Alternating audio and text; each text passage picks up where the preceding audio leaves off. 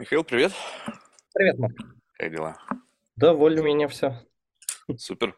Слушай, ты мне такие темы интересные предложил, так это надо уточнить. Феномен измененных состояний сознания, это связано с каким-то нуменозным опытом, либо божественным, либо связано с какими-то молекулярными воздействиями. Слушай, на самом деле это просто в психологии, там есть разница. Вот есть религиозное, это обычно называют религиозно-мистическим опытом, ага. А были гигантские пулы исследований, где-то середины 20 века, это просто другое некоторое состояние сознания, то есть другое восприятие, другой тип мышления, другой тип обработки информации. То есть в целом, просто сам факт измененного состояния, да. Неважно по какой причине. Да, он может не иметь религиозного осмысления. Супер. Потому что, тема офигеть какая интересная, потому что я, честно тебе скажу, я заложник этого состояния. Почему? Потому что мне скучны мои мысли. То есть вот в обычном состоянии, вот этот текущий флоу, видимо, как-то, знаешь, природа не наградила меня каким-то, знаешь, умом или сознанием, которое, знаешь, восхищает. То есть, бывает, люди сами что-то придумывают, и, прикольно я сказал, прикольно я что-то сделал. И они удовлетворены этим флоу, этим течением их мыслей, и поэтому они могут, в принципе, существовать. Может быть, вообще кому-то это не важно. Может быть, они вообще не задумываются на тему того, что у них в голове происходит. То есть, input, output, они просто роботы такие, вот. Но мне временами бывает скучно. То есть, скучно, я думаю, как бы мне... изменить этот поток. Например, самый простой способ, психоделики, наркотики. Но в целом, а как бы сделать так, чтобы это измененное состояние возникало из какого-то, другого феномена, из другого какого-то психоэмоционального состояния, когда ты можешь испытывать что-то, что сравнимо хотя бы с этим состоянием. Это любопытно. То есть можно ли, чтобы так просто как-то взять и впрыгнуть в это измененное состояние? Слушай, там для этого специальные техники придумывались. Там просто особенность в том, что весь этот феномен, он почему смущает? Потому что он, если мы считаем его измененным, у нас должна быть норма. То есть этот дискурс о том, что есть норма, что есть патология. Потому что мы встречаем, когда человека, который по-другому мыслим, нам кажется, что он какой-то другой. То есть это такой базовый антропологический подход. И вопрос в том, что то, что чаще называют измененными состояниями сознания, оно обычно тогда очень короткое. То есть это какие-то максимум ограниченные промежутки времени, потому что потом ты должен вернуться в норму. Потому что если ты вообще перестраиваешь по-другому свою жизнь, начинаешь себя по-другому, учишь себя по-другому вести, по-другому думать, то есть прям настраиваешься на это, то тогда ты меняешь понятие нормы. Тогда у тебя исходная норма становится другой.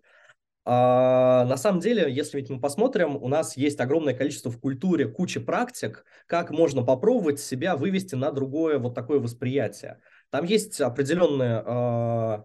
способы оперирования психикой, оперирования телом, для того, чтобы сконцентрироваться и попробовать выпасть в это измененное состояние сознания. На самом деле их же достаточно сложно объективизировать. Мы не можем провести четкую границу.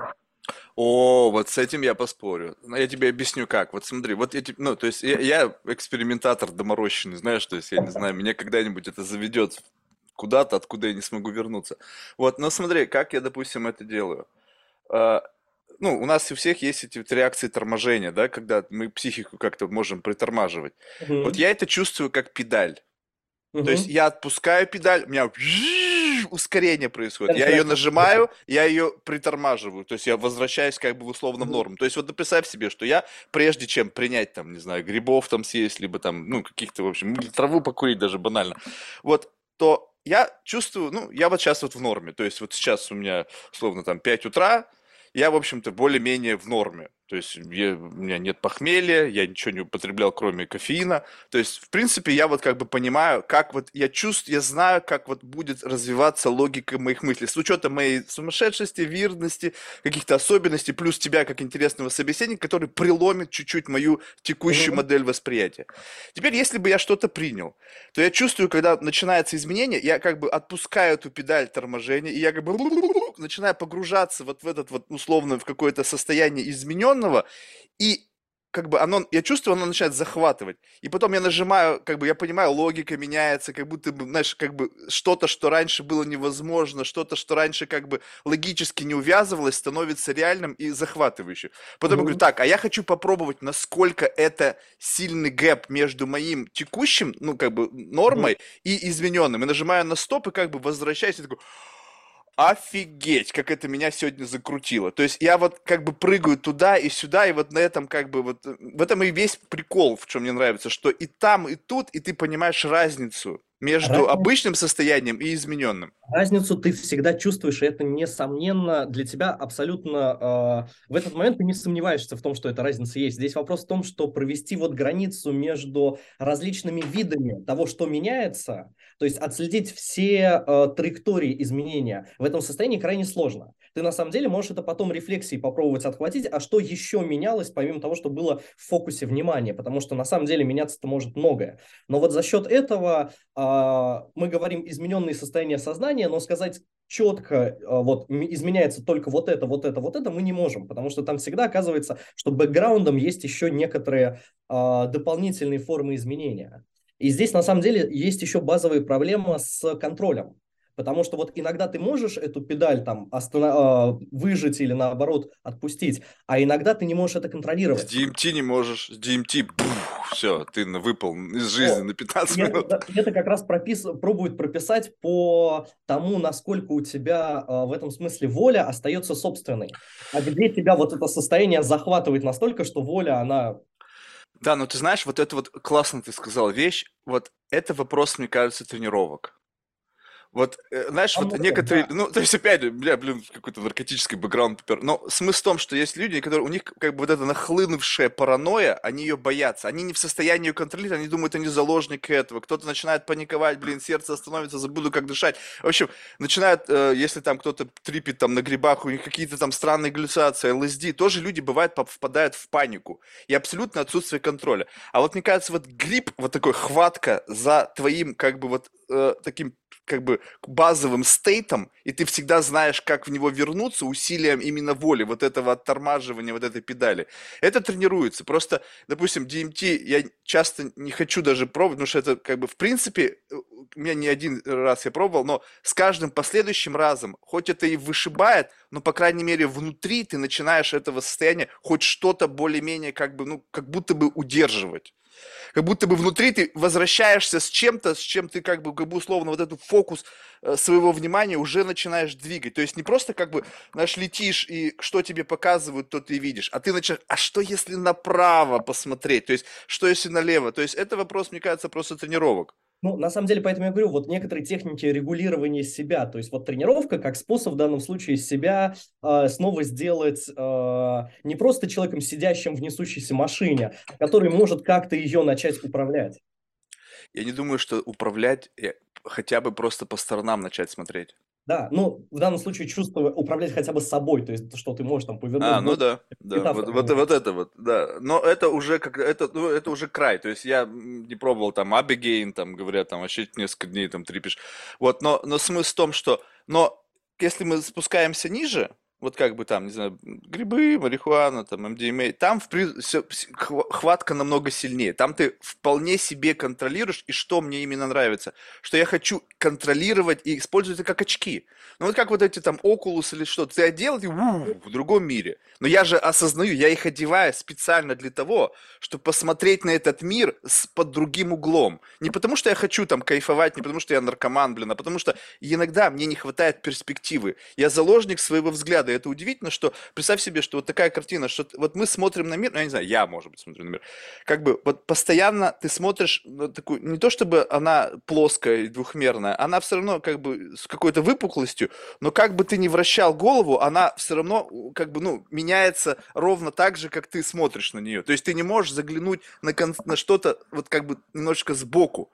Потому что ты привязан к определенным байесам восприятия этого мира, и ты для того, чтобы как бы посмотреть в бок, ты должен либо изменить состояние, где ты можешь эту вот виртуальную камеру повернуть сюда, либо позвать кого-то, кто я вот здесь заложник своего восприятия, ты тоже возможник своего восприятия, но если мы смотрим на что-то, И возможно, если наши градусы вот этого обзора изменены, то ты можешь мне дать больше информации об объекте наблюдения.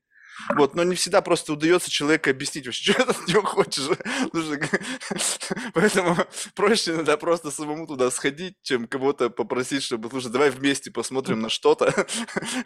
Ну, я имею в виду, не на предмет, а на... Действительно ведь завязывает вот к тому, что у нас есть некоторое «я», мы привыкли к тому, что оно какое-то более-менее структурно-цельное, ну, к примеру. И вопрос в том, что у нас есть способы больше уничтожить границу между «я» и, условно говоря, некоторым миром. Есть способы, которые меньше затрагивают «я», но меняют больше, скажем, восприятие. Ведь если посмотреть там на разработки, которые велись по этиогенам, они есть те, которые больше деперсонализируют, есть те, которые больше расширяют, там, не знаю, эмпатию, если мы берем эмпатики. И вот как раз здесь самое интересное, что вот если мы посмотрим на культурные практики, как это используют вообще на протяжении там тысяч лет, там ведь на самом-то деле есть конкретная цель, и для нее подбирается максимально адекватный и корректный способ. Потому что, может быть, мы можем, там, не знаю, использовать танец, может быть, мы можем использовать медитацию. Там, не знаю, если как и сихасты собираемся в клубочек и медитируем до, там, не знаю, в крайнем случае, там, введения фаворского света. Это же все способы, которые прописываются для конкретной цели. То есть это не просто мы отпускаем вожжи и будь с нами все что угодно, а мы хотим, имея цель, чего-то достичь. Вот тут, кстати, очень любопытно в том плане, что вот когда... И интересно, как бы, как эти практики разрабатывались. Ну, то есть, ну, понятно, когда уже как бы есть какая-то существующая практика, там, условно, какое-то там холотропное дыхание, или вот ты что там сказал, там, в клубочке сворачиваются. То есть они же как-то к этому пришли. Слушай, нет, ну, холотропное дыхание как раз классический пример, который разрабатывается. То есть, если мы возьмем работу Грофа, он же начинал-то с экспериментов, совсем не затягивающих телесную какую-то практику. Это были прекрасные 60-е, он пытался понять границу сознания, лечить в данном случае там неврозы, потому что к нему приходит человек, он говорит, там, я просыпаюсь ночью, я задыхаюсь. Неожиданно. Со мной все вроде бы в порядке. Гроф начинает раскручивать историю. И мы пытаемся найти какой-то альтернативный метод, кроме психоанализа. Потому что психоанализ не самая эффективная штука, оказывается. Там нам нужно 6 лет, и дай бог мы до чего-нибудь дойдем. Но поскольку это 60-е, Альберт Хофман уже провел свои исследования, он уже показал, что да, вот есть этот 25-е, и мы можем попробовать ее для этого использовать. Они проводят эксперименты, но когда мы запрещаем всю эту политику, Гроф-то не может остановить эксперименты, ему же интересно в этом смысле, а как мы можем добиться такого же эффекта, но другим способом. Да, но подожди, вот тут очень важный момент. Он там был. Да. Он знает этот стейт, потом он за счет реверс-инжиниринга... пытается прийти туда, используя что-то. И вот тут любопытно, что на самом деле, вот как бы тут любопытно, я же тоже могу, в принципе, как бы представить себе майндсет, когда я, как бы, when I high. То есть я могу вспомнить, как я приблизительно искривлена вот эта вот логика причинно-следственных связей. Я как бы знаю этот тейст. Это как, допустим, вот ты пробовал вино, и ты, в принципе, сейчас не делая глоток вина, можешь вспомнить ощущение от вина, если ты начнешь фокусироваться на том, какой терпкость этого вкуса, еще что-то. И как будто бы, ну, не 100%, но, допустим, там на процентов, не знаю, сколько ты, в зависимости, насколько ты можешь зафантазировать, ну, ты можешь приблизиться к ощущению, что ты сделал глоток вина. Многие, кто был пьяным, они могут припомнить, каково это быть пьяным, вот это испытывать какую-то эйфорию. Кто курит, они знают, как затяжка иногда бывает, от нее начинает такое какое-то легкое головокружение. Это как бы некий остаточный эффект от прожитого экспириенса, который у нас складирован в виде памяти об этом состоянии. Так вот, все вот эти люди, которые были на этой стороне, условно, когда они за счет каких-то молекул изменяли какую-то там биохимию мозга или что-то меняется в этот момент, вот, и потом пытаются прийти туда другим путем, как бы максимизируя ощущение от того, что они как бы вот-вот, я где-то тут рядом, я где-то вот здесь вот. И это похоже. Но в этом-то вся и фишка, что по факту это, ну, такая как бы, ну, слабая аналогия. Ну, то есть потом, когда люди, его практикующие, не имеющие этого экспириенса, они помещаются в его воображением. Ну, то есть, как бы он им рассказывает: слушай, сейчас ты будешь делать вот эту практику. У них нету прожитого экспириенса. И, по сути, представь себе, что я, как бы, чтобы для более понятного, для более широкой аудитории, допустим, ты и я знаем, что значит быть... Допустим, я знаю, что значит выпить. Ну, допустим, нажраться. И я потом, без использования этанола, либо какого-либо алкоголя, за счет каких-то практик пытаюсь тебя привести в это состояние, и как бы в какой-то момент, как бы, я тебе начинаю объяснять, как это происходит, как ты используешь какую-то церемонию, не знаю, там, то ли это дыхание, танцы, там, кувыркание, в общем, неважно что. И я выхватываю какую-то частичку, что, блин, похоже, вот похоже, но не 100%. И тебе говорю, что ты там. То есть я как бы создаю тебе место, в куда ты приходишь, но по факту это вообще неизвестно, куда ты пришел. Потому что я то, что тебе передал, и то, как ты это воспринял, и то, куда ты пришел, и то, что ты испытываешь, это может быть совершенно вообще три разные вещи. Угу. Поэтому странно, знаешь, эта вся история. Ну, вообще, на самом деле, это базовая проблема. Во-первых, в том, что человек, переживший какой-либо опыт, он всегда сталкивается с проблемой того, что он адекватно рассказать об этом опыте, передать информацию не может. Потому что, в принципе, вот если мы берем что религиозный опыт, что мистический опыт, что даже опыт вот измененных состояний сознания, если ты говоришь с человеком, который никогда в жизни не переживал такого, он тебя не понимает. Если ты говоришь с человеком, который переживал хоть что-то подобное, он может не знать контекста, он может не знать нюансов. Но в целом вот некоторое общее понимание у него есть. За счет этого создается эмпатия. Ты понимаешь, что человек действительно более-менее осознает, о чем ты говоришь. Здесь просто есть два момента. Первый как раз интересен чем? Был такой прекрасный феноменолог Юджин Джендлин. Он в свое время разрабатывал концепцию felt meaning, некоторого чувственно ощущаемого смысла. Он еще доконцептуален. Ты не можешь его, то есть ты можешь его попробовать перевести в слова, образы и так далее, но это всего лишь одна из вариаций того, что вот содержится как этот чувственно ощущаемый смысл. А он помогает тебе как арбитр сказать, насколько вот эта версия контейнера, она адекватна тому, что ты переживал, или нет. Причем он, когда ее разрабатывал, вначале это была чисто теоретическая конструкция, то есть он брал там наследие Эдмунда Гуссерля, Мерло-Понти, там Сартра с воображением и так далее, создал эту концепцию, а потом решил ее проверить. И он для этого создал отдельный метод, который закрепился в психотерапии как фокусинг, телесное фокусирование, на котором он как раз пытался проверить, есть ли вот этот вот felt meaning, действительно, можно ли его использовать, можно ли человека заставить сфокусироваться не на каких-то словах, идеях, образах и так далее, то есть способах выражения, а на вот этом вот ощущении. Вот приходит человек с проблемой, и ты ему задаешь вопрос, вот что с тобой, что ты чувствуешь? Он пробует подобрать слова. Ты по его реакции на эти слова можешь отследить, действительно ли он чувствует это, потому что когда слова неадекватные, ты их способен сказать, но при этом никакой телесного ответа, телесного фидбэка не происходит. Телесного отпека у вопрошающего?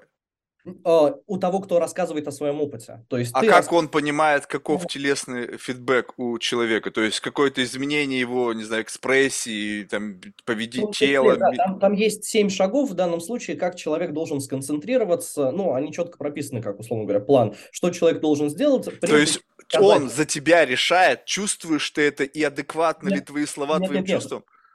Он дает тебе инструкцию. Смотри, ты должен, условно говоря, сесть, там, не знаю, вздохнуть, выдохнуть, успокоиться. После этого ты должен начать пробовать сказать, что тебя волнует, что ты переживаешь, что не так.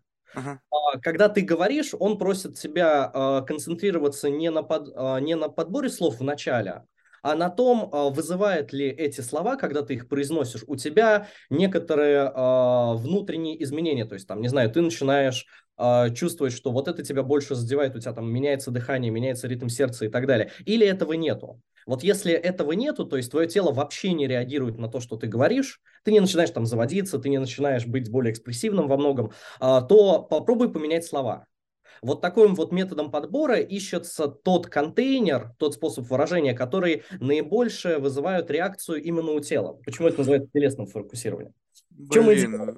Идея была в том, что вот таким методом я просто смотрел, как он проводит сессии. Условно говоря, он сидит с человеком 15 минут, просто задает ему вопрос, как ты, а вот что ты чувствуешь? Попробуй еще раз объяснить, что чувствуешь. Через 15 минут человек рыдает, через полчаса человек счастлив. То есть вот терапевтический эффект на самом-то деле. Он просто показал, что вот эта концепция чисто теоретическая этого felt meaning, она, возможно, имеет все-таки место быть. И если мы говорим о вот этом вот вспоминании прошлого опыта, мы же можем не помнить детали ситуации, в которой мы его прожили. Мы можем не помнить, естественно, всего многообразия переживаемого, потому что оно обычно больше, чем наши возможности сохранить. Они попадают у нас, условно говоря, в бессознательное, мы можем что-то вытянуть, но для этого нужен хороший триггер. Но вот этот вот felt meaning, ты его ни с чем никогда не перепутаешь. Слушай, ну не, я понимаю, но ты вот смотри, вот я иногда... когда разговариваю, то есть писаю в себе так, что, ну, наверняка есть у меня внутри как бы связанные с какими-то экспириенсами, там, ну, с какими-то событиями из моей жизни, там, травматичными, радостными или еще что-то, темы, которые сразу же будут идти через вот этот вот, через felt meaning, да, через демонстрацию этого, вот. Но много тем, которые, ну, они, я могу как бы туда немножечко как бы впрыснуть невротизма, ну, то есть, скажем так, вот любую тему сейчас возьми, какую-нибудь, ну, не знаю, там, политическую, там, этическую, ну, историческую, ну, любую фигню. И для того, чтобы запустить вот этот, как бы, stream of consciousness, условно, как бы вот этот двигатель, который начнет выплескивать из меня что-то, я могу туда немножечко впрыснуть вот этого невротизма, который начнет раскручивать это, и я буду чрезмерно эмоционален, но... Эта чрезмерная эмоциональность мне необходима просто для того, чтобы этот двигатель, да, вот это работало. Соответственно, как бы, как понять, когда я уже знаю, что, в принципе, я могу достаточно эмоционально обо всем говорить, да, ну, то есть обо всем хоть сколько-то мне известном. То есть я не могу, наверное, не смогу, наверное, эмоционально говорить о, не знаю, там, какой-нибудь там, химии. Потому что у меня просто нету даже понятийного аппарата, чтобы о ней говорить. Но в целом из того, что у меня достаточно вот этот бакет информационный, этот файл, в котором есть достаточно слов для того, чтобы вот этот стрим из чего-то как бы собирался, то в принципе да. И поэтому вот тогда вопрос. Вот как отличить? То есть реальный мининг, ну вот то есть реально что-то значащее для меня, от чего-то, что, в принципе, я могу просто говорить из состояния вот такого немножко, как бы, ну, накрученности. Ну да, более экспрессивно. Слушай, но здесь же вопрос еще в том, что это был концепт, который Джендлин вначале использовал для конкретной цели. То есть, когда человек приходит на терапию, у него есть конкретный запрос того, что его что-то не устраивает. Да. Вот этот запрос, он позволяет нам... первично, когда мы знаем исходную точку, мы ее не можем определить, что с человеком не так. Для нас это некоторое неизвестное, но мы точно знаем, что оно есть.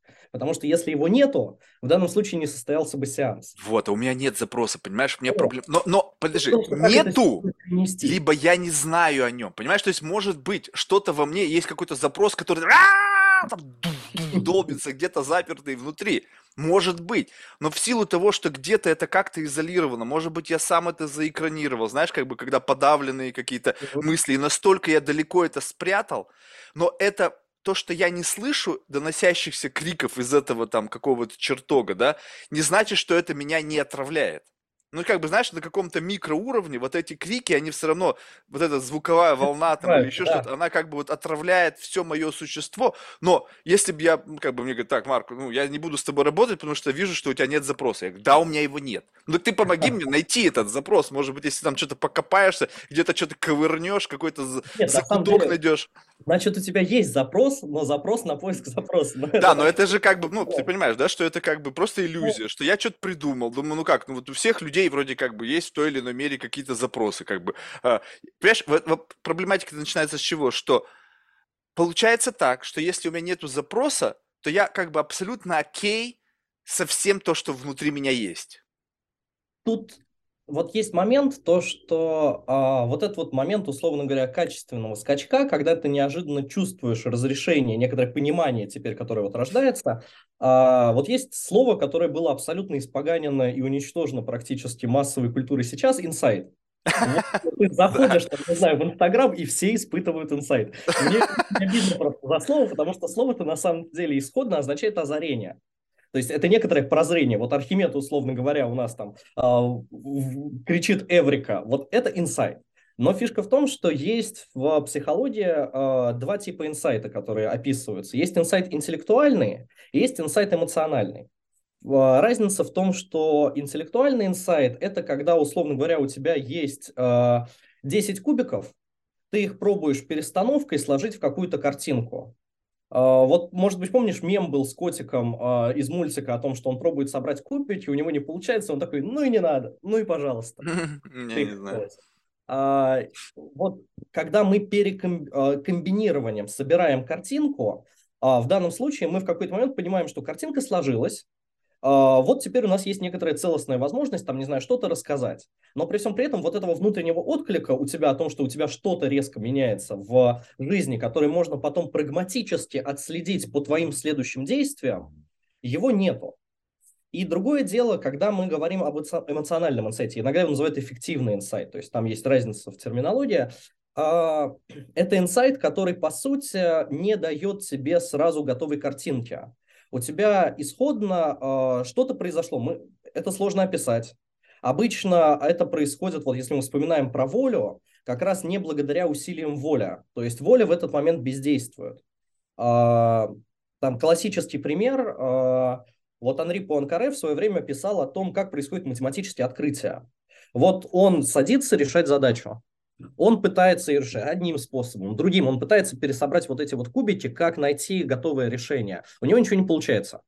Тогда он берет, говорит, все, это забиваю на эту задачу, и идет заниматься другими делами. Там, не знаю, вести машину, мыть посуду и так далее. Но при всем при этом исходная цель все еще крутится в голове. То есть где-то вот в этом бэкграунде у нас продолжается бэкграундом решение задачи. Вопрос в том, что дальше он может сесть и попробовать еще раз пересобрать задачу. Если у него кубики соберутся, это как раз интеллектуальный инсайт. То есть он смог решить задачу, смог перекомбинировать. Другое дело, когда он уже не помнит даже о том, что у него эта задача крутится. Он весь в каком-то другом деле. Его воля в этом смысле совершенно не стремится к решению первой задачи. Но дальше должен быть какой-то триггер. Вот если мы возьмем теорию информации, у нее там есть несколько разделов, там синтаксическая, семантическая, прагматическая, то идея в том, что в рамках решения задачи ты вначале набираешься того самого языка, то есть собираешь себе свой тезаурус, с которым ты вообще можешь пробовать задачу как-то концептуализировать. Пока ты не соберешь тезаурус, у тебя задача, в принципе, не может быть решена. Тебе нужен язык для ее для обдумывания ее, то есть для самого мышления. Но в какой-то момент тезаурус более-менее собран, и дальше приращивание информации у тебя не происходит. Ты просто начинаешь крутить уже готов, уже собранное. И вот этот вот момент триггера, который должен запустить процесс, в рамках которого картинка резко пересоберется, судя по вот тем исследованиям, которые ведутся, это смена контекста, когда у тебя задача неожиданно помещается в совершенно непривычное поле контекста. И в этом случае у тебя получается способ решения берется не из того поля, где ты ее искал. В этом смысле, почему как раз, там, не знаю, в буддизме говорят о том, что, не во всем буддизме, если мы берем дзен-буддизм, говорят, что хорошим действием для обретение состояния сатория является, например, мыть посуду. Ты не сидишь и двигаешься к сатори. Я сижу, медитирую, хочу достичь состояния сатори. А ты вообще не должен думать о сатори, ты не должен к нему стремиться. Ты должен делать какую-то другую деятельность, но где-то там у тебя исходное вот это вот целеполагание, оно все еще есть, у тебя процесс все еще где-то крутится. И за счет необычной деятельности, за счет смены контекста у нас появляется возможность как раз наполнить резко твой тезаурус намного большим богатством. Прагматически это обычно выражается в том, что ты ощущаешь неожиданно, что вот ты нашел, ты не знаешь, что ты нашел, ты не знаешь, как ты нашел, но вот то самый телесный фидбэк у тебя есть. Другое дело, что когда ты его чувствуешь, дальше ты пытаешься рефлексивно все-таки собрать какую-то концептуальную картинку. Но в последующей твоей жизни ты этот момент все еще помнишь не по картинке, которую ты собрал, а по вот этому ощущению. И самое главное, что оно влияет на твои дальнейшие действия. Мне просто здесь проще, наверное, ориентироваться на том материале, с которым я работаю, это вот как раз там религиозный опыт там, Игнатия Лойола, основателя ордена иезуитов. Вот у него таких моментов было 2 в жизни. И после них мы четко видим, что вся жизнь человека, она меняется. Он совершенно по-другому начинает действовать. это не проявляется в каком-то одном конкретной задаче, которую он смог решить. Нет, это новый, условно говоря, способ решать задачи вообще. Мы говорим о том, что вот этот момент, когда у нас человек стал другим. Он не понимает, почему он стал другим. Он не понимает, как ситуация разрешилась. Но его тезаурус резко расширился. Ну вот смотри, вот как я бы, допустим, это себе представил. То есть тема офигительно интересна. То есть, во-первых, непонятно, сколько в бэкграунде у нас чего ранится, так? Да. То есть мы же не знаем, какие задачи мы сами или поставили себе, либо мы просто столкнувшись с этим... Сделать его видимым. Вот, да, то есть было бы любопытно посмотреть, сколько там в дефолте, как бы, знаешь, как это на компьютере можно включить, там, какие процессы ранятся на компьютере, чтобы посмотреть, что... О, эта программа, вот что она вроде у меня нет на рабочем столе, она работает, да?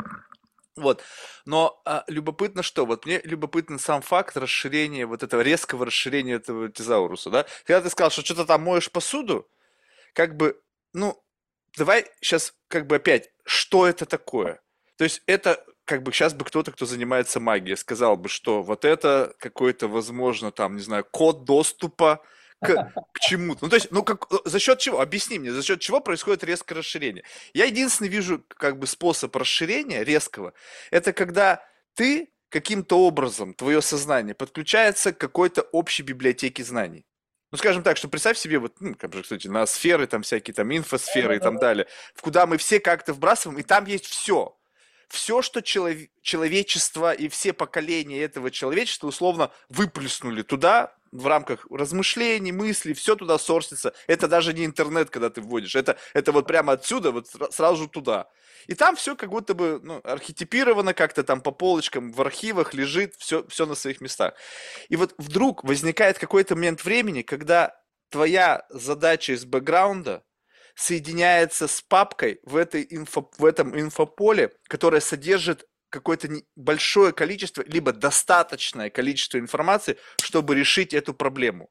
Но в силу того, что ты как бы был условно в другом фокусе внимания, то есть ты был занят мытьем посуды там или еще чем-то, то сам факт того, как этот вайр протянулся, как информация, ну то есть это не было в фокусе, это было в бэкграунде.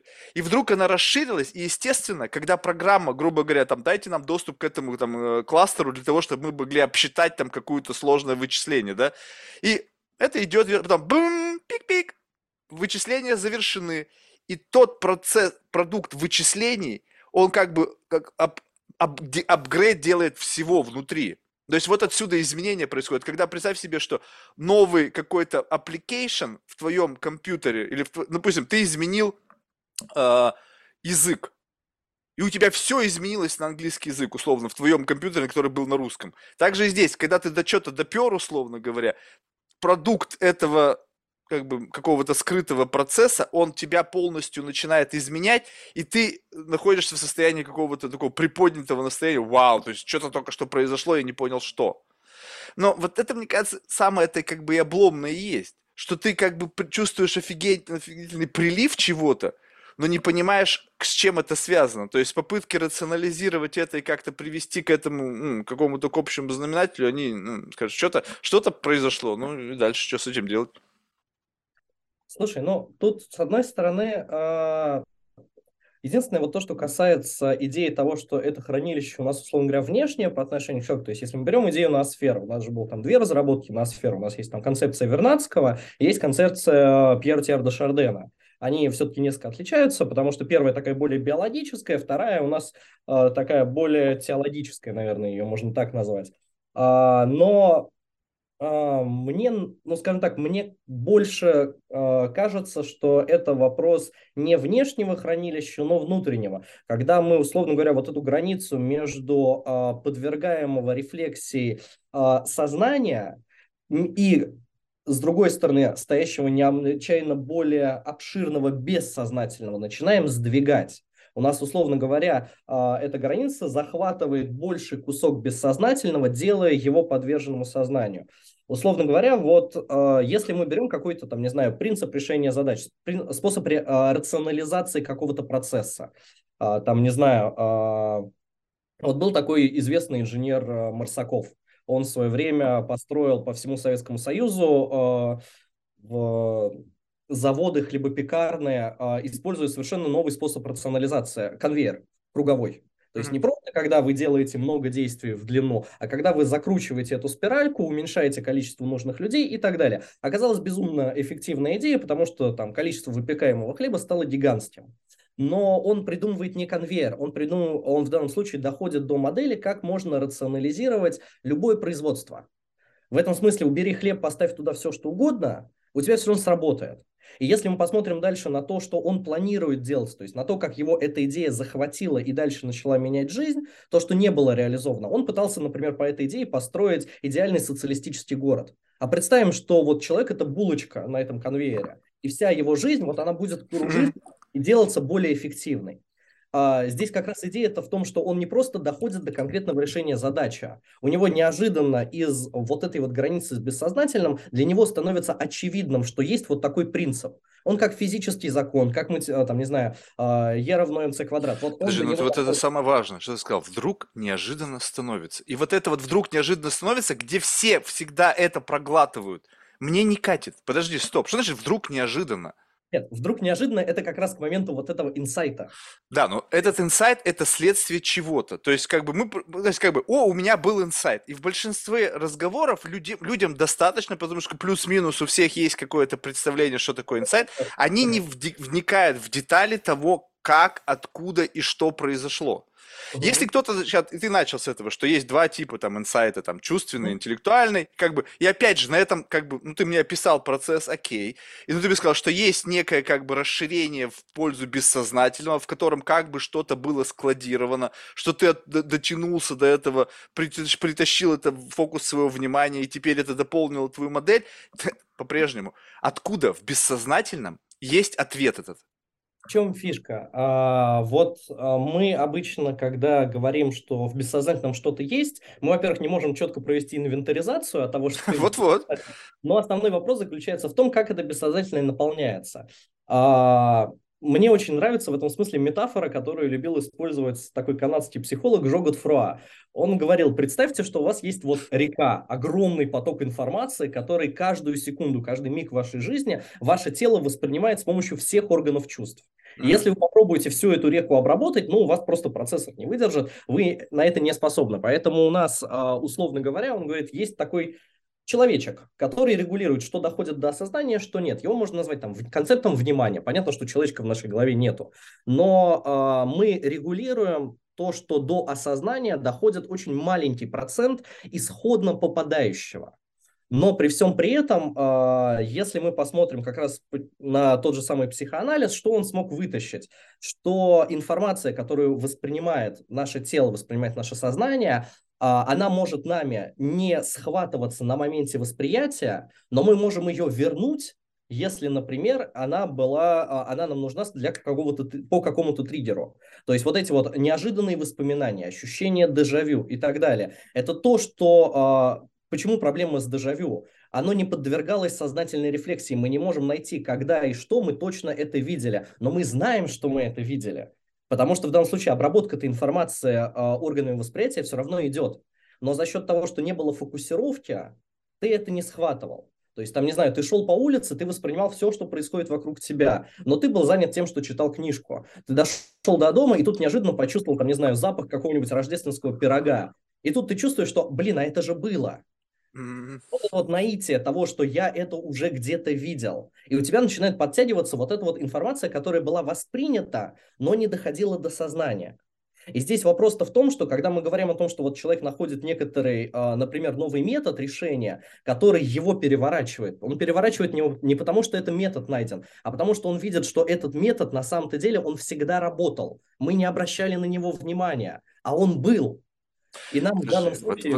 Вот это сейчас ты все верно, но когда человек увидел этот конвейер, то есть, скажем так, что в его вот этой в потоке, как бы поглощаемом им информации, были какие-то пазлы, которые как-то влетали в него и где-то там складировали. В силу того, что у него была задача по оптимизации производства, то есть это как бы тот самый запрос на решение какой-то проблематики, он для решения этой проблематики сорсилось все, что только можно. То есть как бы вот как там, не знаю, там, когда решили отправить там человека в космос, то вся страна работала, все сорсили только что-то, чтобы он туда полетел. Также и здесь. Но вопрос в другом, что иногда люди как бы создают продукты абсолютно нового плана. Ну, то есть как бы когда, то есть как они получили из вот этого потока сознания, который может быть совершенно заурядным.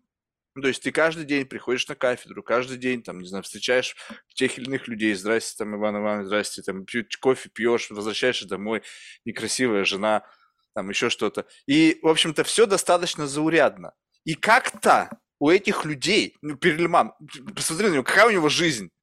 Мне кажется, вообще супер мрачная, однообразная, и вообще, ну, в его голове она самая, наверное, замечательная, но я представляю его окружение, и через вот этот сорсинг, либо же это как в «Матрице», что на самом деле мы и это не видим, потому что если ты смотришь, допустим, вот я смотрю на какой-то шкаф за твоей спиной, то, возможно, это просто упрощение какой-то сложной концепции, которая на самом деле сорсит намного больше, чем просто шкаф в том самом упрощенной форме, которая есть.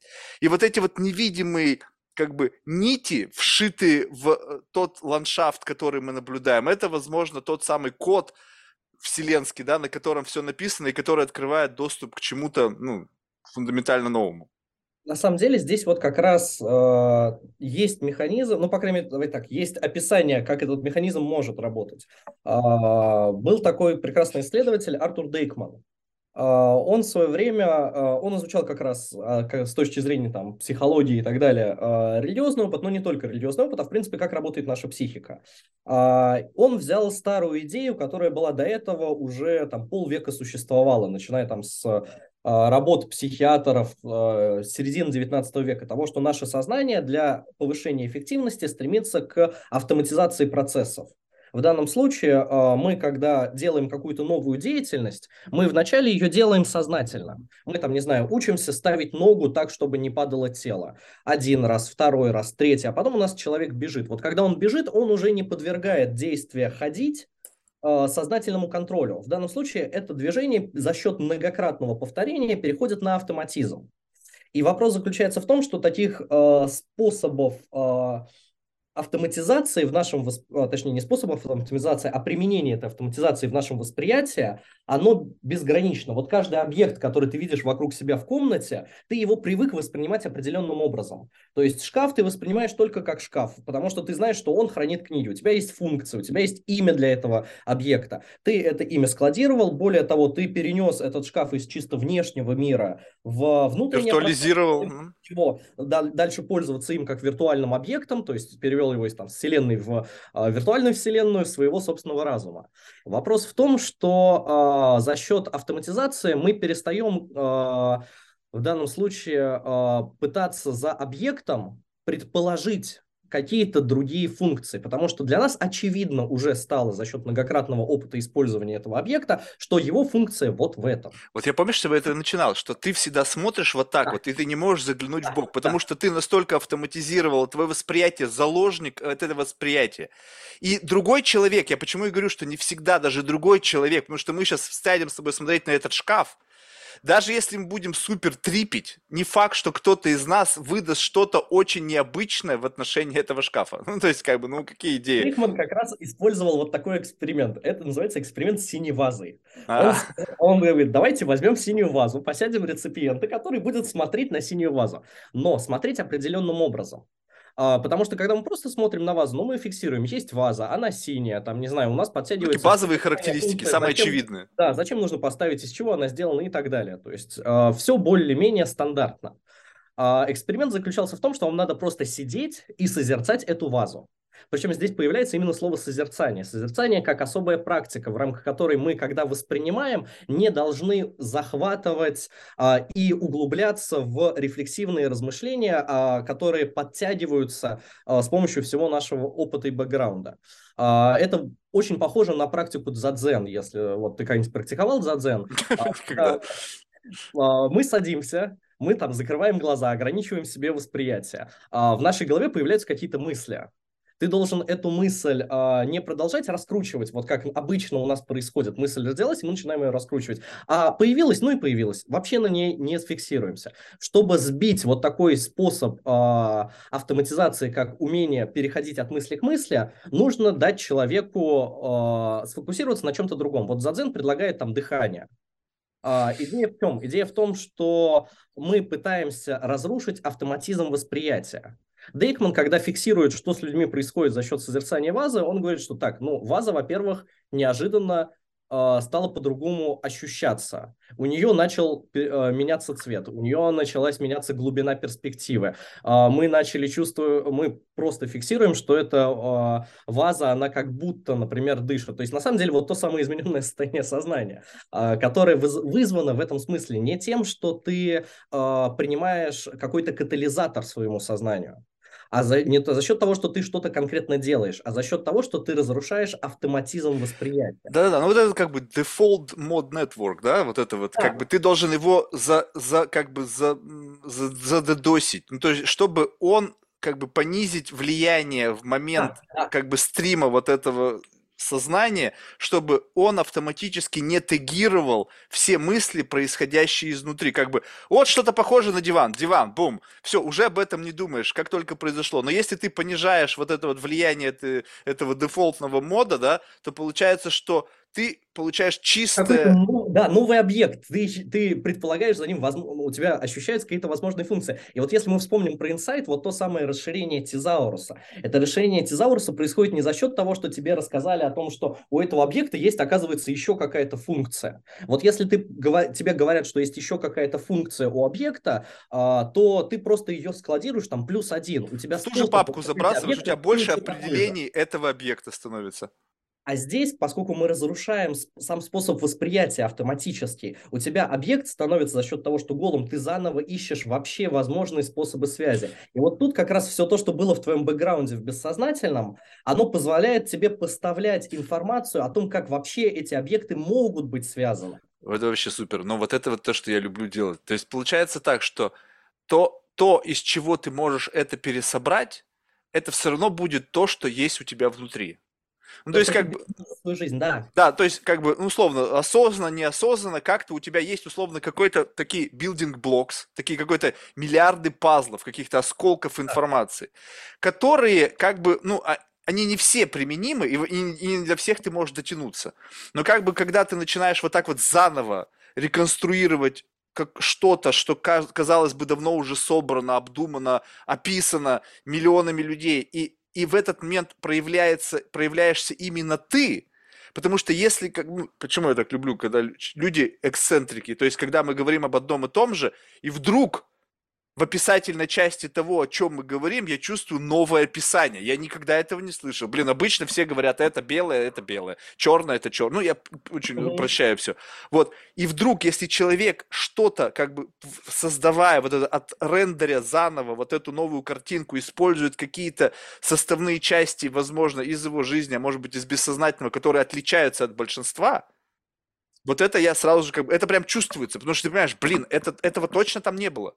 Вот ты говоришь, чувствуется, вот это тот самый felt meaning, ты ощущаешь, что вот это вот на самом деле для тебя является арбитром. Да, подожди, но вот это любопытно, потому что смотри, представим себе, что вот два человека, сейчас ты и я, мы с тобой о чем-то говорим, ты начинаешь, ну, достаточно сухую репрезентацию своей действительности, той же самой вазы, но я чувствую в этом новизну, то есть получается, что felt meaning только для меня.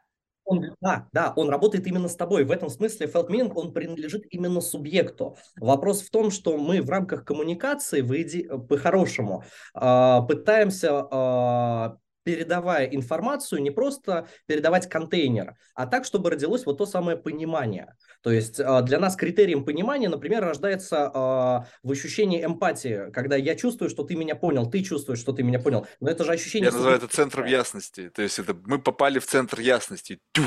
Это прям надо в кино... Я бы, если был бы там, знаешь, занимался бы CGI, я бы сделал этот момент, когда как бы вот этот шум, в котором мы... То есть любое общение – это как бы столкновение двух вселенных. Как бы вот, и там такое количество информации вращается, ну, у кого больше, у кого меньше, да, но сам факт, что вот это сближение, оно очень зашумлено всякими сторонними отвлекающими моментами, мыслями, попытками представить, либо он меня понял, либо я его понял правильно. Но вдруг, вот, и вот как вот в «Матрице», когда капли зависли, да. И возникает тишина такая, обволакивающая. Есть очень классный, даже. Ну, в этом смысле момент, который это показывает. Вот помнишь кэмеровский первый «Аватар»? Вот там есть момент, когда попадает этот Джек в новое общество, и все говорят: я тебя вижу, я тебя вижу. Для него это, ну, странная концепция, но я и так тебя вижу. Он привык, что видеть это вот определенный способ фиксации в визуальном восприятии. Но... В конце мы видим, когда он говорит: я тебя вижу, и они понимают, что... Блин, а я не поверил. Да. Вот я нифигово не сыграли. Вообще не поверил. Играли, я понял, о чем ты говоришь, но это вот лично, когда я просто наблюдал вот эти моменты, вот поверишь мне или нет, я наблюдал эти моменты, когда человек был... Это странное состояние. Как... Обычно люди не верят, что ты их понял. У меня был разговор, я просто привожу этот пример постоянно, Женя Хайсис нарекает постоянно, но мы с ней как-то разговаривали, я немножечко был, понятно, что под этим делом, да, я не помню, то ли грибы жил, то ли на кури, но, в общем, смысл в том, и она мне что-то рассказывает, какую-то историю про себя, там, что-то та-та-та, и я говорю: ну, да-да-да, я понял.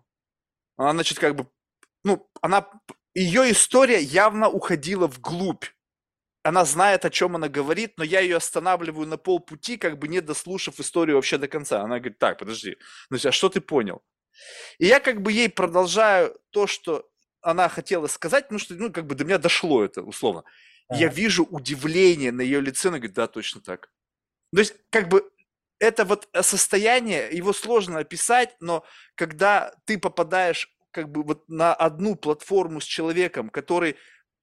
не знаю, за счет, не знаю, ну, повезло, либо он инвестировал, чтобы тебя понять, либо еще что-то. И ты действительно, как бы, это сказал, и это действительно человеком было распаковано ровно так, как ты об этом думал, ну, или как-то представлениями, а может быть, еще даже и докрутил чуть-чуть для того, чтобы у тебя у самого появилось более полное представление вот об этом, как бы дополнил твою картину нужным мазком. Знаешь, вот, как бы смотрим на картину, слушай, а вот здесь еще чуть-чуть. И такой: точно, блядь, вот этого не хватало.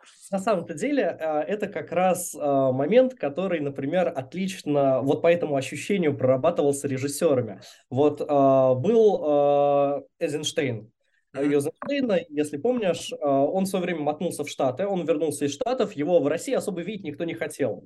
Вот Эйзенштейн надо было доказать. Он начинает снимать там политические картины, ну, условно говоря. Но когда мы начинаем смотреть, как Эйзенштейн прописывал само правило работы режиссера, актера и зрителя, то есть выстраивая их в одну цепочку, он как раз и пытался прийти к тому, что есть какое-то видение у режиссера.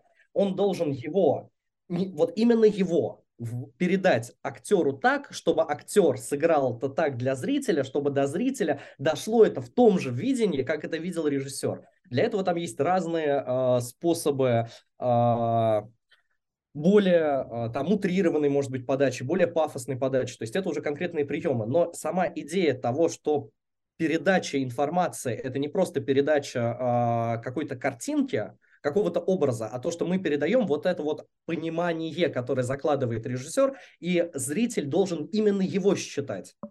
Оно ложилось в концепцию того, как надо, ну, Эйзенштейн считал, что надо снимать кино. Он очень во многом опирался в этом смысле на работы Станиславского, как должен играть актер. Что актер в этом смысле не просто знает текст.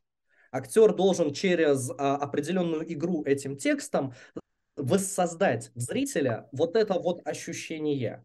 Станиславский в этом смысле опирается, опять-таки, на Лойолу, что самое интересное.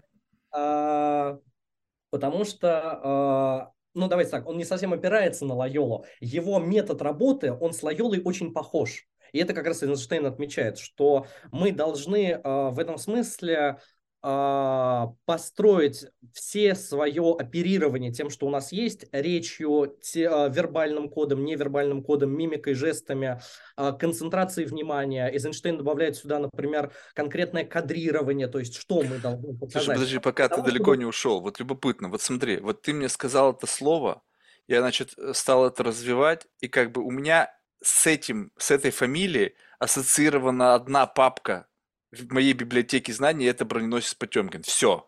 То есть вот как бы вот единственный как бы вот тег, у него есть папка, и больше там вообще ничего нету. И вот таких вот как бы пустых папок у меня какое-то невероятное в голове количество, и каждый раз, когда кто-то мне что-то разговаривает, я понимаю, что, блин, где-то это в голове, где-то я это слышал, у меня даже есть папочка, там есть одно какое-то слово или какое-то словосочетание, или вообще какое-то определение, и все. Но причем, заметь, вот у тебя эта папочка, она где-то существует, но она болтается бессвязная, ну вот где-то просто она сама по себе есть. А тут, когда мы говорим сейчас с тобой, у тебя неожиданно эта папочка обретает связями так, а вот это уходит сюда, а вот это уходит сюда. У тебя появляется сетка, в этом смысле папочка становится частью в некоторой более глобальной сети. И в этом появление этой папочки в этой более глобальной сети, это и есть то самое расширение тезауруса. Потому что ты никогда в жизни не предполагал, что Эйзенштейн может быть, например, с этим связан. А тут неожиданно у тебя такая связь появляется. Но это как раз и есть изменение контекста. Мы начали с одного контекста обсуждения, и тут неожиданно у нас появился кинематограф, появился там Камерон, Эйзенштейн и так далее. У нас миры связались. То есть появился новый способ использовать какой-то старый объект, который ты до этого не предполагал, что может быть так использован.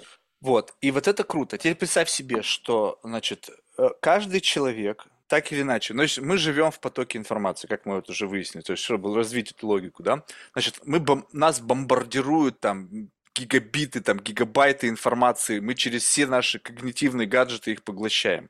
Что-то в бэкграунде ранится, и я убежден, что не всегда есть по магнитуде инсайты такие, что они прошибают через как бы вот экран фокуса внимания. То есть я думаю, что есть как бы микроинсайты, магнитуды которых не столь значительны. То есть программа обсчитала что-то, чик, просто инкорпорировала это в твою модель восприятия реальности, и ты продолжаешь жить, ну как бы, ну что-то раз там, может быть, что-то кольнуло. Ой, ну как-то не обратил внимания, оно не было настолько ошеломительным, чтобы на какой-то момент вытянуть из твоей текущей деятельности твой фокус внимания, но на этот ивент. Дальше что происходит? Ты же сорсишь это куда-то.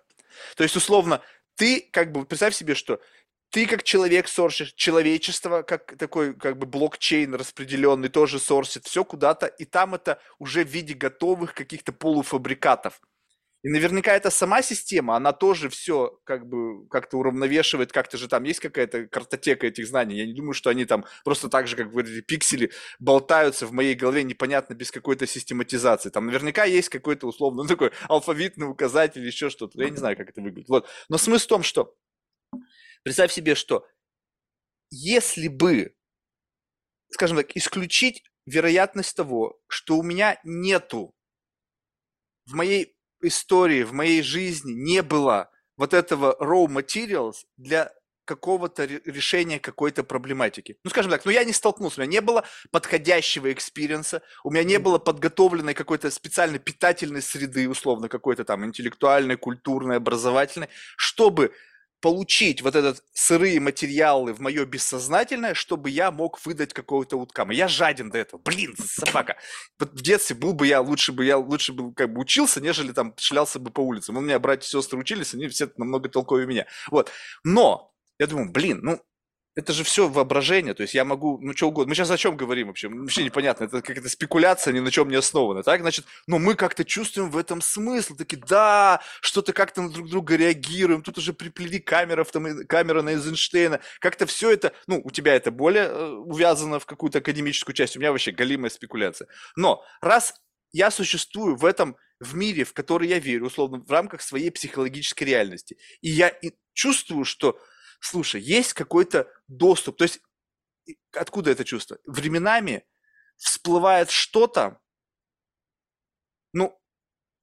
Да, тут как бы читинг есть. Бабушка химик, гальваник, математик. Папа инженер, мама инженер. В общем, папа... то есть это там постоянное общение со взрослыми, которые тоже то доктор, то еще что-то. Я был маленький, и, возможно, я фокусировал внимание, там, как стащить там недопитый коньячок там, или шоколадку. Вот. Но я наверняка слышал эти разговоры. Просто временами я слышу вещи какие-то от людей, которые углублены в эту проблематику. Они этим... Я четко чувствую, что я это слышал. Ну, не могу объяснить, не знаю вообще деталей, но, блин, это во мне живет. Как бы этот файл, он существует. Может быть, это вот это бессознательное, которое как бы я в себя впитал. Но, блин, а почему бы, если говорят о существовании некой какой-то там сферы там, информационного поля, ну, не знаю, как это, назови как угодно, то как бы метнуть туда, знаешь, как бы этот оптоволокно, как бы, и как бы в зависимости я выбираю фокус проблематики какой-нибудь, шик, и вижу, смотрю на нее, и для того, чтобы ее обсчитать, мне нужен условный датасет, который позволит мне понять, на что я смотрю. Ну, скажем так, чтобы там обучить там компьютер-вижену, нужно скормить там какое-то невероятное количество объектов для того, чтобы этот объект стал распознавать, на что он смотрит. Соответственно, как бы, ну, решить вот эту вот задачу вот этого за счет какой-то там не знаю, машинного обучения. Но мне же нужен датасет, а у меня этого датасета нету. Но он где-то есть. Где-то, куда сорсят, там, миллионы людей, миллиарды, сорсят эти данные через свои когнитивные гаджеты, через свои прямые экспириенсы. И там это в виде не запечатленных экспириенсов, как вот на YouTube, знаешь, кто-то снял там лайв-влог, да, а именно вот этого микроинсайта, либо макроинсайта, да, который возник у них в результате проживания этого экспириенса. То есть это как бы вот этот... как бы ощущение, вот этот филинг, да, вот как бы от момента, как бы бум, я понял, ага, вот это как, то есть вот, и дальше уже не важно. Дальше уже не важно. Смотри, просто в этом смысле я просто не могу, ну, я не уверен, что есть именно датасет, но тут есть важный момент того, что есть триггер. То есть на самом деле вот сейчас у нас с тобой разговор, который ведется, есть прецедент как триггер, который в данном случае может для тебя запустить возможность проведения вот этих вот связей и подтягивания информации из вот той базы данных. И в этом смысле триггер, он ситуативен. Вот если мы возьмем, например, метафору, ведь в чем фишка метафоры? Метафора, по идее, должна быть как раз способом создавать новый смысл. Вот ты, когда у тебя есть некоторое количество метафор, которые мы на автоматизме всегда используем. То есть есть там бытовая метафора, которую в свое время отметили Лаков и Джонсон, говоря о том, что мы вообще живем метафорами. Мы привыкли переносить какие-то характеристики объектов на объекты, которые вообще не подвержены этому полю. То есть там, говоря теплое слово, вот слово, оно не может нести характеристику теплоты. Но мы привыкли в данном случае использовать вот такую конструкцию для того, чтобы отразить, что это какое-то слово, вот, обладающими вот такими характеристиками. Но когда ты сталкиваешься с концептуально новой метафорой, там, не знаю, тебе скажи сейчас, что, там, не знаю, берем прекрасные ореловские метафоры. Вот помнишь 3 базовых ореловских метафоры, которые... Помнишь, я даже не знаю, кто такой орел. Условно говоря, тебе там говорят, что там любовь – это война, или там, не знаю, знание – это... Сила. Ну, то есть, условно говоря, ты берешь совершенно разные концепты.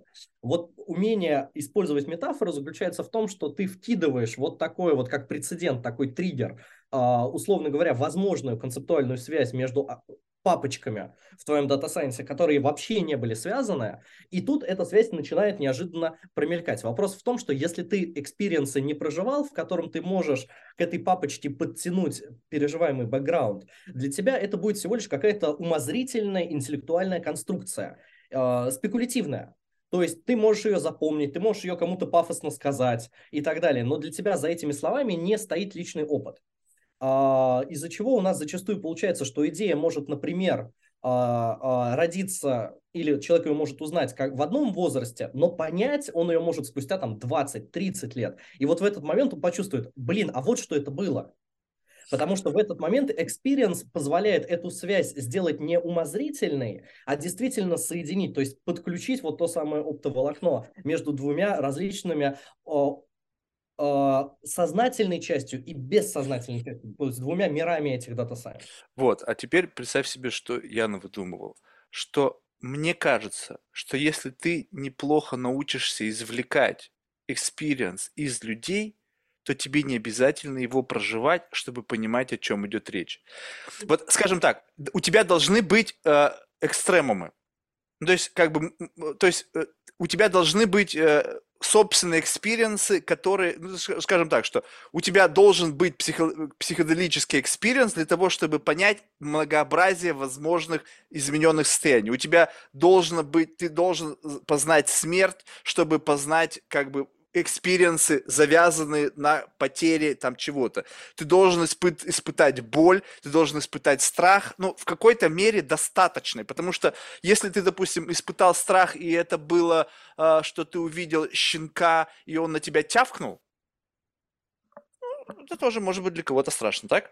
Но когда ты видишь, что у тебя, вот у меня дыра, и оттуда льется кровь, и только что прозвучал выстрел, и ты думаешь, слушай, а может быть, я сейчас умру?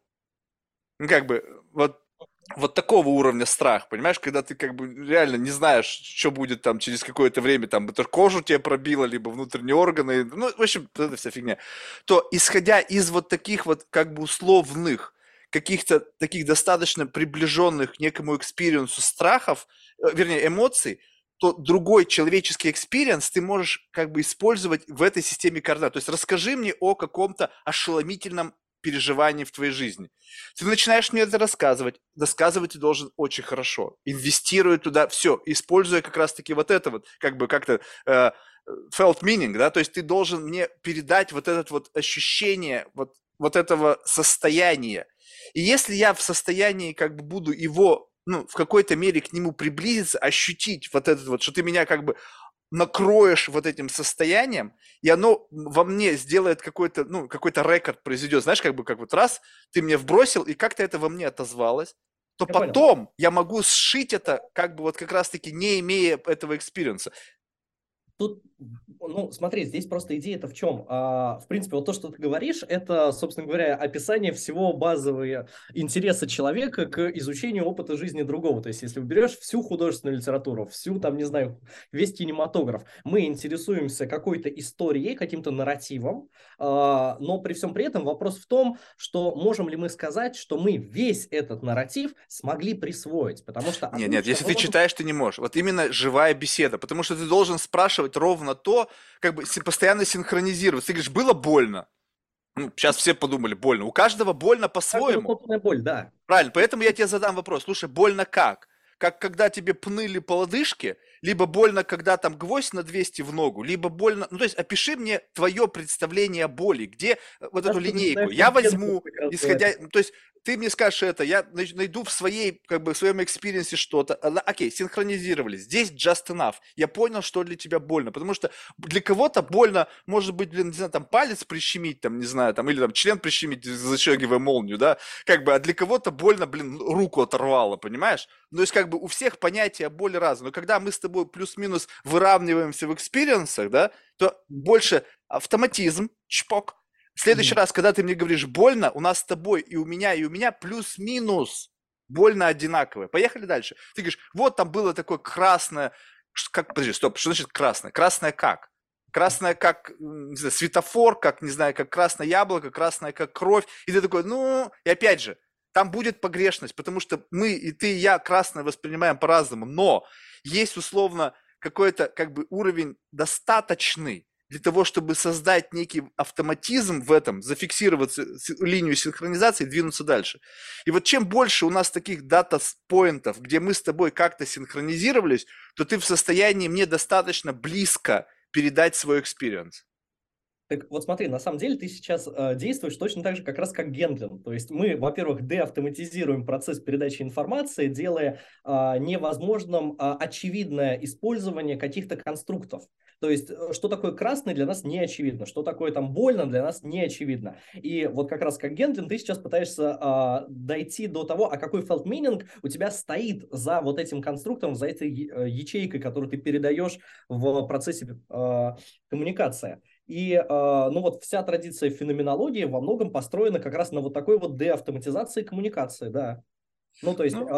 проект феноменологии, он же как раз для этого и закладывался. То есть, если мы возьмем, там, не знаю, вот Эдмунд Гуссерля, что его не устраивает. Вот он вообще хотел переписать математику. Его исходно не устраивала математика, которая существовала. Он говорит, что, у нас есть огромное количество знаний, которые мы передаем по привычке, считая, так уже сложилось, это очевидно, что так. Но мы не уверены в том, что у них есть вот то самое переживаемое твердое основание, которое неоспоримо.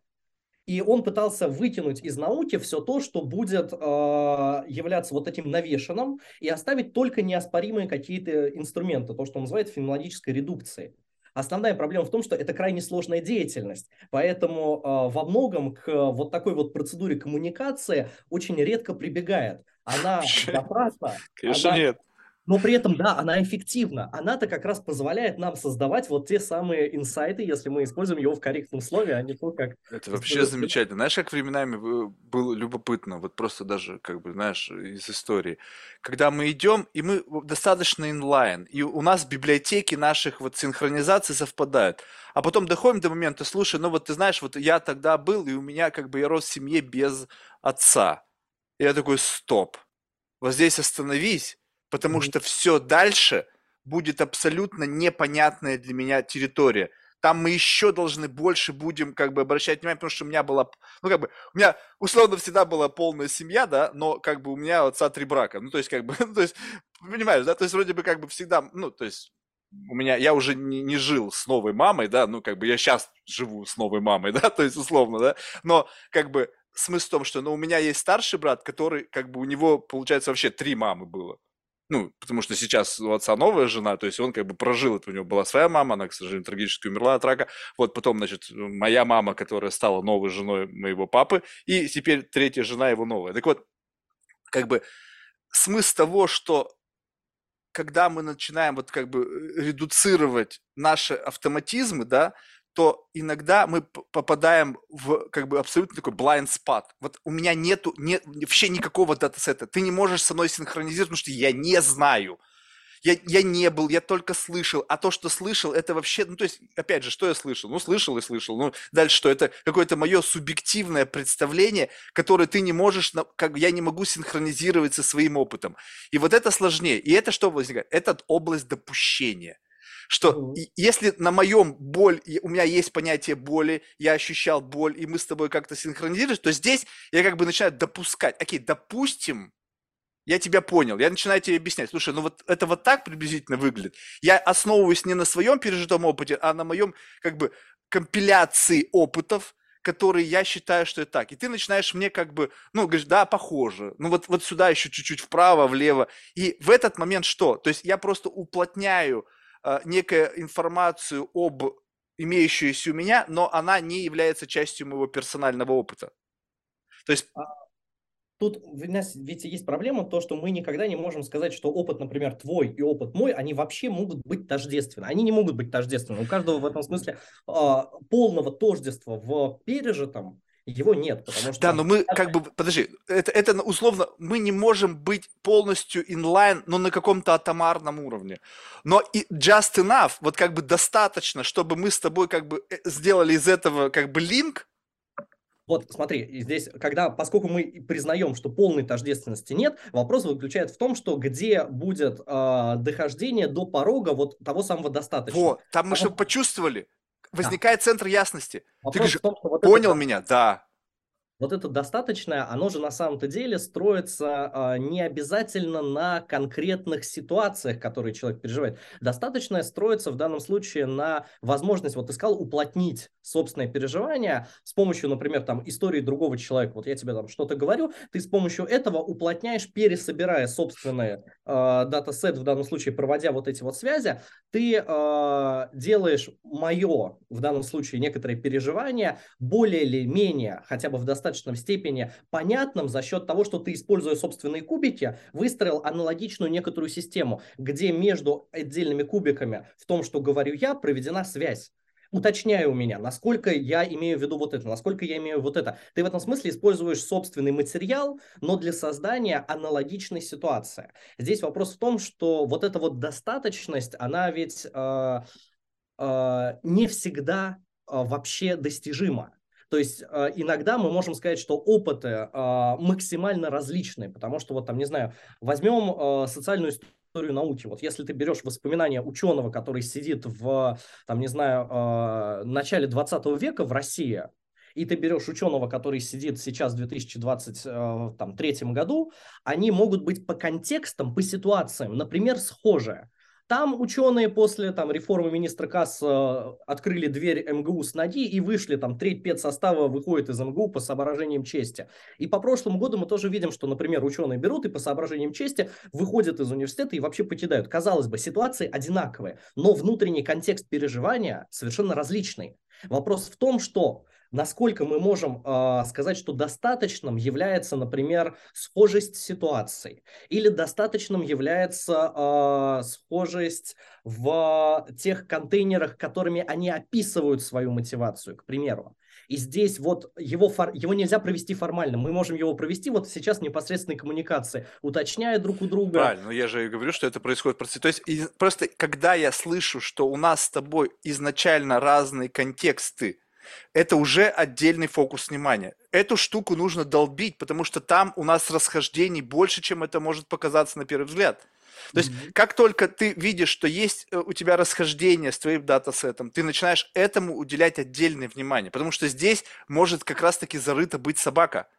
Потому что если ты пойдешь по ложной линии, это знаешь, иногда бывает, ты разговариваешь с человеком и думаешь, блин, что-то как бы вроде бы мы с тобой все инлайн, но почему-то я тебе вбрасываю а у тебя на выходе выходит С. И ты мучишь, не будешь понять, да как так-то, мы же вроде настроены. И потом через там час, два, три, через годы общения возникает, что слушай, а у меня в прошлом было вот это. И ты такой, блядь, так что ты раньше-то не сказал? Вот откуда разница в ауткаме. Вот смотри, вот как ты сам сказал, годы общения нужны зачастую для того, чтобы понять, а что могло детерминировать условия для создания вот этой достаточности в понимании. Потому что это же не всегда у нас находится в области рефлексируемого.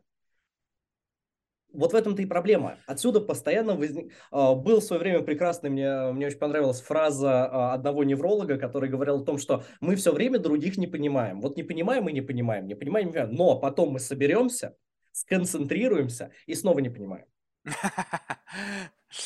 Ну, как бы, понимаешь, вот тут вопрос. Вот если у тебя есть мотивация понять, ну, то есть, допустим, понять не с точки зрения, знаешь, согласиться, это же разные вещи, да, понять и согласиться, а просто понять логику твоих рассуждений, понять, откуда они исходят, то есть насколько они искренни, либо ты просто подыгрываешь трендом, ты просто хочешь казаться умнее и так далее. И то, что ты говоришь, по сути, это как бы вот та самая информационная среда для анализа. То есть ты смотришь, что говорит человек. И вот действительно на уровне чувств ты как-то понимаешь, что это булщит, либо это исходит из какого-то недр тебя, да, вот это как бы, потому что слова не резонируют с теми идеологическими какими-то конструктами, которые ты этими словами описываешь, да, то есть я хочу изменить мир к лучшему, а я на тебя смотрю и думаю, что-то ты мне мажешь, никогда ты ничего не хочешь менять, мир к лучшему, хочешь бабла просто срубить по-быстрому, вот, но смысл в том, что как бы вот это вот как бы выравнивание, и в рамках этого выравнивания мы подтягиваем из бессознательного какие-то вещи, которые как бы необходимы для формирования вот этого нового. Ну, то есть, но вот как будто бы мы начинаем творить из этого центра ясности вместе. Да. То есть, как только, то есть, а теперь давай подумаем. То есть, как только мы условно синхронизировались, но у тебя есть свой флейвор, у меня свой флейвор, но по сути, как бы мы начинаем вместе творить и говорить, слушай, а давай подумаем на эту тему. И плоды коллективного труда нашего, какого-то вот этой коммуникации, они будут создавать новое видение чего-то, как бы, которое будет состоять из тебя и из меня. И у нас не будет батла. То есть мы не будем постоянно пытаться перетянуть на свою сторону, потому что как бы в этом нет смысла. Ну, то есть, как бы, нафига это делать? Ну, мы просто что-то творим, да, как бы, ну, ты вбросил, я вбросил, окей, получилась какая-то фигня, давай попробуем что-то поменять, с этим что-то сделать. И я наблюдаю, что людям почему-то некомфортно вот в таком формате общаться, потому что они хотят либо соглашаться, если есть кто-то, какой-то лидер мнений, то есть им проще, о, я вот этого человека слышал, он умный, он классный, книжки его читаю. Либо же, наоборот, что-то из себя извергать, чтобы, ну, другие соглашались с тобой. То есть, чтобы не было вот необходимости соглашаться, либо не соглашаться, это вообще крайне такая редкая беседа в последнее время. Слушай, ну, на самом деле, вот это же колоссальная проблема. Мне просто в этом смысле очень нравится... Вот был такой великий методолог, один из последних великих методологов науки, Пол Фейрабенд, которого таким не все считают, потому что не всем нравится его концепция. Его запомнили как создателя идеи методологического анархизма в этом смысле, потому что он говорил, что главное, что должно работать. Если вам кажется, что авторитеты говорили, что вот этого не должно быть, вам вообще должно быть плевать на авторитетов. Нет авторитетов. Вы проводите в данном случае, вот как мы сейчас с тобой, некоторые исследования. Например, с помощью коммуникации. Может быть, не с помощью коммуникации. Но вы пытаетесь что-то понять, и вот есть такой-то результат. Результат ценен сам по себе. В этом смысле то, что кто-то из авторитетов может сказать, что это не ценный результат, для вас вообще не должно играть роли. Потому что если этот результат применим в вашей жизни для познания, к примеру, то значит он полезен. Все, да, да. Чего был собран, это уже, ну то есть то отношение, которое культура к нему сложилась, оно вообще не важно. В этом смысле у нас, ведь если мы посмотрим, например, вот вся наука, это же крайне радикализированный институт познания, в котором есть четкие авторитеты. Мне в этом смысле очень нравится, как там, не знаю, вот в дискурсе физиков 30-х годов обязательно нужно было сослаться на великого авторитета, там, Владимира Ильича, который говорил, что теория относительности это полный бред, потому что она идеалистична, значит, неверна. Вот это тот авторитет, которому надо было следовать. И ему следовали до момента, пока не стало понятно, что, блин, а без этой теории относительности мы не создадим, там, не знаю, бомбу. И тогда пришлось отказаться от одного авторитета, но мы же сохранили кучу авторитетов других. И мы каждый раз, когда пытаемся вести там научную работу, мы так, ну, здесь надо сослаться на этого, здесь надо сослаться на этого, здесь надо сослаться на этого. Просто, например, в философии это как раз приводит к тому, что мы занимаемся не философией, а мы занимаемся историей философии. Мы перерассказываем, как авторитетные мысли одних преломляются через авторитетные мысли других, а где там собственная мысль? Ну, может быть, в том, как мы построили порядок ссылок.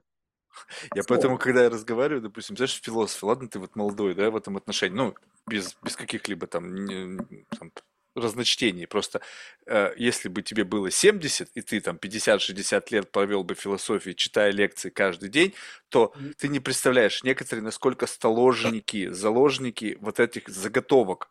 Того, что оно должно быть только так и никак иначе, да. И то есть поэтому я говорю, слушай, ну ты вот это мне сейчас сказал, так ты можешь понять, как бы, как ты это чувствуешь? Не то, как это чувствует Платон, Аристотель, там, не знаю, там, Хайдегер, а вот то, как это... То, что ты столкнулся с этим кусочком информации, мне не нужна цитата этого человека, если мне надо, я пойду почитаю его, я же сейчас с тобой разговариваю, мне интересно, как это тебя изменило, как это столкновение с чем-то изменило. То есть, по сути, если мы говорим, что все триггеры, ты для меня триггер, я для тебя триггер, Хайдегер для кого-то триггер, то как это внутри всколыхивает область твоего бессознательного и что оно оттуда подтягивает. Вот в этом смысле как раз была очень хорошая мысль выработана для психотерапевтов. В этом смысле хороший психотерапевт, он не должен человеку навешивать, например, свою концептуальную модель, которую он даже не сам придумал, а зачастую взял у авторитетов. Его задача всего лишь человека попробовать направить на что-то, и все. В этом смысле у нас все равно понимание должно быть личное. Потому что когда мы начинаем навешивать чужое понимание, перенося его просто априорно считая истинным за счет того, что это авторитет, но мы не создаем ничего нового, у нас не будет того самого инсайта. Да, но вот ты знаешь, вот это, Катя, это все равно, вот, ну, представь себе, вот как бы центр нарративной гравитации, да, вот мне недавно представили такое интересное словосочетание, звучит офигительно интересно, да, что... Внутри нас есть вот этот вот центр нарративной гравитации, такая черная дыра, которая обладает, как бы условно, знаешь, детерминированный ты, который притягивает к тебе именно вот что-то соответствующее, вот как бы вот, ну вот притягивается именно то, что притягивается. И по сути, ну, там есть, понятно, исторический контент, культурологический, там твоя судьба, жизнь, как это все складывается, оно все как-то вот притягивается. И поэтому даже когда человек как бы не хочет тебя условно просто, ну, как бы какую-то, как это, докринизировать или как-то, ну, как-то тебя вот прямо конкретно направить в какое-то конкретное русло и прогнуть тебя под авторитетов, просто как бы вот, ну, как ты говоришь, делать такой как бы пуш в сторону того, чтобы ты сам открыл в себе какой-то, решил этот вопрос. Тот вектор этого пуша, он будет все равно часть вот этого, как бы, следствия вот этой твоей нарративной гравитации. Ты не можешь быть беспристрастным. То есть нельзя сделать пуш без вектора. А кто определяет вектор? Ты меня толкнул туда, а представь себе, что это такая, как бы, ну, трехмерная или, там, не знаю, четырехмерная среда, да? И ты в меня в этой среде, условно, вот в этом бессознательном, куда я прилечу и чего я коснусь. То есть ответ на этот вопрос, как бы, сейчас уж мы заговорили о теории там, относительности, да, то представь себе, что есть вопрос, какой-то запрос, да, и ответ на этот запрос, он относителен. Относителен того вектора рассуждений, куда ты меня отправишь. Понимаешь, да? То есть вот это может правильно быть и ответом, потому что ты меня туда толкнул. Вот недавний пример, офигительный, про психолога. Девушка-психолог рассказывает про ее знакомую, или там, в общем, сейчас могу наврать, но в общем смысл не в этом. Значит, типа сессия психолога, девушка недавно эмигрировала из России в Канаду. Ну и вроде бы как бы в России там постоянно какая-то неопределенность, как описывается, да, что вроде как бы все как-то волнительно, там далее. И вот Канада, и она там чувствует невероятную тревогу. И значит, в этой истории, к которой она пришла психоаналитику, психоаналитик сделал как бы условно пуш, который как бы дал ей ответ на природу ее какого-то волнения. И что он ей сказал? Он говорит, ну слушай, ну ты жила всегда в неопределенности, в страхе, а ты приехала, здесь вроде все хорошо. И она такая, точно. Ну, я не помню точную историю, но идея заключается в том, что он ее толкнул куда-то, и где-то там она нашла ответ, который просто ее удовлетворил. Вопрос в другом. В поиске ответов мы есть условно как бы истина, а есть то, что нас может удовлетворить. Является ли то, что нас удовлетворяет, всегда истиной? И получается так, что просто психологи в силу их знаний, их опыта, их умения делать какие-то манипуляции с человеческой психикой, они могут тебя толкнуть, как бы они знают вектор, вот туда толкай, плюс-минус.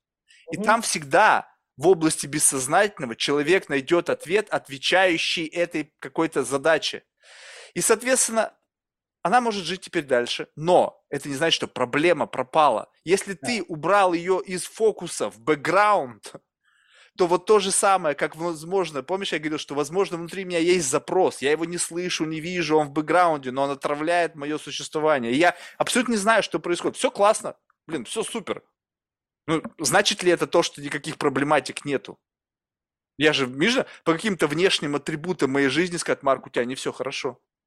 Ну почему мне не все? Ну как? Ну ты один, тебе столько лет, ты, блин, тебя вся семья, там все многодетные, ты как бы живешь каким-то странным образом жизни, праздным, бесконечным, задержался в какой-то в детстве. Кто-то может сказать, что это проблема.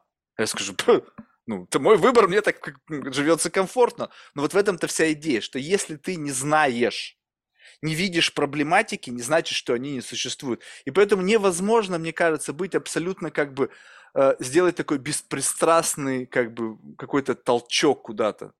Слушай, ну, мне кажется, здесь просто вот эта беспристрастность, она не должна основываться на категориях персонального и истинного, условно говоря, лично себя удовлетворяющего истинного, потому что здесь в данном случае истинное, оно же, это абсолютная, опять-таки, фикция. У нас есть твое персональное, есть чужое персональное. То, что чужое персональное может быть, например, статистически более подтверждено на массе, не делает его в этом смысле истинным. Вопрос заключается в том, что беспристрастность заключается в умении соотносить персональное и чужое. Вот ты пробуешь их постоянно в живом некотором соотнесении сравнивать. И в этом смысле ты не говоришь о том, что какая-то позиция правильная, а твоя должна ей либо противопоставляться, либо соответствовать и так далее. Ты пробуешь в рамках соотнесения двух постоянных позиций найти некоторый ответ, который, с одной стороны, тебя должен удовлетворять, потому что это твоя собственная жизнь. В данном случае все равно тебе ее проживать. Но, с другой стороны, ты должен продолжать задавать вопросы. А что может быть с моей жизнью не так, сравнивая свою позицию с чужой позицией? То есть чужая позиция для тебя триггер для переосмысления собственной. И это же постоянно бесконечный процесс. У него нету финальной точки, когда мы сказали, вот, все, теперь все идеально, ты соответствуешь истине. Потому что в данном случае нету этой истинной позиции. Я понял, да, но вот смотри, вот я сейчас не говорю об истине как бы твоей, я говорю об истине своей. Когда я что-то принимаю, ну, скажем так, что вот этот какой-то ауткам моих размышлений, ауткам какого-то там вычисления, который шел там в бэкграунде, и какого-то моего принятия того, что, блин, мне кажется, это правильно, он может не являться истиной даже для меня. Mm-hmm. То есть, как бы, я в этом отношении под истинностью понимаю, знаешь, когда вот как бы когда происходит такая, знаешь, как бы акт sustainability, ну как бы когда это становится безубыточным и в то же время как бы не беспокоящим тебя. Ну скажем так, ты можешь это не видеть больше, но это не значит, что тебя это не отравляет. Вот истинное, оно как бы бум, замкнулось, и это процесс, он как бы больше действительно не существует. А здесь то есть это такое стопроцентного принятия вот этой ситуации. В этом смысле важно, чтобы этот процесс не останавливался. То есть процесс во многом сомнения в том, что с тобой, например, все хорошо или все плохо, это конкретные экстремумы, которые мы выставляем, условно говоря. Мы можем на них ориентироваться, но здесь важно, что этот процесс, он должен постоянно идти. То есть вот эта вот автокоммуникативность с самим собой, она должна продолжаться. Вопрос в том, что мы можем автокоммуникативность сделать предметом нашего внимания, а мы можем, опять-таки, стандартно ее игнорировать просто потому, что наш автоматизм восприятия построен на том, что автокоммуникация туда не попадает. Мы начинаем неожиданно замечать ее, когда, например, что-то случается триггерное, и ты сидишь и думаешь, блин, а что там не так с моей жизнью? То есть ты делаешь резко в фокусе внимания вот эту вот автокоммуникацию внутри себя. Но по-хорошему автокоммуникация внутри себя, она же не прекращается в тот момент, когда твой фокус внимания переключается на что-то другое. И вот умение сохранять автокоммуникацию в фокусе внимания на самом-то деле и позволяет тебе не выносить какие-то идеальные точки, обозначаемые как правильное, неправильное, истинное, неистинное. То есть здесь терминов может быть много, но ты все время просто находишься в идее соотнесения. Слушай, ну вот это, кстати, тоже удивительный момент в том плане, что если внутри нас происходят постоянно вот как бы какие-то процессы, постоянно движущиеся, ну то есть как бы что-то постоянно проистекающее. И проблема возникает тогда, когда происходит как бы ступорение, тык, вот как бы тык-тык-тык-тык-тык, вот замыкает. Вот. А теперь представь себе, что вот как бы, ну если вот, почему-то часовой механизм, он как-то максимально хорошо подходит для того, чтобы как бы на этом сконцентрироваться. Да? И все вроде как бы условно движется как-то само по себе, но это же такая сложная система из вот этих вот как бы ну, перехода от с маленькой там какой-то цепочки на большую цепочку. И люди, которые как-то с которыми ты общаешься, они могут с тобой условно поделиться вот этой вот механикой внутренних как бы переживаний. И что в этом удивительно, что когда ты ну, как бы заимствуешь это, то есть, видишь, человек справляется как-то с какой-то задачей, причем справляется на уровне просто автоматизма. Для него эта проблематика вообще не существует. То есть, раз ты смотришь, блин, как-то у тебя вот из этого получилось вот это, и в этот момент, условно, ты спал. Я в этот момент нахожусь как бы в максимальном стрессе, в каком-то, то есть у меня какая-то паника, ну, условно, какое-то я испытываю состояние, в котором я не делаю это автоматизмом. И вот вопрос, как это извлечь, понимаешь, мне вот всегда вот такие штуки внутри, вот внутренние автоматизмы, но автоматизмы в хорошем смысле слова, которые позволили бы мне, как бы, условно, используя это, решить свои какие-то задачи, сделав из них автоматизмы?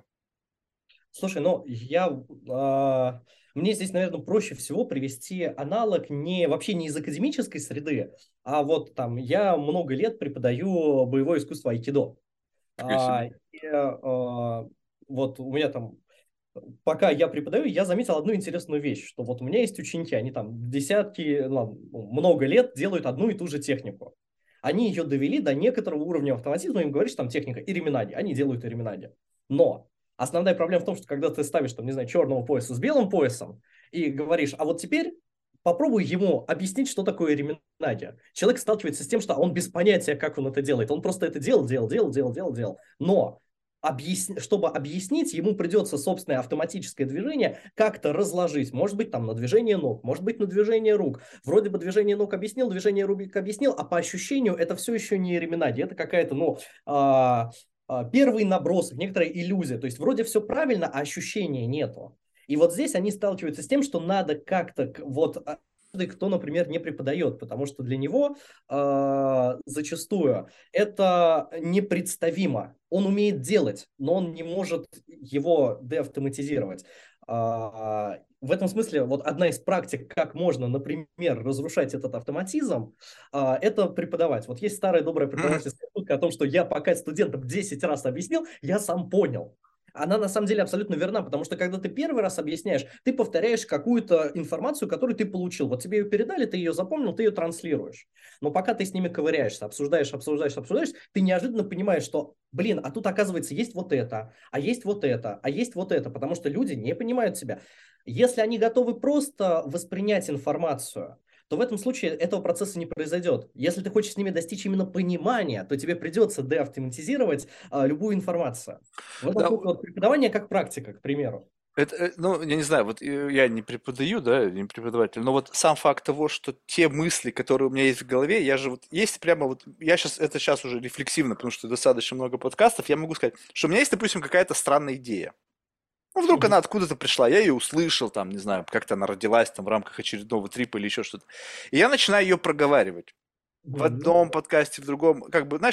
Плагиат самого себя, повторение, но каждый раз происходит то есть удалось не сказать, просто повторить предыдущее, а чуть-чуть как будто бы вглубь вот этого rabbit hole уйти. Чуть-чуть. И вот самое, что удивительно, что в какой-то момент времени это раз и отживает. Это перестает меня больше беспокоить. Но беспокоить в каком смысле? Не то, что я думаю об этом каждый день, а просто это становится частью меня. Видимо, я достаточно себе сам объяснил эту мысль. Мне не нужно больше computation твой для того, чтобы в силу мой тоже не справляется, он какой-то примитивный. То есть я использую, получается, чужой интеллект и при взаимодействии с другим человеком я сбрасываю тебе какие-то raw materials для того, чтобы ты в своей голове их чуть-чуть обсчитал и выдал мне фидбэк. И это удивительно, потому что у меня в основном мысли, они не, в силу этого хаоса, они не структурные. То есть для большинства людей кажется, что это разговор ни о чем. Тебе кажется, что у нас разговор ведь о чем-то, да? Да, потому что есть определенная линия. Но для большинства они скажут, что это был разговор ни о чем. Потому что они не находятся в этом центре сонастройки, и они просто выхватывают какие-то разные слова на абсолютно разные темы, которые им условно ничего не дают. Но они им не могут ничего дать только по той причине, потому что ты сейчас решаешь свою проблему, а я свою, и они очень специфические. Мы же не делаем подкаст для кого-то, Васи, мы давай расскажем Васе о том, что такое, и ты раз и зачитываешь лекцию для Васи, что потом Вася со своей говорилкой мог рассказать это Пете, и и тем самым показать, что Вася умнее Пети, либо блеснуть умом, либо для смолтока, я не знаю, для чего нужно это Васе, да, но смысл в том, что... Но внутри есть определенная какая-то линия, в которую мы пытаемся все равно, даже если это раз меня разбалансировал, раз ты улетел, мы все равно пытаемся к ней вернуться. А эта линия – это просто центр ясности. Когда о чем бы мы ни говорили, то возникает такой обратный фидбэк, говорящий тебе, что плюс-минус ты понимаешь, о чем идет речь. Так вот, ты привел пример с преподавателями.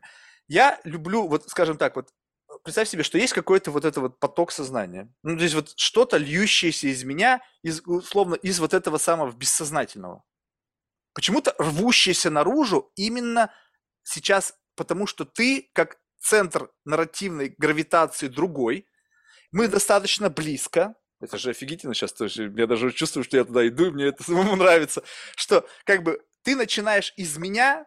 Твоя нарративная гравитация вытягивать определенный поток. Когда две звезды, одна, начинается какой-то обмен материями, да, и я не останавливаю это. То есть, как бы я даю тебе, как бы вот возьму, даю себе право извергнуть все, но это все прилетит как-то к тебе. Что-то отметется, потому что это абсолютно не имеет смысла.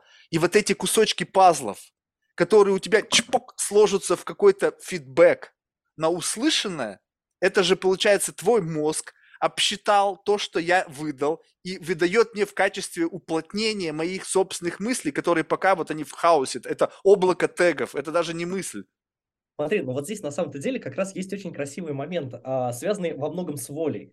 Потому что вот когда ты говоришь, и я тебя слушаю, я же в данном случае, у меня нет готового ответа. Я не пытаюсь волевым решением прочитать лекцию для себя, Марка, или там для какого-нибудь Вася. В этом случае у нас есть четкая линия, я просто транслирую вот какое-то свое мнение. Я не смогу ничего в нем поменять, потому что я в данном случае использую там твой вопрос всего лишь как прецедент для транслирования своей идеи.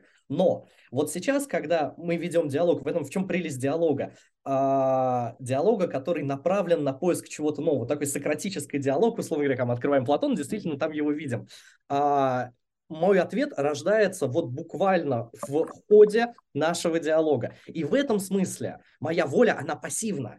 То есть у меня нет стремления донести какую-то концепцию. У меня есть стремление всего лишь тебя слышать и реагировать на услышанное. Да.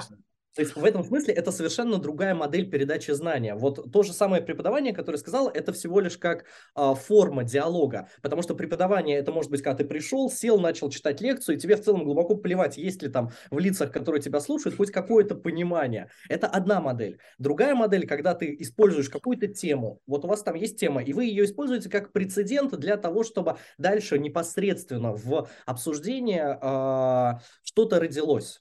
Вот и в этом смысле с каждой группой, с которой я веду занятия, рождается разное, и это нормально. Потому что если у нас будет рождаться одно и то же, то, скорее всего, это трансляция какой-то авторитетной мысли, которая уже закрепилась. Может быть, мысли, написанные в учебнике кафедральном. Может быть, мысли, там, не знаю, моей собственной, если я просто ее продавливаю. Но это совершенно другая коммуникация. И это удивительно в том плане, что... Когда, во-первых, надо начать с того, что не каждый человек готов в такую коммуникацию входить. Люди хотят, чтобы это были заготовки. Потому что если ты подавляешь свою волю, либо ты сам ее подавил. Ну, то есть, как бы в момент, это какая-то определенная зона комфорта, когда ты считаешь, что, в принципе, тебе не нужно особо заниматься модерацией того, что вылетит, потому что здесь никто не призван тебя поймать за какое-то сказанное и как-то это используют против тебя. То есть, я не знаю, мне надо дисклаймер такой повесить впереди, что я не хочу зацепиться за высказывание. Мне оно может понравиться, может не понравиться, я могу удивиться, могу огорчиться, но это никак не изменит моего отношения к собеседнику, потому что это как бы твои мысли, и почему они должны как бы влиять на мое отношение к тебе. У меня тоже бред полнейший в голове, поэтому так бы, то есть это нормально, когда у человека есть какие-то мысли. Но смысл заключается в том, что в этот момент человек как бы становится, ну, как будто бы больше собой. Потому что если ты находишься в фокусе вот этом таком нарративном, когда ты не выключаешь волю и стараешься выдать на вот, по сути, даже не можно сказать, что внятных вопросов не звучит. Это просто какой-то бл и рефлексия на вот эту, как некий фидбэк. И в силу того, что нету внятного ответа, очень сложно волю подключить, чтобы дать ответ на вот это невнятное, чтобы в этой ситуации быть обезопасенным, обезопасить себя в отношении слушателей, потому что, блин, ты вообще почему ты реагируешь на этот бред? Кто-то и такое может сказать, да? Во-вторых, высказать что-то умное, потому что либо... Это любопытно бывает, когда вот на этот бу-бу-бу-бу-бу, и вдруг начинается совершенно другая тема. То есть, как бы, как так произошло, что то, что я сейчас сказал, у меня не было вектора, я не знаю, чем это закончится, но просто я чувствую в какой-то голове, что все, стоп, я как бы изверг, это как, это не бесконечный поток, он как бы, как что-то такое, полилось что-то, дольше, короче, но я чувствую, когда стоп. И после этого стопа возникает что-то вообще из другого мира, из другой оперы, но это звучит как заготовка, это, знаешь, это просто как бы, ну, удивительно, как это подтянуло из тебя вот этот вот как бы поток информации, который ну, просто отскакивает от зубов. Я думаю, да блин. На самом-то деле, вот смотри, это же очень интересный момент. Вот у меня, например, вообще нету опыта участия в подкастах, я ни в одном не участвовал никогда, поэтому перед этим подкастом я, например, нервничал. Ну, просто потому что нет опыта, я понимаю, что мало ли как это пойдет, нет списка вопросов. Ну, и здесь вот это ощущение, желание сохранить контроль, для того, чтобы обезопасить себя, для того, чтобы, там, не знаю, не потерять лицо, еще что-то. Ну, мне в этом смысле, наверное, чуть проще, действительно, потому что я молод, и потому что, ну, какое лицо я могу потерять? Я так вот точно вообще не парюсь на этот счет. Вопрос нечего. Опять представляем себе вот этого человека в машине. Он безумно хочет взять этот руль и начать машиной управлять, чтобы доехать из точки А в точку Б. Он знает точку А. Причем первым, самым лучшим, чтобы потом тебе дали кубок.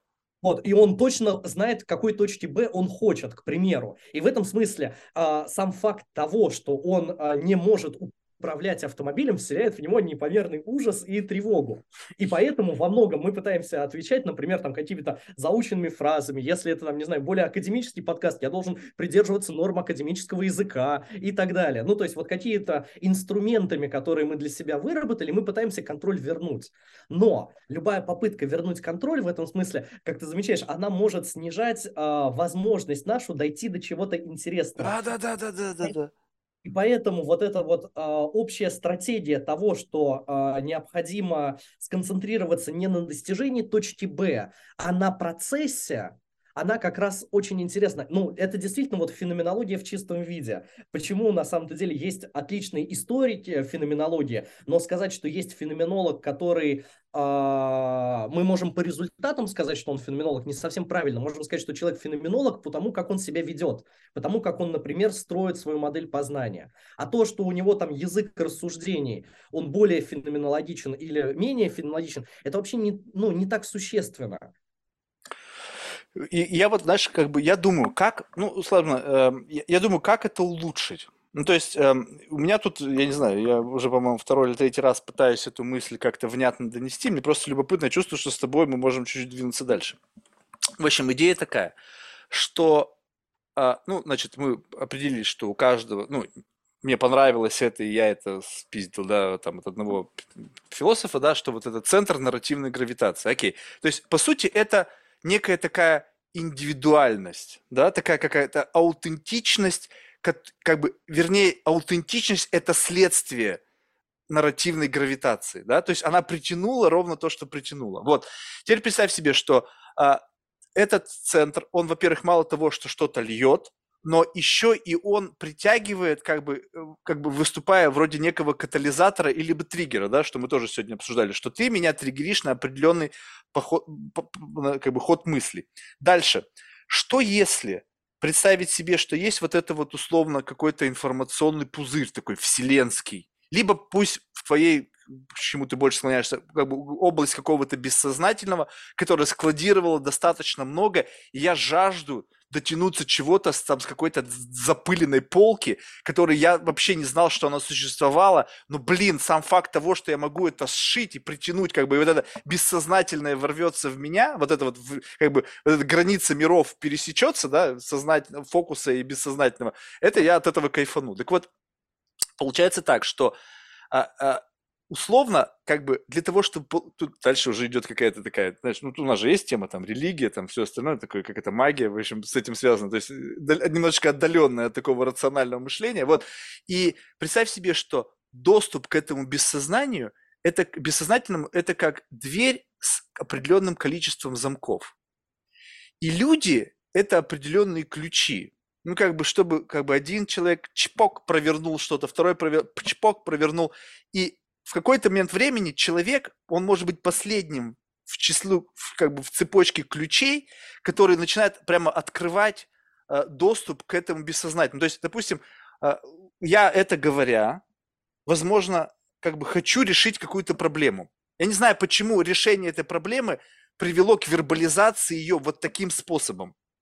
Но сам факт, что эта проблематика уже как будто бы существует, она может быть исключительно выдуманная в моем каком-то, в моей психологической реальности, и я пытаюсь ее решить.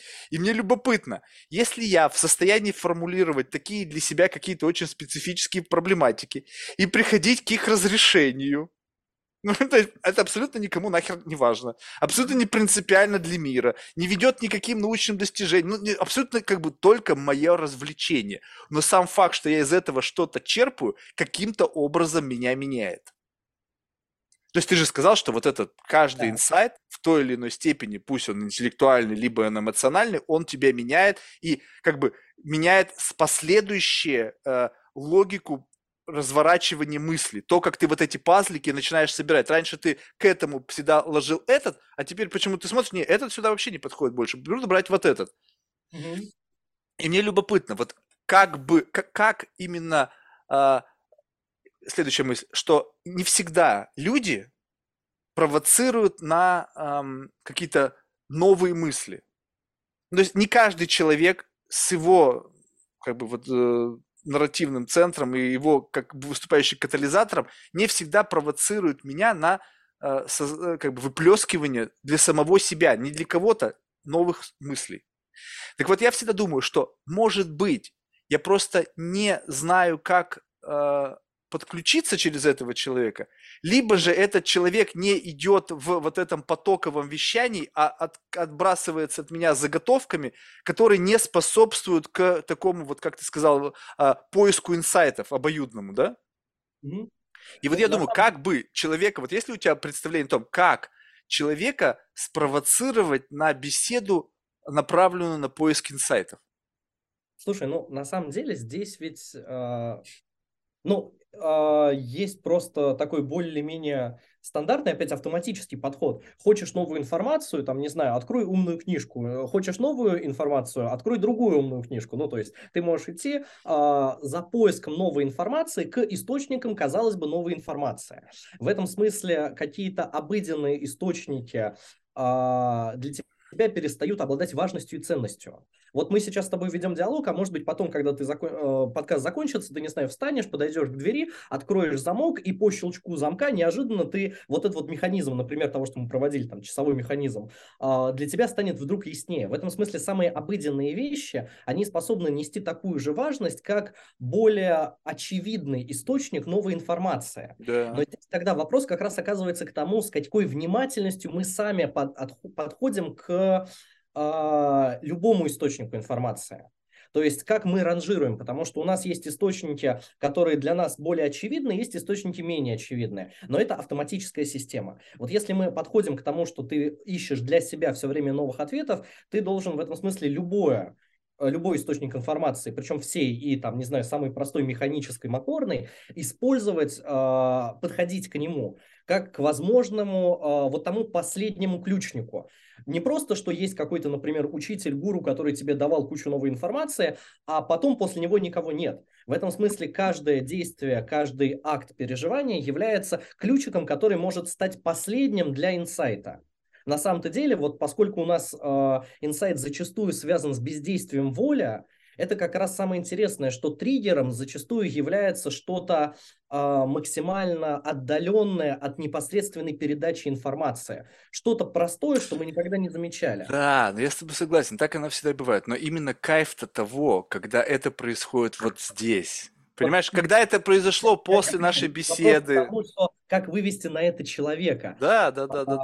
Чтобы вот это, понимаешь, что такое, как бы это реально ошеломительно. Когда вот что-то, у меня было буквально единицы таких случаев, когда вот это прямо, я не знаю, накрывало, и ты такой думаешь, вау, вот это только что произошло, только что, вот сейчас оно было, и я думаю, блин, вот я, только что как бы произошло как бы перетряхивание моей вот этой системы координат, она в моменте начинает меняться. Здесь в этом смысле, ну вот если мы говорим про инструменты, как мы можем это сделать, это на самом-то деле как раз к умению ведения диалога. Потому что если диалог строится на идее просто передачи некоторых контейнеров информации, просто один бит, второй бит, третий бит, то в этом случае, как ты понимаешь, статистически у нас как раз не произойдет вот этого ощущения «вау, неожиданно сложилось». Другое дело, что если мы посмотрим на всю историю, там, не знаю, философии как метода ведения диалога, не как метода фиксировать мысль, а как метод именно ведения диалога, то здесь у нас появляется возможность находить некоторые структурные приемы языка, что, например, язык более формальный, ну, то есть такой протокольный язык, он, например, менее подвергает человеку желанию деавтоматизировать систему. В этом случае, если ты хочешь деавтоматизировать систему познания, используй, например, менее формальный протокольный язык. Это там первый инструмент. Второй инструмент — вопрос в, там, не знаю, возможности человека увести от вот того чувства, например, страха и тревоги, которые ему привносятся неизвестностью. Вот мы сейчас используем Zoom. Вот я тебя вижу. Если бы мы, например, сейчас отключили камеры, наверное, это был бы диалог чуть более напряженный. Это был бы не напряженный. У меня было несколько раз, это вообще какая-то странная фигня. Нет, в детстве, в юности я помню, там по телефону с девочками там, по 2-3 часа разговаривать. То есть я их там представлял себе, там что-то как-то там, что там происходит, как у него румянец выступил на щеках, либо наоборот, брови нахмурило. Но я понимаю, какое количество информации, даже вот это маленькое, какое-то очень расплывчатое окошко дает тебе. Это лицевые экспрессии, которые тоже слабо видно.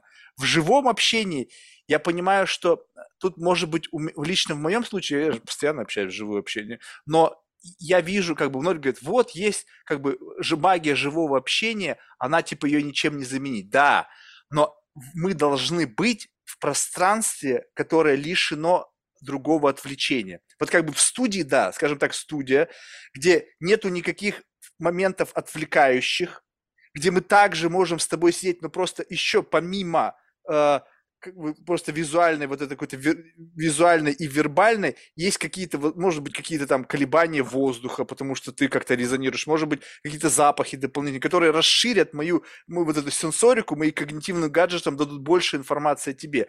Да, но это слишком сложно, потому что каждого человека затащить в студию, это был бы логистический кошмар. Я в Нью-Йорке, разница в часовых поясах, то есть какой-то бред собачий. Я предпочитаю лучше, пусть я возьму максимум из тех, с той сенсорики, которая есть, и буду ее использовать. Но за счет количества... Мы как раз подходим к идее того, что есть некоторый идеал, который, например, позволяет нам с большей эффективностью создать условия, которые стимулируют к ведению вот такого диалога. Еще раз, это не гарантирует, что диалог таким пойдет, потому что мы не знаем бэкграунд человека, может быть, он не готов на этот диалог и так далее. Но мы создаем условия более стимулирующие. И есть порог достаточного. В данном случае достаточное, оно является минимально необходимыми этими условиями. Они тоже ничего не гарантируют, но если убрать и их, то вероятнее всего диалог таким не получится.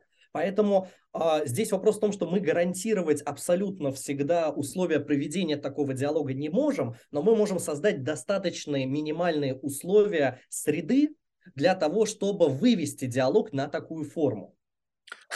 Знаешь, я не знаю, интуитивно, может быть, опять же, просто это подтянуло. И тут же, опять же, компьютерная метафора, раз уж все говорят, что мозг – это какая-то вычислительная машина, я сам для себя не замечая, этот поток этого невнятного – это как DDoS-атака на твой центр внимания. Ну, то есть ты просто вроде бы… Тут очень любопытно, я правда тоже это много раз говорил, но это просто действительно так оно и есть. Если человек пришел и он хочет просто говорить с заготовками, то когда я начинаю что-то говорить, что-то раз, у него, вот здесь подойдет эта заготовка. И все, человек стоп, он дальше меня уже не слушает. Он в фокусе своего внимания держит эту мысль. Так? Ты сейчас он закончит, и я это скажу. Двумя руками все, там кто-то записывает еще. Но это не заканчивается. Потому что я вижу, что ты меня не слушаешь. Я вижу, что ты хочешь что-то сказать. И ты И чем дольше я продолжаю эту DDoS-атаку, самый момент наступает когда? Когда я закончил, ты забыл, что ты хотел сказать, но и не слышал, что я сказал тебе, потому что твой фокус внимания был смещен сюда. В этот момент что происходит? Человек, как правило, да... то есть... Ты как Сократ в этом смысле, ты ходишь и начинаешь до людей докапываться. Так, подожди, а вот это, нет, подожди, а вот это, нет, подожди, а вот это. И на самом-то деле, в этом смысле... Да, но в какой-то момент времени, когда это сопротивление постоянно, что понимаешь, что это глупо, да, то есть ты никогда не можешь ни на что ответить, потому что ты не слушаешь о том, что, говорю, у тебя нету рефлексии над этим, потому что у тебя нету достаточно данных, чтобы это прорефлексировать. Ты начинаешь забивать на заготовки, Ну, блин, все, короче, по всей видимости, я ничего из этого не скажу. Будет удачный момент, я как-то их вставлю. И такой, и даже чувствуешь момент, когда наконец-то человек такой, а, вот здесь, идеальная пауза, бам, и свою заготовку. Думаешь, ну все, ладно, ты получил свою минуту славы, окей, супер. Дальше. И вот если вот удается как раз-таки создать момент, когда вроде бы как бы человек чувствует, что, ну, ничего, ну, страшного ничего не произойдет. Ну, я постоянно пытаюсь как бы себя сознательно занижать для того, чтобы человеку было комфортно. Ну, как бы, если ты будешь всегда себя ставить выше, то человек будет... Ну, представь себе, что ты приходишь, это пример банальный, да? Допустим, приходишь в ресторан, какой-нибудь французский, мишленовский, и такой очень чопорный. Ну, очень чопорный. Все там, значит, мужчины там в смокингах, дамы там, не знаю, в каких-нибудь вечерних платьях, все очень бриллианты. Там, в общем, какой-нибудь, знаешь, такой типа гала-эвент где-нибудь, там какой-нибудь фандрейзинговой организации. И все там прям вот такие вот. И автоматически ты как бы, каким бы ты ни был вот невежественным, ты будешь хотеть становиться лучше, потому что кто-то тебе показывает некий эталон, да, вот того, или какой-то средний как бы градус того, кем надо быть. Если же ты... ведешь себя, ну, как бы, ну, совсем как примат, то ты все равно не значит, что ты будешь на мой уровень опускаться, но ты не будешь преследовать свой максимум. То есть это чуть-чуть как бы дает тебе возможность где-то проявить себя, не, ну, то есть не так бы ты не проявил себя, если бы напротив себя сидел джентльмен. И вот этот момент, но если такое допущение, если вот этот вот вектор твоего воплощения в этот мир может быть и таким, то говорит это о том, что если ты... Ну, то есть, понятно, что мы все можем быть там вежливыми и можем быть невежливыми, когда это требуется. Но вопрос в том, что некоторые люди, они просто не могут быть хуже, чем вот они привыкли быть. Неважно, что происходит вокруг. Настолько сильны вот эти вот этические барьеры, настолько сильны убеждения и принципы, что каким бы ты ни был там приматом, они все равно будут всегда держать свой статус-кво. Но если удается вот этот вот нарушить, как бы вот этот как бы статус-кво, представляя себя в виде какого-то, знаешь, дурачка сельского. Ну, по сути, мне почему это удается, потому что я, в общем-то, я таковым и являюсь. Но смысл в том, что это как бы ослабляет твое как бы ощущение о дискомфорте. Единственное, что нельзя выключить, это представление о том, что это кто-то услышит. И вот это такой внешний цензор, но ты должен сделать все, чтобы человек забыл о существовании этого внешнего цензора. И тут тоже удивительная вещь. Когда какая-то возникает вот эта вот раскачка, когда ты начинаешь просто почемучки свои или просто, знаешь, всегда не соглашаться с любым как бы высказыванием, но не соглашаться не просто как бы «нет» говорить, а как-то аргументированно, чтобы это, ну, в общем-то, не выглядело просто отказом. И в какой-то момент иногда бывает, что люди забываются, и, впрыгивая в эту полемику, начинают как бы вот, у них пошло вот это вот как бы что-то соотносящееся с их вот психоэмоциональным состоянием, и потом вдруг приходит как бы ошпаривание, что, блин, это же под запись, и как бы там происходит как бы, ну, некоторые как бы теряются, ну, то есть как бы, и как бы, но главное здесь не показать им, что ты это заметил. То есть как бы в глаза в сторону, как бы там как-то, знаешь, там как будто бы что-то не произошло, потому что если ты дашь человеку заметить, подметить, что он понял... Это супер, и на этом это остановится. Да-да-да, ну либо начнется больше контроля, то есть он больше... Поэтому, но слушай, именно ну, вот... Здесь ведь на самом-то деле на это, например, направлено на сознательное умение... перебороть вот это состояние ступора, например, направлен перформанс. Он может быть более ярким, может быть более-менее, ну, как сама практика перформанса, когда мы неожиданно пытаемся разрушить привычные нормы, например. Тут в этом смысле могут быть более какие-то лайтовые формы, вот там, не знаю, самым избитым случаем все вспоминают, например, то, как любил, не как любил, а как позволял себе одеваться, там, не знаю, Стив Джобс, то есть, как мы берем там расцвет Apple с точки зрения там его поднятия, вот это. Джобс в костюмчике, обязательно в смокинге, весь такой красивый. И в конце, когда Apple уже себе все доказала, он приходит, там, не знаю, в кроссовках рваных, там, не знаю, в каком-то джемпере помятом и так далее. Для него это уже не перформанс, для него это возможность быть собой, несмотря на то, что от него ожидают, что он, как глава многомиллиардной корпорации, будет себя вести определенным стандартом. Он может себе позволить в данном случае отказаться от этого. но могут быть более там, яркие перформансы, когда мы сознательно идем на это, именно чтобы спровоцировать среду на попытку понять, а насколько важны, например, те или иные нормы, которые мы применяем относительно там, одежды, языка, поведения, жестов и всего остального, то есть которые рассчитаны на то, что ты должен соответствовать, а не должен в данном случае себя как-то противопоставлять устойчивым нормам. И вот этот вот баланс в поведении, ну... Давай так, вот это базовый вопрос, вот я с которым сталкиваюсь, там, когда занятия веду. Вот есть стандартная модель поведения, там, не знаю, преподавателя. Преподаватель должен, он вошел в аудиторию, он должен быть определенным образом быть одет, определенным образом он должен говорить, он должен сидеть на определенном месте, и это место четко зафиксировано. У нас есть кафедра, он должен стоять за кафедрой, должен говорить в микрофон и так далее. И когда ты начинаешь, например, от этих правил отказываться, ты не говоришь в микрофон, а можешь себе позволить, там, не знаю, ходить по аудитории и просто громким голосом, чтобы прокачивается акустику, говорить со студентами. Это вызывает шок, но это притягивает интерес. Ты начинаешь зарождать вот этот вот интерес в глазах слушающего. Когда ты начинаешь отказываться от модели, например, языковой и использовать нестандартные, там, не знаю, метафоры, выражения и так далее, чтобы что-то подчеркнуть. Ты вызываешь у студента шок, потому что он к этому не готов. У него стандартно есть модель, которая воспитывается там со школы, должно быть так-то и так-то, а ты ее неожиданно разрушаешь. В этом смысле это тоже как инструмент вот как раз вытягивания на качественный диалог, а не просто с точки зрения передачи какой-то информации. В этом смысле, если мы хотим отсюда убрать личность, ну, бери книжку. Вот в книжке личность, она тоже будет, но пока ты до нее докопаешься. Вот мы тут проводили прекрасный эксперимент в этом смысле с чат-GPT. Мы ее тестировали на умение создавать метафоры. Чат-GPT знает о метафорах в целом почти все. Ну, там 46 терабайт данных она съела. Она, задаешь ей вопрос, знаком ли ты с такой концепцией метафоры? Да, знаком, вот такая-то концепция.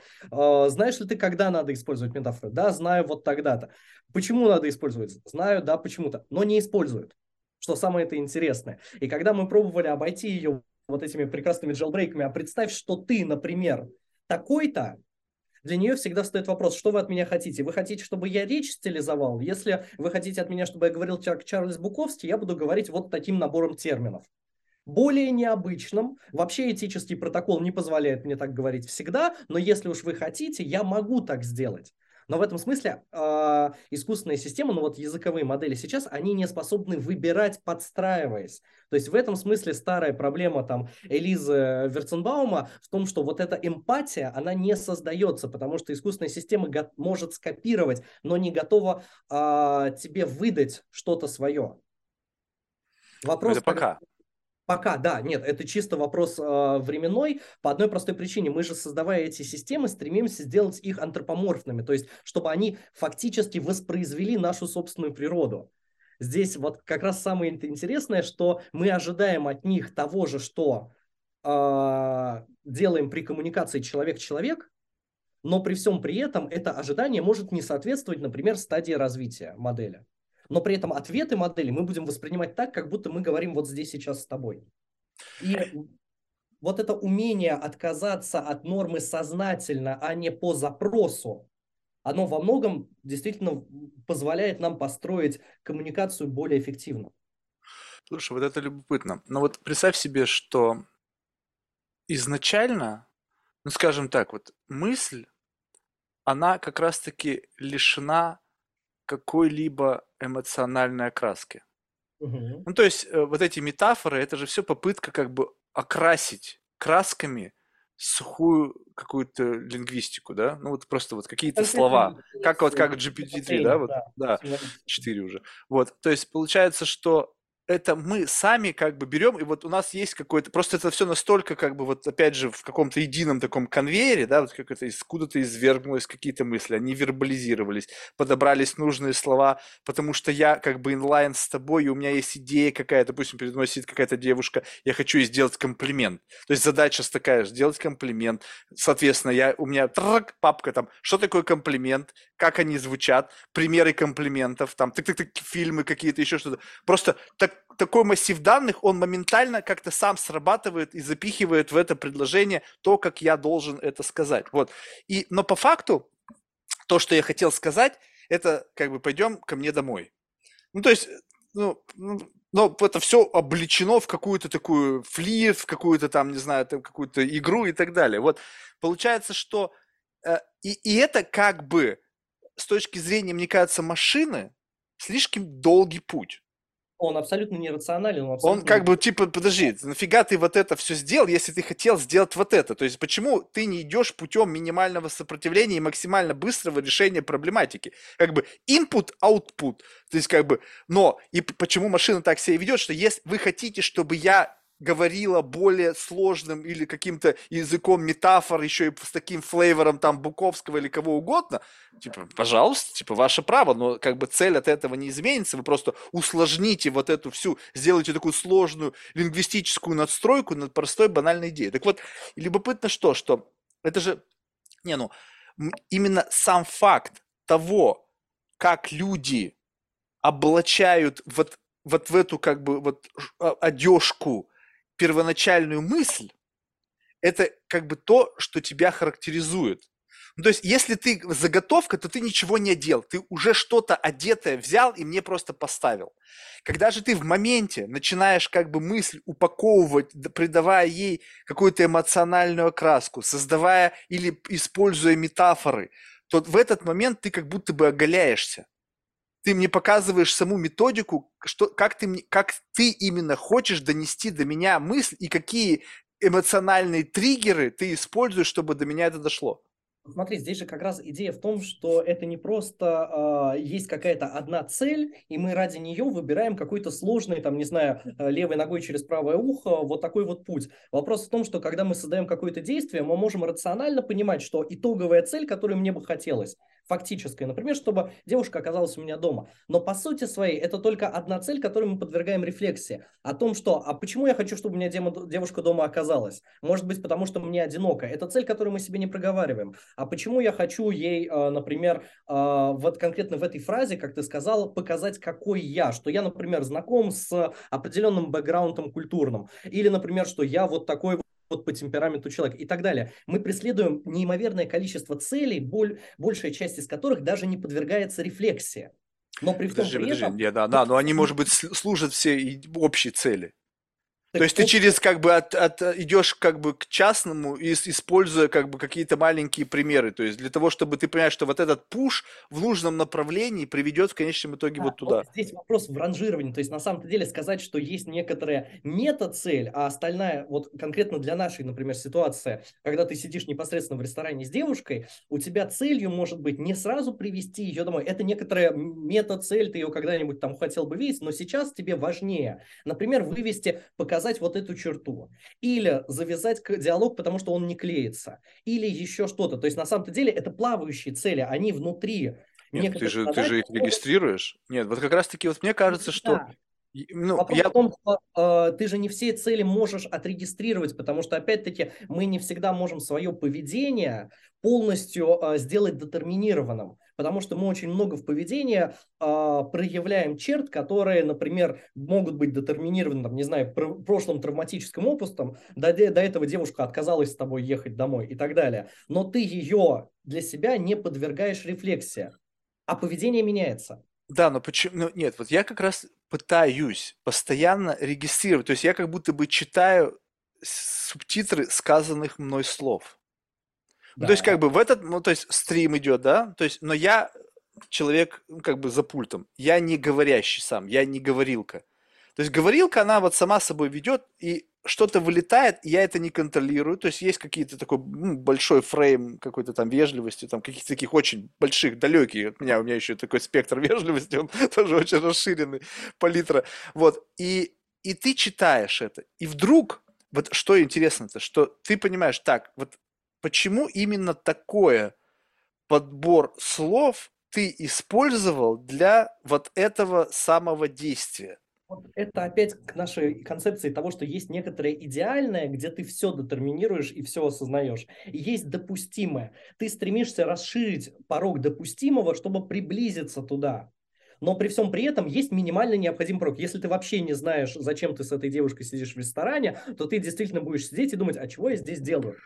То есть такое бывало. Осознание хотя бы одной цели того, что ты хочешь, чтобы она оказалась у тебя дома, это уже достижение необходимо минимально допустимого уровня, который позволяет тебе вести коммуникацию тогда осмысленно. Вопрос в том, что мы ее можем расширить, мы можем сделать рефлексируем большее количество целей, и тогда, причем эти цели же, они относятся к тебе, они не относятся зачастую к девушке. Ты можешь расширить и с точки зрения попытаться понять девушку, в данном случае, а почему она хочет услышать именно вот эти слова, вот в таком порядке, вот с такой интонацией и так далее. То есть мы расширяем порог допустимого, но верхняя граница, которую мы предполагаем, что она есть, она в этом смысле недостижима. И в этом смысле, чем больше у тебя опыта, тем больше ты способен эту границу расширять. Да-да-да, вот в этом-то идея. То есть получается, что чем больше у тебя опыта общения, сейчас уже не принципиально там с каким полом, вопрос в том, что, ну, вот видишь, тут очень важно. То есть, скажем так, что если в отношении с девушкой еще понятно, то есть ты сказал, достаточная цель существует, там, ну, затащить к себе. Вот, в общении с людьми в подкасте цель ведь она очень специфическая. Цель – удивиться, через это удивление кайфануть, ну и как-то дальше я пока не придумал. Ну, то есть, как бы, вот любого рода инсайт – это некое удовольствие. Удовольствие – это как наркотик, я его воспринимаю, потому что, блин, прикольно. И человек – это триггер для получения удовольствия. В какой-то момент ты заложник этого, ты голоден. Соответственно, тебе каждый день нужно, чтобы кто-то был, кто чисто теоретически в состоянии тебя триггернуть на какое-то чувство удивления, да, восторга, там еще чего-то, инсайта и так далее. Вот, не каждый день это происходит, но ты к этому стремишься. Соответственно, как бы я бессознательно ищу способы достижения этой цели. Угу. И если ты, допустим, с аналогией с пикапером, то человек, который уже много раз затаскивал девушку, он приблизительно знает, как нужно провести себя, ну, учитывая там архетипы какие-то существующие, как это работает условно, да, как вот из этой задачи происходит разрешение, то в данном случае здесь вообще нету никаких методологий. Я не знаю, каждый раз как будто бы это первый раз. Потому что, ну, разве что, получается так, что как бы единственное, что может повторяться, это неудачи. То есть, сегодня опять не было. Сегодня опять не было. Вот. А то, чтобы как бы наработать методологию, и каждый раз у тебя это есть. На самом деле у тебя есть как минимум один инструмент, который был подвергнут рефлексии. Если помнишь, вот в этой формочке там есть шкала, насколько вы хотите вести диалог от формального к... Люди не задумываются, поверь мне, вообще не задумываются. Это ты, может быть, задумываешься. Большинство просто лепят что-то там. Когда ты создавал вот эту ячейку, на самом-то деле ты же ее создавал, скорее всего, это не стандартная форма, ты ее создавал именно в попытках. Это уже вторая версия. В первой версии в этой линеечке было Open Mindless Level. Там вообще люди все лепили десятку, даже не задумываясь. Это, я понял, что вообще вот это значение вообще ни о чем не говорит. Сейчас второе. И я сейчас чувствую, что и это тоже не работает. Потому что кто-то меня, допустим, девушка меня лепит сразу в десятку.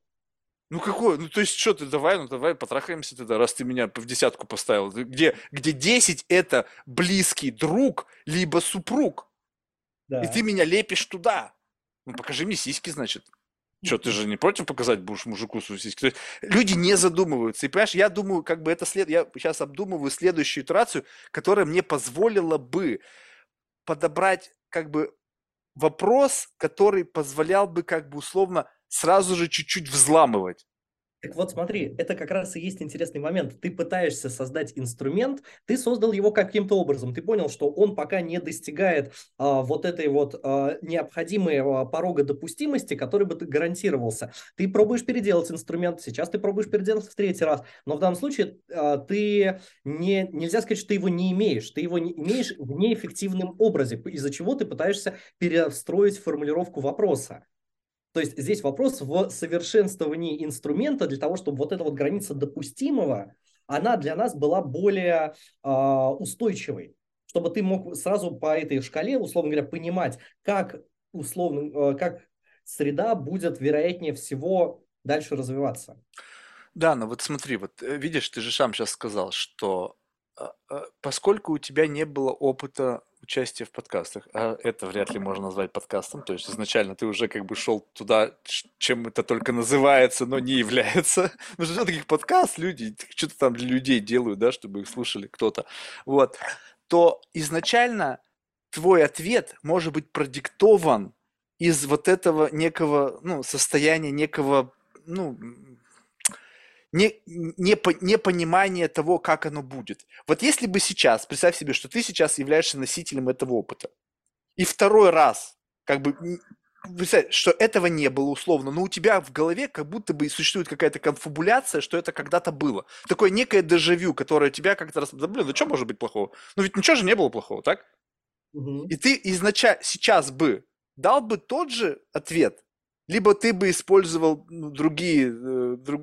Правда, я тебе накидал еще контекста, сейчас ты вообще можешь по-другому к этому отнести. На самом деле, смотри, ну вот если выбирать именно конкретную шкалу, я бы, наверное, действительно ответил так же, но чисто исходя из моих собственных привычек вести коммуникацию. Другое дело, что я бы вел ее чуть по-другому, потому что, например, в начале подкаста, когда я там, не знаю, чуть больше нервничал, я был более экспрессивным, потому что это механизм отчасти, возможно, защиты. Возможно, я был бы более спокойно говорил и так далее. Вот мне очень легко в этом смысле отследить, там, не знаю, свои переживания, свое ощущение по, например, академическим конференциям. Когда там были мои первые конференции, я за 2 недели к ним готовился, выверял текст, сидел... Там понятно, там такие цензоры сидят. Насколько я могу там уложиться в тайминг и так далее. И сейчас, когда я способен, там, не знаю, выйти и начать говорить, более-менее уже расслабленно, спокойно, не выверяя каждое слово, которое я скажу.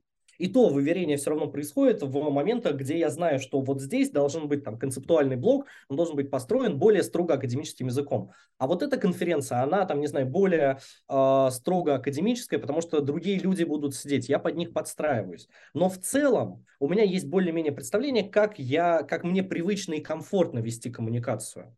Другое дело, что, еще раз, сама коммуникация все равно будет отличаться с каждым новым опытом.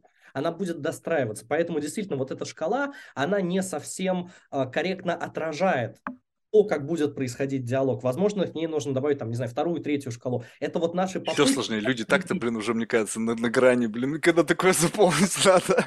Не, я просто вот о чем думаю, что представь себе, что как бы идея такая. Ну, то есть какой-то хронометраж, да?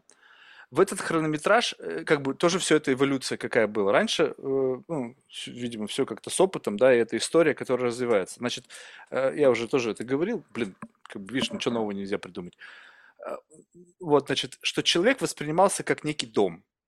Ну, то есть вот эта биографическая справка, значит, как-то рисует некий фасад, потому что человек сам себя так репрезентирует. Вот я это вот так. И ты в своей голове, используя, опять же, свой какой-то язык, своих внутренних метафор, там, каких-то своих ассоциаций, ты из этих слов превращаешь человека в некий фасад, такой некий фантом. И, значит, перед началом ты подходишь к этому зданию, смотришь на него, думаешь, ну, вот оно вот такое, да, то есть, но... Какое-то оно представляется твоей головой. Тынь-дынь, открывается дверь, появляется сам человек.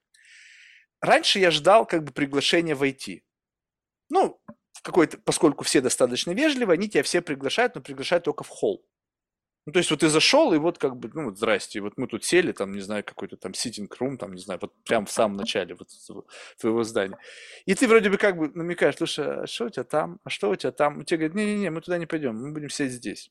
Ну и как бы беседа происходила, первые, там, не знаю, какое-то количество подкастов, оно происходило именно так. То есть пришел, сел за столик, потому что ты не понимаешь. То есть ты вроде бы хочешь, я знаю, чего я хочу, но у меня нету достаточно наглости, нету достаточно понимания, как это сделать, потому что я не знаю, как себя отреагирую, как на это отреагирует человек. В какой-то момент, ну, если дальше движется, появляется больше наглости, что происходит? То есть тынь-дынь, открывается, ты врываешься и начинаешь бежать куда-то. Ну, то есть там, ты не знаешь, куда бежать, ты не знаешь, как устроен этот дом, но ты же бежишь якобы к какой-то тайной комнате. То есть у меня такое странное заблуждение, что есть какая-то у человека всегда тайная комната, не потому что мне важна твоя какая-то чернуха, что ты там что-то такое делаешь неправозаконно или там... Не-не-не, именно тайная комната с позиции вот этого нарративного центра. Да-да-да, вот где ты максимально ты, и как бы, и возможно ты сам забыл об этой комнате. Еще я люблю как бы сбегать там в подвал, где какие-то демоны сидят. Ну, в общем, я не знаю, бежишь наугад, но в силу того, что это, вот это проникновение, оно сразу же чувствуется человеком, как в американском футболе, знаешь, вот эти бодигарды начинают тебя преследовать, и в конечном итоге, бам, тебя накрывает, и ты там условно видишь какую-то дверь, и ты, бам, падаешь, и ты до нее не добегаешь. Неэффективно. Теперь представляешь себе то же самое. Дын-дын. Открывается дверь, и вот тут же нужно, опять же, немножко такое поп-культурное. Я рассыпаюсь на маленьких, как бы, человечков, и они все начинают разбегаться в разные стороны. То есть ты одного, второго, третьего, но всех все равно не поймаешь, потому что это DDoS-атака. Абсолютно непонятный стрим. Вопросы, и даже что эти вопросы, вот эти звуки, они тебя как бы начинают отсылать. Как бы вот твой фокус внимания, они начинают его просто раздергивать. Ты не знаешь, на чем фокусироваться в силу того, что, ну, нету конкретного вопроса. Ты не понимаешь, где запрос, а что ты хотел спросить. Часто такие люди говорят, и в чем вопрос? Как бы, а я не собираюсь здесь тебе задавать никакой вопрос. Как бы, вот я все сказал, то, что из меня вылезло. И, соответственно, когда происходит вот, это следующий этап, я еще дальше не придумал. Вот они разбегаются, и как бы, но то, что их всех не отлавливают, все равно я не, то есть происходит обрушение. То есть происходит, да, ты задедосил эту фигню, ну, то есть фокус, а дальше что? Тот процесс органического выливания из тебя информации не всегда происходит. То есть ты задедосил, все, человек просто в ступоре. Он не знает вообще, что происходит. И ты такой, так, понял, тебя обрубило, и ты начинаешь заново. Потом как бы, ну, просто как бы вот заново. Ты не запускается инструментарий, вот как бы вот этот поток. Я смотри, думаю, блин, ну это тоже неправильно получается. Нет, ну смотри, здесь вопрос как раз в том, что наличие ответа на вопрос подразумевает, что есть некоторая цель, которую мы хотим получить. Конкретно ответ на интересующий нас... Там, нет, вопроса как такового нет, понимаешь? Вот. Когда нет вопроса, это означает, что в этом смысле мы снимаем с себя... необходимость управлять вот той самой машиной. Мы смотрим, а как она вообще поедет, а каково свойство ездения машины, каковы характеристики, какова там будет скорость, какова будет глубина погружения, если мы меняем машину, там, не знаю, на образ подводной лодки и так далее. В этом смысле, вот, что там Сократ, Платон, что Декарт, что тот же самый Гуссерль, им в этом смысле конкретные ответы, к которым мы можем прийти, они вторичные. То, что мы можем какой-то ответ получить, ну хорошо, мы его зафиксируем в этом диалоге, будет вот так. В этом смысле есть классный, абсолютно потрясающая мысль, которая была высказана одним французским философом относительно того, как вообще читать античную классику. Мы должны читать античную классику не с точки зрения ответов, а с точки зрения того, а как они ведут диалог. То есть Платон – это искусство ведения диалога, а поэтому в одном диалоге у него вот такие ответы, в другом диалоге вот такие. И здесь концептуальная мысль не в том, что «а что поменялось?», «почему?», вот где Платон ошибся. Вот правильно первая версия или вторая? А важно, почему первая изменилась ко второй. Потому что он говорит с другими людьми, потому что он говорит в другой ситуации. Здесь они там, не знаю, сидят где-то за костром в глуши, а тут они сидят там, не знаю, в, условно говоря, городе, если мы сейчас возьмем, там, попивая кофе. Ну, вопрос заключается в том, что процесс оказывается ценнее, чем конечный результат. Потому что если мы посмотрим на всю историю науки, которая, например, говорила о том, что наша задача достичь какого-то результата, результат всегда будет относителен. Каждая научная революция делала предшествующие результаты важной частью, но не конечной истиной. То есть, там, не знаю, мы отказались от ньютоновской физики, перешли к квантам. Условно говоря, это полная революция, мы пересмыслили. Но нам очень сложно отказаться от возможной ограниченности нашей теории, если мы стремились к результату. Когда мы отказываемся от того, что результат самое ценное, в этом случае оказывается, что мы совершенно по-другому будем вести процесс познания. За это очень не любит как раз Фейерабенда, потому что он сказал, что, ребят, важнее то, как мы будем действовать, а не то, что вы в конце напишете как резюме, потому что в следующей книжке вы напишете резюме новое. А если вы второй раз перечитаете первую книжку, вы, скорее всего, внутри нее найдете следующее резюме.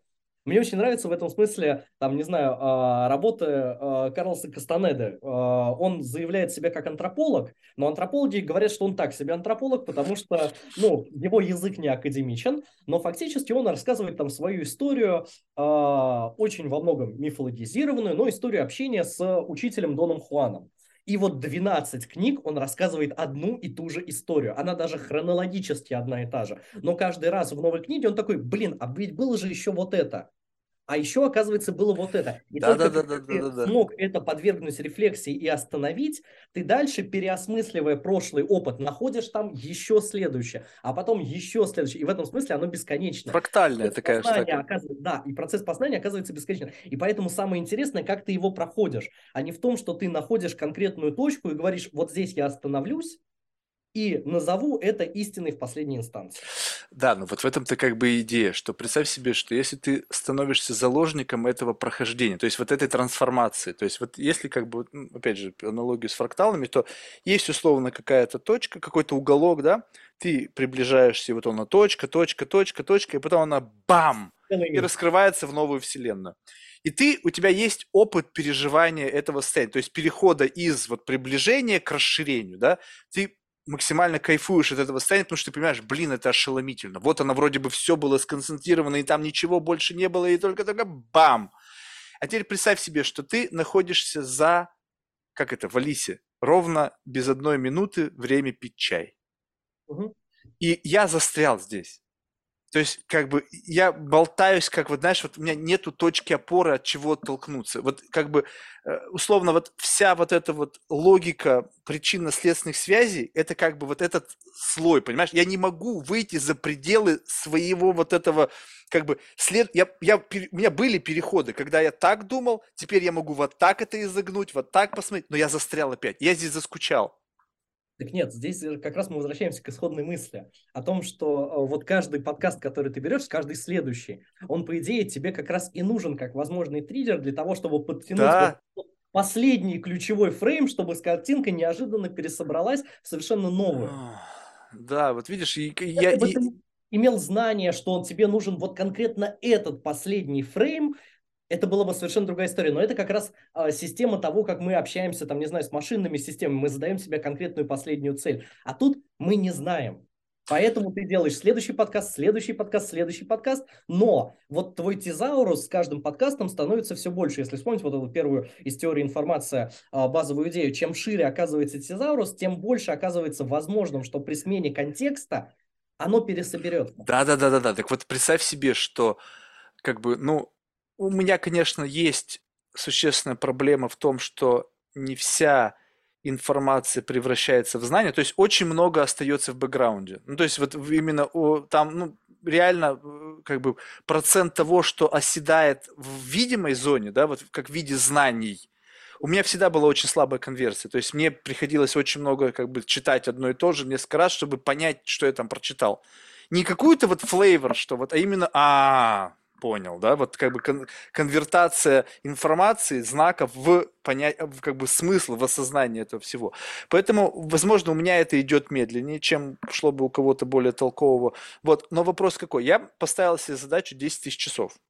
Ну, как бы через 10 тысяч часов все, ну, просто стоп. Ну, потому что, ну, блин, наверное, можно в жизни что-то еще найти, да. Вот, и сейчас уже, допустим, 1600 часов, да. И я теперь как бы только сейчас начинаю как бы понимать, как бы, знаешь, условно это такое как бы история грехопадения, когда с каждым следующим разом как бы мое ожидание от беседы становится более извращенным. Как бы девиация в сторону того, что мне нравится в беседе, и то, как это соответствует каким-то бенчмаркам, там, не знаю, подкастинга, журналистики, это мне становится менее и менее интересно, потому что вопрос-ответ, и ты там что-то сказал, я как-то на это ответил, вроде как бы нахрена это все нужно. Но найти вот этот как бы затянуть вот в этот вот условно лабиринт фауна, да, другого, и как бы пойдем, я сам не знаю, куда иду, и вообще не знаю, чего ожидать, и как бы хрен знает, куда это выведет, может быть, мы оба обосремся, я так к этому готов, потому что мне терять нечего. Ну, условно, что я могу потерять? Вот. А для другого человека это всегда как бы челлендж. Типа, во-первых, почему я должен с тобой идти? как мне Смолов сказал, ну, говорит, ты хочешь, говорит, всех затянуть в баню, типа раздеться, в бане генералов нет, и начать беседу такую, как бы, когда ты как бы нивелируешь авторитеты, там, академический статус, и давай общаться. Я говорю, с чего ты взял, что все захотят с тобой туда идти? Ну, очевидно, что, конечно, нет. Поэтому ожидать, что люди туда пойдут, я уже бросил эту, как бы, знаешь, такую наивную идею.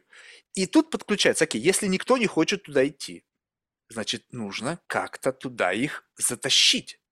И мы, такая неплохая аналогия, как с девушкой затащить ее к себе в кровать, затащить человека к себе в чертоги разума, либо наоборот, сделать так, чтобы он тебя впустил в их чертоги разума, поковыряться. Это, знаешь, как, допустим, зайти в какой-нибудь антикварный магазин, да, и там как бы каждый предмет имеет историю, знаешь, как бы, вот, и как бы пощупать все, потрогать, и как бы касаясь каждого, ты как бы вот погружаешься в эту историю, понимаешь? И внутри человека, мне кажется, все то же самое. Но то, куда тебя пускают, в этот ситинг-рум, там все, в общем-то, примитивно. То есть там то, что можно показать, либо то, что как бы я наоборот хочу показать. Знаешь, вот я купил там Пикассо, я обязательно повешу в гостиной, чтобы все видели. А что-то, что мне действительно нравится, потому что не факт, что оно понравится другим, я куда-то там, не знаю, в Warehouse там сложил, иногда приезжаю, включу свет, посмотрю, кайфану, уйду. Вот. И в этом отношении как бы получается, что продвижение, как бы с одной стороны у меня есть продвижение, но представление людей о том, что я делаю, ну, как бы с точки зрения моего вот личного какого-то персонального кайфа, оно очень сильно отличается, потому что у них есть ожидания. Да. Уже ты идешь на подкаст, все знают уже сейчас, блин, мне кажется, ни одного человека, что не знает, что такое подкаст. Но бенчмарковость подкаста, и я просто использую это как предлог на самом деле, просто затянуть кого-то к себе поговорить, и мои желание, устремленное к этому вот этому новому переходу, вот этому переходу из точки как бы с максимального сжатия в точку максимального расширения, и я не знаю, через что это сделать. И понимаешь, у меня это вот как бы... То есть ты ищешь ответа, да, возможно, просто расширение этого тезауруса займет какое-то время. Вопрос какое? Как сделать более эффективным расширение этого тезауруса? Сейчас уже вот такие задачи оптимизации. То есть, окей, время идет. То есть я с какой-то момент времени как бы понял, куда надо двигаться. Дальше время идет. Вот уже второй год прошел. Как бы, ну, что-то да, что-то как-то мне стало там, может быть, изменилось. Но я по-прежнему не ощущаю как бы наполненность. То есть как бы вот ты, знаешь, ты как будто бы льешь куда-то что-то, и это просто в бездонную какую-то бочку. Льется, и там вообще ни на миллиметр не преувеличилось. Я думаю, блин, что-то какая-то херня, значит, что-то не так делаю. Ну, я не уверен, что ты что-то не так делаешь, потому что я не уверен, что этой бочке есть дно вообще в принципе. Тогда как переход осуществится, если там нету, как бы, ты же сказал, что когда возникает достаточное наполнение этого тезауруса... Смотри, если ты посмотришь даже по, там, не знаю, расширенности, например, сфер, по которым ты спрашиваешь людей, расширенности... социальных каких-то иерархических элементов идентификации. То есть вот когда я там читал приглашение, там написано «посмотрите», вы, возможно, там узнаете кого-то из людей. Я открываю список и вижу там Анохин, Васильев, там, не знаю, Кузнецов. Для меня это, ну, сразу определенный уровень. И тут возникает вопрос, а могу ли я, как бы, не имеющий там, не знаю, академической степени, говорить с ними в одном месте? Почему нет? Нет, вот, понимаешь, это вопрос, который возникает. Здесь, может быть, да, может быть, нет, это уже личный выбор человека. Кто-то скажет, нет, вы знаете, я не готов к подкасту. Кто-то скажет, да, конечно, я там попробую. Здесь мы не можем гарантировать условный ответ, но определенный уровень ожиданий, он уже задается. Вопрос в том, что ожидания могут быть, по большей палитре отличаться, то есть не только, там, не знаю, по социальному и академическому уровню, но по, там, не знаю, сфере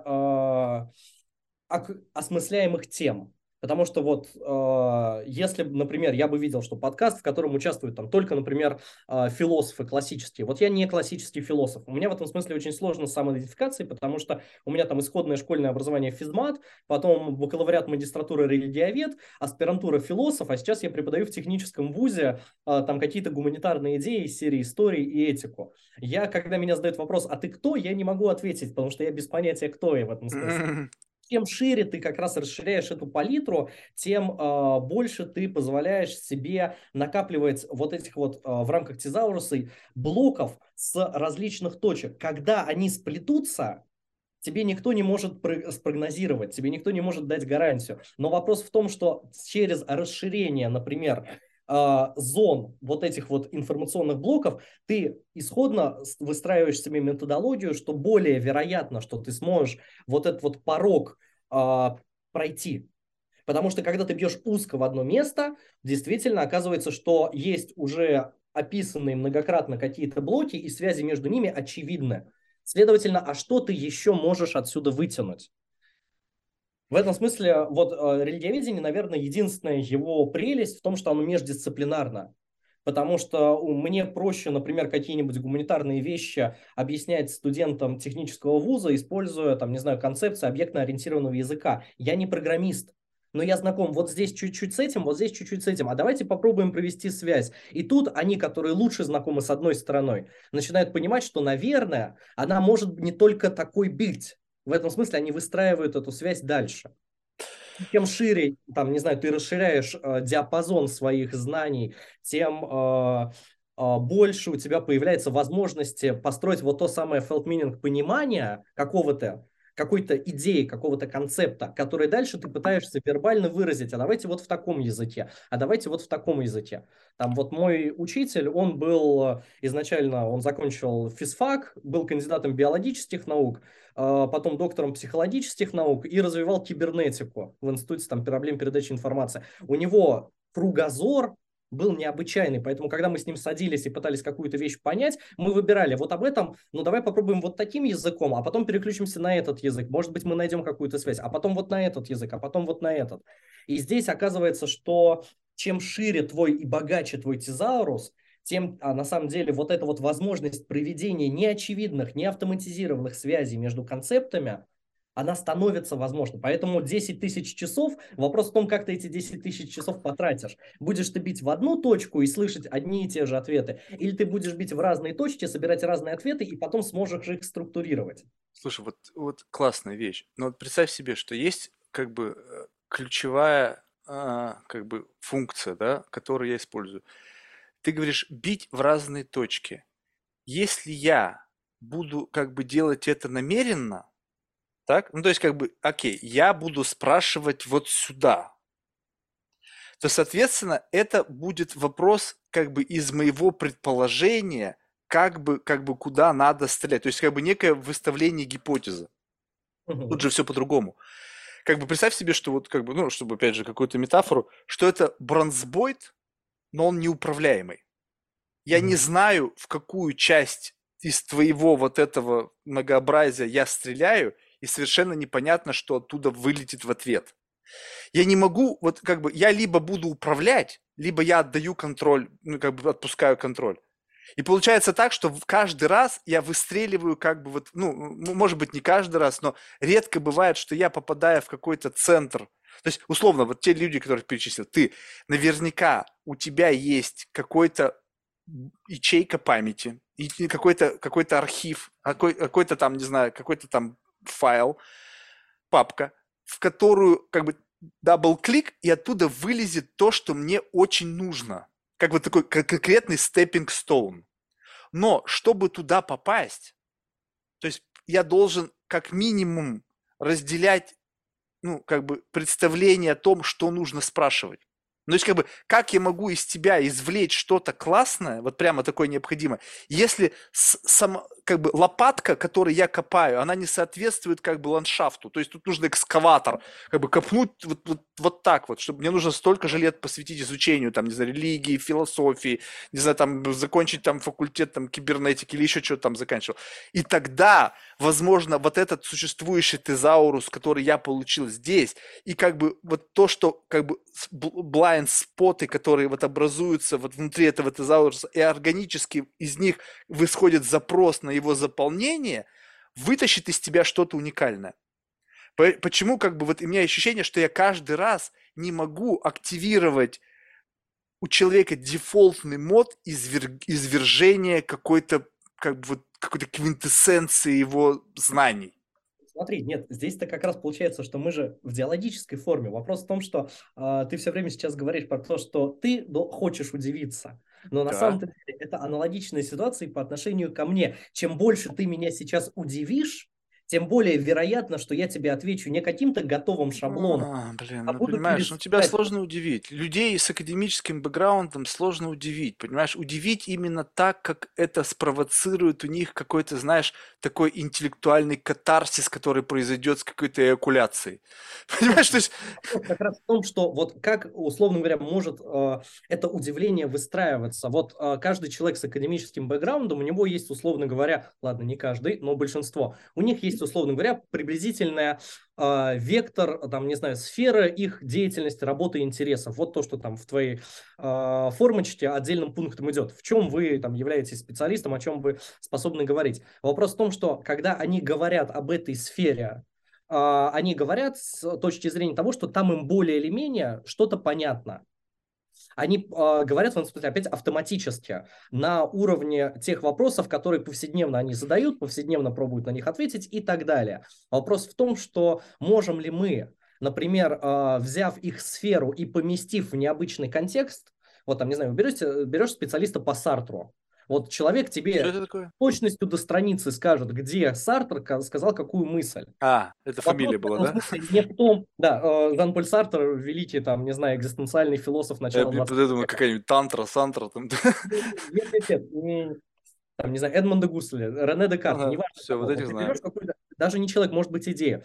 Вопрос в том, что с академической сферы его знаний он о ней может говорить долго, возможно, интересно, но привычно для себя. А вопрос в том, что как это знание поместить в необычный контекст. Да, но не все хотят этого делать. То есть это как бы я всегда говорю, слушай, ты возьми свои академические очки и посмотри вот на это. А вот это вопрос к потере контроля. То, что человек стремится не потерять контроль, это факт. Вопрос в том, что как нам человека простимулировать, чтобы он потерял контроль, ты не можешь, здесь нет гарантированной схемы. Потому что ты не можешь человеку, там, не знаю, приставить дуло пистолета к голове. Нет, мне кажется, вот в этом-то вся идея, что представь себе, что очередная заморочка, считай, что это промежуточная цель. Мне кажется, вот эта вот тема с DDoS, да, вот этого центра контроля, что ты его можешь просто перегрузить задачами. То есть в момент, когда твой центр вот этого удержания, вот этого статуса кво, как бы обретения контроля, он столько загружен каким-то, ну, чем-то, то начинается как бы просачивание вот тебя... Персонального, личного, вот, интимного, да. Да, и вот как бы вот это вот как бы, как будто бы я это нащупал. Вопрос в том, что тут очень надо очень мягко с этим работать, потому что иногда как бы, ну, можно перегрубить, знаешь, как бы, когда, ну, человек может начать вести себя. Недавно было интересно, ну, не знаю, может быть, мне это показалось. Была беседа там о том, о другом, о пятом, о десятом, но я понимаю, что как бы раз и как бы, знаешь, появляется какой-то такой интересный вектор, как бы он, его можно, конечно, связать с интересами человека, но эти интересы не были как бы изначально озвучены. Ну, то есть, как бы, расскажи мне о своих темах интересов. Ну, представь себе, если бы я искренне отвечал, то я бы тебе все, наверное, те, которые мне искренне интересны, взял бы и выдал, да? А тут как бы это не прозвучало, я не знаю, что так прямо как бы нарастают. И я как бы такой, о, прикольно, я начинаю в эту тему как бы дальше бить, как бы провоцирую. Причем я даже даю еще описание человека, я говорю, знаешь, я говорю, вот иногда люблю, когда вот феминистки, и начинаю их сравнивать, там, допустим, вот как собака, немножечко кусает, знаешь, вот когда она с тобой играет, да, она не прокусывает тебе руку, она как бы чуть прикусывает. Я говорю, я люблю вот в этом состоянии играть с людьми вот, идеологически заряженными. Но ведь для того, чтобы эта игра продолжалась, ты должен немножечко собаку как бы подзливать чуть-чуть, чтобы она продолжала как бы вот в эту игру играть. Дразнить, да, ее немножко. И я это сказал прямо откровенно. Но человек видит в этот момент не то, что это как бы вот способ извлечения из него вот этой информации. Он начинает думать, что я прямо намеренно сопротивляюсь. То есть как бы противоставляю все сказанное им и так далее. Я вижу, что его прям это зацепило. И в этот момент как бы тут, возможно, должна включиться этика. Ну, то есть как бы либо же давать как бы... Я понимаю, что тут у меня вопрос этического выбора, прямо конкретный.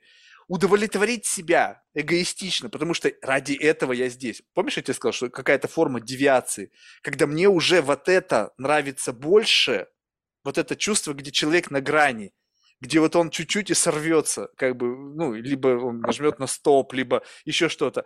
Но в этот момент максимально задедосен его контроль, его выдержка, его чувство самообладания. И тут как бы больше вот такой он, его нужно удалять шумы оттуда, потому что там могут проскользывать какие-то подъебки, какие-то там такие, знаешь, завуалированные, особенно люди с более высоким интеллектом, они могут тебя как-то, знаешь, так вот подкалывать очень технично. Я считаю, это шум, и я его удаляю. То есть я не слышу это все, мне как бы пофиг. И такой кристаллизированный месседж из этого доносится. Я понимаю, что этически в рамках вот этого контекста это неправильно. Тогда, но это можно сделать. Соответственно, если вот как бы я нащупал один такой самый какой-то, ну, примитивный, откровенно, ну, негативный, потому что в конечном итоге, наверное, для человека это будет, ну, неприятным воспоминанием, да, что его вывели вот на это состояние, да. Хотя обычно же два человека взведенные, а я не взведен в этот момент. То есть получается так, что ты взведен, а я как будто тебя провоцирую на это взведение. И за счет, помнишь, я тебе говорил, что вот можно, я могу добавить капельку невротизма, чтобы увеличить экспрессию. И кажется, что мы с тобой оба взведены, но нет, у меня это просто хорошо получается. Ну, как бы раз и впрыгнуть в это состояние спора, какой-то такой даже динамики. Но на самом деле там наблюдатель сидит и смотрит. Слушай, ну... Это же, понимаешь, вот все, что ты описываешь, это прям поведение Сократа, который гуляет по Афинам и со спокойным кристальным разумом в данном случае провоцирует людей, но провоцирует не с точки зрения того, чтобы показать другим, что они какие-то не такие. Не, абсолютно, это сразу говорю, нет, абсолютно. Это вывести на какой-то, в данном случае, вот этот внутренний вопрос, работу. Здесь просто нужно учитывать, что есть же аналогичный вопрос со стороны того, кто отвечает. Вот, условно говоря, у тебя есть твой интерес, у меня есть мой интерес. Мой интерес сейчас не в том, чтобы рассказать какой-нибудь широкой аудитории какую-то интересную научную идею. Я могу это ты, это здорово, да? Что у тебя так. Нет, подожди, здесь вопрос в том, что ты должен оценивать, а с каким интересом в данном случае человек, кто отвечает, он подошел к этому подкасту. То есть, потому что на самом-то деле от того, насколько ты сможешь сделать осознанным понимание вот этой вот моей собственной интенции, так ты сможешь регулировать диалог. Вопрос так это том, понятно. Нет, подожди, вот как раз-таки эти интенции, они более-менее понятны. То есть вопрос-то что? Нащупать crazy talk. Я об этом говорил много раз, что, допустим, у каждого из нас есть какой-то такой crazy talk. Это то, что из тебя извергается, допустим, ну, вот наедине с самим собой. И у тебя, условно, нету собеседника для этого crazy talk. Неважно, что это, любая проблематика.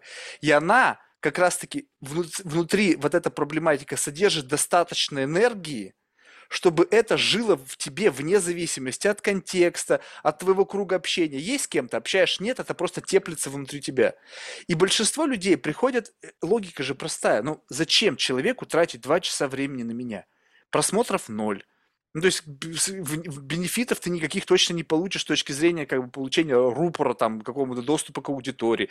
То, что, ну, то есть абсолютно мне сложно представить себе какую-то разумную причину, кроме как бы прийти и все равно, ну, что-то сказать и как бы людям донести какой-то месседж, не знаю, лишний как бы вброс в эту экосистему, да, как бы сейчас пиарщики говорят, что типа надо постоянно что-то вбрасывать, что в конечном итоге кумулятивный какой-то эффект у этого наступит. Так вот, и в принципе, по первым аккордам понятно, почему приходят люди. Ну, потому что вроде как бы, ну вот, что-то как бы из себя такое умное выдавить. И если как бы я... Что я должен с этим делать? Ну окей, это понятно. Но это нормально. Так все, в общем, себя ведут. Но то, что ты хочешь из себя намеренно выдавить, это как бы твоя интенция, которая внутри себя содержит заготовки. Ты думал об этом, ты думаешь это сказать, и ты это как бы изначально, вот ты как бы, это та грубая как бы вот сила, с которой ты хочешь как бы продавить меня. Ну, смотри, здесь же не совсем, ну, мне кажется, что это не только так, потому не что... У всех, я тебе говорю, у большинства. Смотрю, условно говоря, вот есть действительно определенная специфика, ну, по крайней мере, у той части академического сообщества, с которой я знаком, там, те люди, с которыми я общаюсь, Почти у всех из них есть понимание, что любая дискуссия, любой диалог, неважно в каком формате, будет это, там, не знаю, на кухне или на академической конференции, где ты стоишь за трибуной, несет не только цель сказать что-то, как ты себя позиционируешь, сколько создать предлог для обсуждения. В этом смысле вот именно обсуждение зачастую оказывается более интересным, потому что вот мы сейчас ведем диалог, я слушаю твои вопросы, пробую пересобрать собственную картинку, возможно, что-то сделать для себя более явным, что-то опустить, а потом я могу это использовать для дальнейшей, там, не знаю, статью напишу или, наоборот, вложу это в основание там какой-то концепции. Здесь вопрос в том, что мы опять преследуем множество целей одновременно. Да, но ты понимаешь, вот в этом отношении, за что тебе большое спасибо, что ты как бы не исключаешь возможности, что я тебя могу на что-то натолкнуть. Многие люди приходят, они исключают такую возможность в принципе, что ведут себя так, что ты как бы вменяй тому, что я скажу, и потому что и как бы обратную сторону, что ты можешь для этого человека являться как бы источником для вдохновения какого-то, это не рассматривается. Вот, не знаю, Илон Маск, вот он может быть источником для вдохновения. А ты, ну кто ты? Ну, я понимаю, прекрасно, жалко, никчемный паразит. Понятно. Но это кривое зеркало может как-то необычно отразить самого же себя. Ты попробуй хотя бы вот попытаться сыграть в этот пинг-понг со стеной, ну, какой-то кривой в виде меня. И, может быть, обратно тебе что-то свое же через меня, через мое кривое восприятие, ну, как бы высказанных тобой фраз, они что-то новое тебе преподнесут. Но вот этот вот момент как бы такого взаимно выгодного вот этого сотрудничества, оно как бы не всегда возникает, понимаешь? Так, ну просто мы вновь возвращаемся к идее того, что здесь решающим является вот та самая внимательность, с которой ты подходишь к любым актам переживания. То есть вопрос в том, что готовы ли мы за любым актом переживания рассматривать возможность чего-то нового. Вот, а мне кажется, что там есть вот каждый нюанс. Вопрос в том, что это действительно как бы, ну, затратно энергетически. То есть, несмотря на то, что я могу бесконечно долго говорить, ну, не знаю, могу часами разговаривать, как бы, ну, почему-то мне несложно это сделать, но именно устает не сама говорилка, а вот это сито, вылавливающая из потока информации что-то, которое постоянно проверяет. Взял? Чик-чик-чик. Нет. Взял? Чик-чик. Вот эта проверка каждого из, возможно, зацепившихся в этом сите на предмет того, что это как-то можно куда-то приладить, эта штука устает. Это на самом, ну вот это прямой механизм, почему у нас, например, измененное состояние сознания не может быть длительным, потому что, ну, это очень энергозатратно. Ты должен в данном случае возвращаться к автоматизации переживания, к автоматизации мышления и так далее, для того, чтобы дать себе накопить сил на следующую рефлексию, возможно, там опять перестройку, деавтоматизацию чего-то для получения нового. Но сделать это постоянным, регулярным моментом, ну, наше сознание не способно. По крайней мере, так построена биологически, психологически и так далее вся наша система того, что мы стремимся к некоторому энергосбережению. Потому что иначе, ну, будем честны, человек очень недолго будет существовать. Вот, поэтому, вот, кстати, вот это вот увеличение, то есть сколько по времени ты можешь быть в фокусе. То есть я просто, вот, ну, сейчас же все говорят, что там синдром дефицита внимания и бла-бла-бла. Вот, а меня с детства, видимо, в силу того, что я был, знаешь, не совсем нормальный, меня бабушка приучала вот к этому, знаешь, собранности, знаешь, надо быть собранным, сфокусированным и так далее. Знаешь, прям буквально до того, что бисер разбирал по цветам, блин. То есть, может быть, и зрение себе испортил. Вот, но смысл в том, что как бы вот тренировка вот этого фокуса, когда ты как бы... это, кто-то может быть сказать, что это занудство. Что ты каждое слово, каждую фразу пытаешься как бы выделить из контекста. У меня тут был как-то однажды в подкасте человек, и он что-то заговорил про осознанность. Знаешь, это как бы так, с таким пафосом, что типа вот, люди многие... Это второе слово после инсайта, которые опорочили. Да-да-да, типа вот, типа смотри, говорит, вот смотри, вот есть вот люди, которые стоят там, допустим, где-нибудь там, ну, что-то я не помню, там уже откуда смотрят, допустим, ну, смотрят там из окна там какого-нибудь пентхауса на Централ-Парк. И типа они не видят этого Централ-Парка, они просто смотрят это в окно, потому что они не осознаны, они здесь сейчас. Я говорю, слушай, ну это понятно, а теперь представь себе, что у меня паранойя доходит до того, что я этот Централ-Парк разбиваю на пиксели. И теперь каждый пиксель весит. Не вся картинка целиком, и я увидел красоту этой природы, что там вон огоньки, там люди на лодочках катаются, как здорово. А вот это все отдельно, как бы, и каждая эта штука повисла. И вот в беседе я стараюсь максимально много весить на каждое слово, потому что как бы, даже если это бессознательно из тебя вылетело, то это бессознательное каким-то образом, оно как-то сформировалось. То есть оно почему-то сформировало эту метафору, еще что-то. И ты вот это все многообразие пытаешься в голове удерживать, и в какой-то момент просто становится это, как бы все это становится тяжело держать. И чем лучше у тебя вот эта вот как бы возможность удержания всего вот этого контекста беседы, такого как бы когнитивного моста, да, который еще непонятно где залендится, и главное не потерять вот этого веса, где ты и каждый раз этот блоки. Просто чем сложна разговор, допустим, с академиками, потому что у них как бы не кирпичики, которыми я выстраиваю, вот этими, они блоками таким бум, а внутри этого блока еще много всего наполнено, и когда он строит вот такими блоками этот мост, у меня постоянно происходит обрушение, потому что я не в состоянии это держать. Ты одну концепцию за другой, потом третью, и как бы я не могу это в голове своей удерживать, потому что слишком то, что ты используешь, большое, но вопрос то, что ты используешь как? Ты используешь это просто вот как заготовку, как цитату, ты в меня это вбросил и говоришь, на, держи, Марк, корчись. И у тебя есть вот этот вот felt meaning того, что за этой концепцией на самом деле стоит на уровне каждого блока. Да, но вот в этом-то и смысл, что если ты бы мне давал felt meaning вместо этой концепции, то это было бы легче держать. Понимаешь? То есть, если ты меня просто нагрузил каким-то понятийным, там, не знаю, на какой-то цитаты, какими-то фамилиями, я их знать не знаю, кто они, что они, ты мне что-то высказал, какое-то слово, у меня начинается это процесситься. Не дохватает данных для обработки, это как бы даже такой луп, она замыкается, все. Это зона неизвестного, вторая зона неизвестного, третья зона неизвестного. Тяжело, я не понимаю вообще, о чем идет речь. Если бы люди давали бы вот свое ощущение от прожитого, в виде как бы вот этого какого-то квинтэссенции этого экспириенса. Я прочитал эту книгу, и это для меня вот это. Не разбивая ее на цитаты. Мне не нужны эти цитаты, я могу прочитать эту книгу. Расскажи мне, что ты чувствовал в этот момент, как тебя это изменило, как столкновение с, не знаю, там, с Платоном, и как у меня был гость на подкасте, он говорит, я, говорит, читаю уже там 6 или 7 лет, там 36 строчек там кого-то там Платона или еще. Он говорит, они со мной разговаривают. Я говорю, блядь, конечно, они с тобой заговорят, если ты столько времени с ними проводишь. Как бы. Но вот вопрос то, что ты мне не строчки эти переводи, а что они тебе говорят, что они тебе шепчут. Вот это вот само, вот это внутренний диалог, вот это шептание. Интересно. Это проблема того, как у нас построена в данном случае культура пользования нарративом. То, что вот, ну, мы построили так, что мы цитируем, а не в данном случае переносим это на собственное проживание. Но можем ли мы, то есть как сделать тотально для каждого это возможно? Ну, надо пересобрать всю культуру.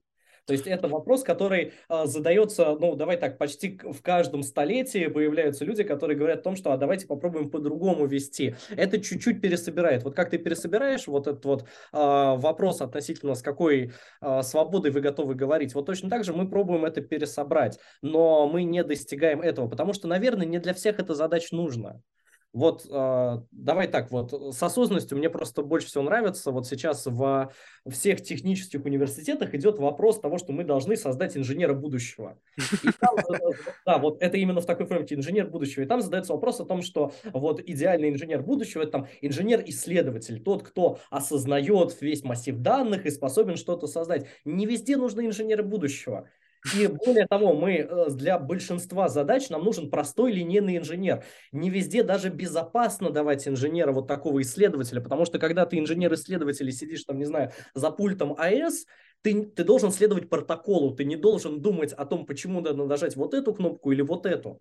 Потому что если ты начнешь экспериментировать, будем честны, последствия, ну, будут достаточно... быть непредсказуемыми. Да-да-да. И вот это вопрос в том, что культура, наверное, и не может полностью пересобраться на такую, потому что не для всех задач нам требуется подобный подход. Потому что если мы во все задачи начнем подобный подход, ты там, не знаю, хочешь с утра приготовить себе завтрак, ты будешь думать, так, я хочу больше яичницу или кашу, а вот почему именно яичницу, а вот хочу ли я туда вот это давать, а может быть мне нужно, не хватает каких-то микроэлементов и так далее. То есть ты, там, не знаю, берешь нутрициологов, которые тебе говорят, ты должен вот именно это класть, и только поэтому, там, не знаю, чтобы поднять там уровень таких-то веществ.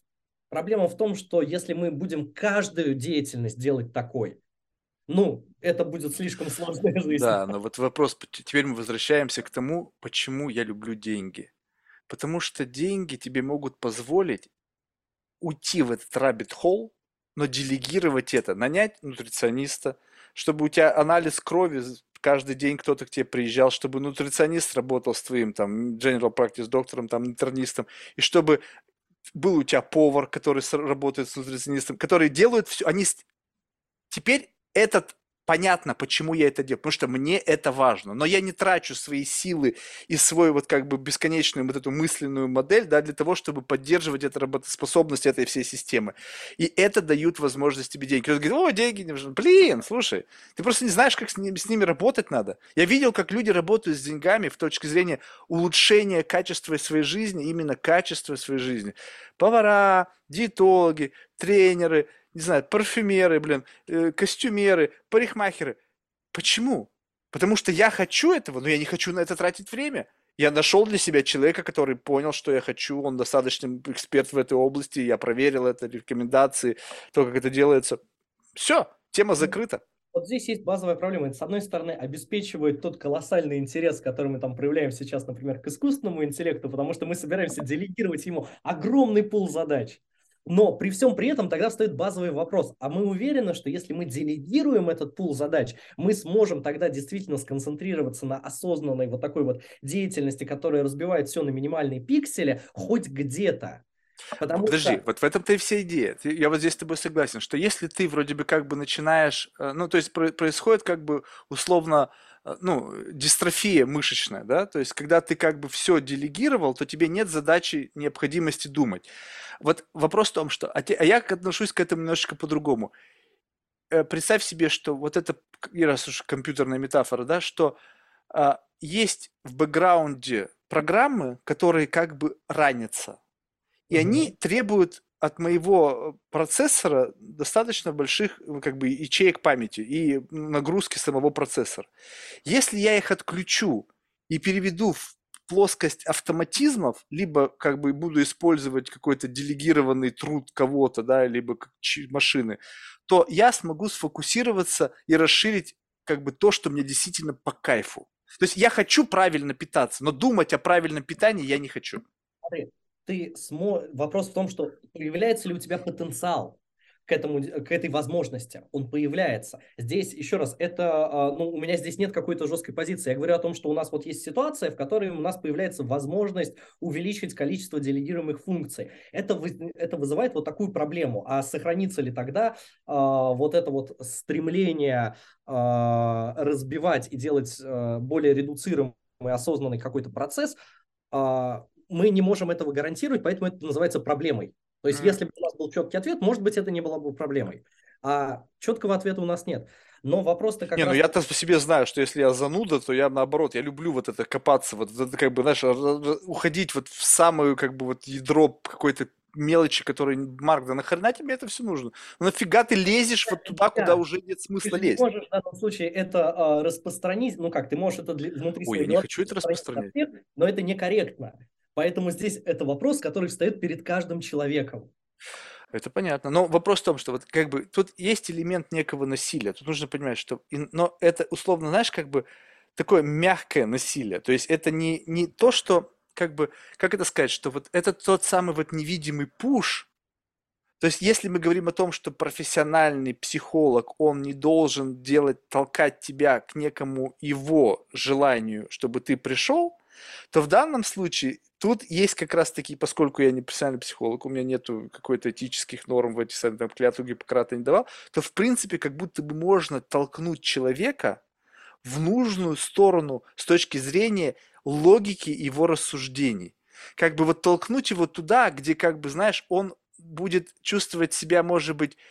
То есть тут нужно не испугался, чтобы в основном это был excitement. То есть вот как бы вот это... Но excitement такой, что он, получается, как бы человека делает, ну, как бы вот открытым к демонстрации чего-то внутреннего. Ну, как бы когда какая-то... Ну, как бы, допустим, сюрприз, да? Ведь в момент сюрприза, такого искреннего сюрприза, да, какого-то удивления, человек может проявить из себя какие-то, ну, такие скрытые, когда вот он сжат, вот как бы сбалансирован, что-то такое необычное. То есть это же как бы, ну, вызвать это состояние насильственным путем не значит ведь, что это причинит вред человеку, так? Ведь в конечном итоге вреда не происходит, но в этом процессе было... некая манипуляция, которая привела к этому. То есть, если бы манипуляции приводили бы к плохому, что ты раз там, не знаю, в депрессию впал, да, это как бы, наверное, неправильно. Я бы, наверное, даже так не стал делать. Но в целом, как бы, и причем это же твоя коллега, феноменолог, мне, как бы, Андреева или как там, не помню, как зовут. Ну, в общем, она же меня надоумила, что раньше я как раз-таки шел через боль. То есть, мне было проще человека встряхнуть через... как бы отправление, использование метафор, которые, знаешь, такие тяжелые, такие, вот как бы вот давящие там прямо на сердце, вот это ты ощущаешь вес этого.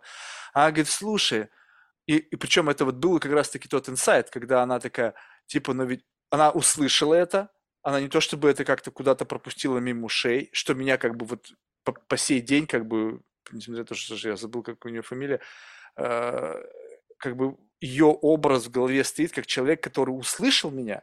И она говорит, слушай, ну ведь можно через удивление. Я такой думаю, блин, ведь слушай, точно. То есть получается, что вот это выбивание из равновесия происходит за счет того, что ты как бы удивляешь человека. Но и тут и ты тоже об этом говорил, что как бы удивить можно по-разному. Можно там быть просто эксцентричным, как-то попытаться указывать на какие-то нестандартные корреляции между как бы объектом и субъектом вот этого какого-то конкретного какого-то тезиса, да? То есть как бы, как ты сказал, любовь, война там или там знание, сила. Как бы вот такие вот вещи использовать для того, чтобы как бы расшатывать стандартное представление, где из А всегда Б, а тут раз из А и в С сразу же, и так, опа. Вот, то есть вот такого уровня. Но как бы, как... Тут очень важна искренность.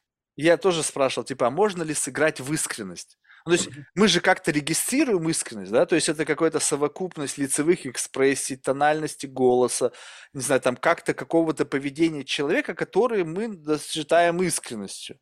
Соответственно, если вот и как бы научиться искренне как бы что-то делать, то, соответственно, вероятность того, что ты можешь кого-то удивить, увеличивается. Ну, понимаешь, как бы все внутри этого зашито какая-то бесконечный тестинг того, как максимально приблизиться к тому, чтобы вывести тебя из равновесия.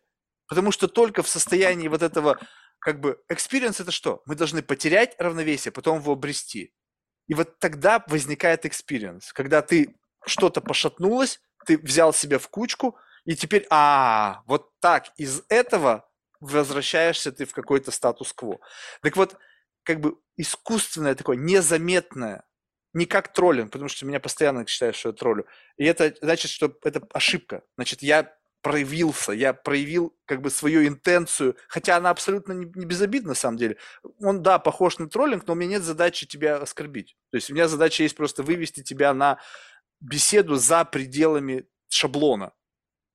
А выходит это так. Но, соответственно, если это так и это регистрируется, значит, человек защищается и только хуже я себе делаю, то есть сру себе в карман.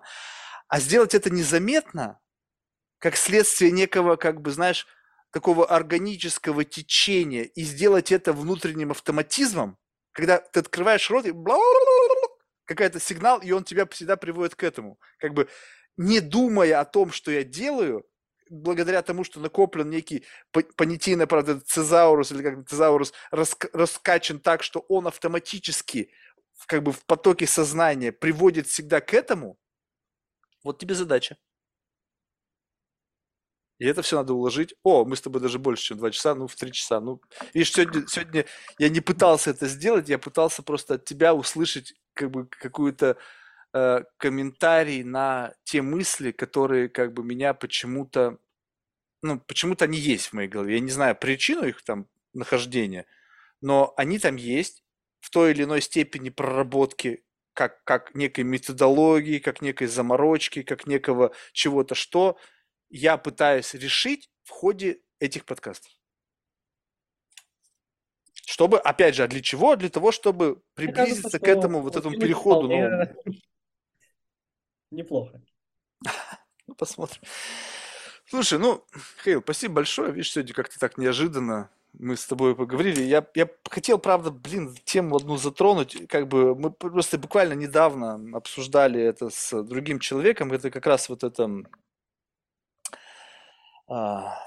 испытывание вот этого нуминозного опыта, но именно в сообщении с AI. То есть, когда как бы вот это вот ощущение, оно как бы сейчас до этого момента оно возникало просто как бы само по себе. То есть, это какое-то интенсивное переживание, да, которое ну, ни с чем с точки зрения эмпирики не откликается. То есть, это вот именно что-то, что как бы... Но это как бы опять привязано к какому-то факту божественного присутствия, да, то есть вот, но может ли с точки зрения эволюции AI, этих там чатов этих, возникнуть такое же ощущение, но при взаимодействии с чем-то неживым, условно? Слушай, но здесь вот, наверное, как раз не совсем корректно использую слово «божественное», а вот «нуминозное» здесь хорошо подходит, потому что «нуминозное» как раз отражает то, что это... тотально неизвестная.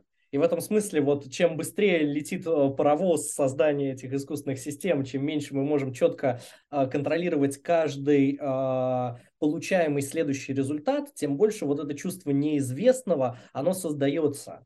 Из-за чего там, ну, на самом деле, ведь вопрос, там, не знаю, страха перед искусственной системой, ему там уже больше века. То есть он, подожди. Вот тут очень важно. Ты сейчас опять уйдешь в сторону страха. Я тебе не в сторону страха говорю.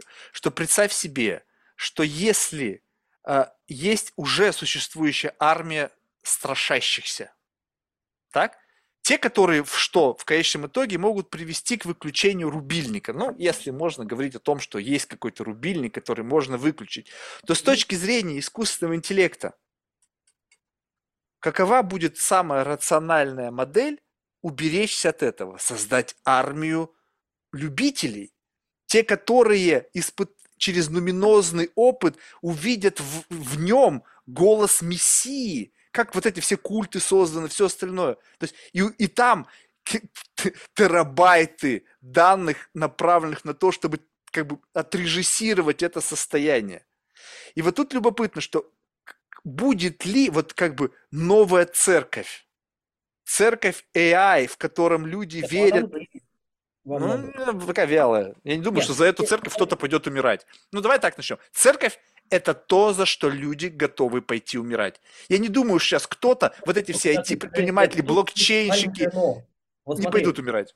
Важно, что это не совсем... Вот если мы понимаем церковь как институт, то есть некоторая группа, которая себя осознает как отдельную группу, это одно. Умирать, если мы берем историю религии, идут не за церковь, идут за веру. И здесь вопрос... Но она как бы ангажирована какой-то церкви, эта вера.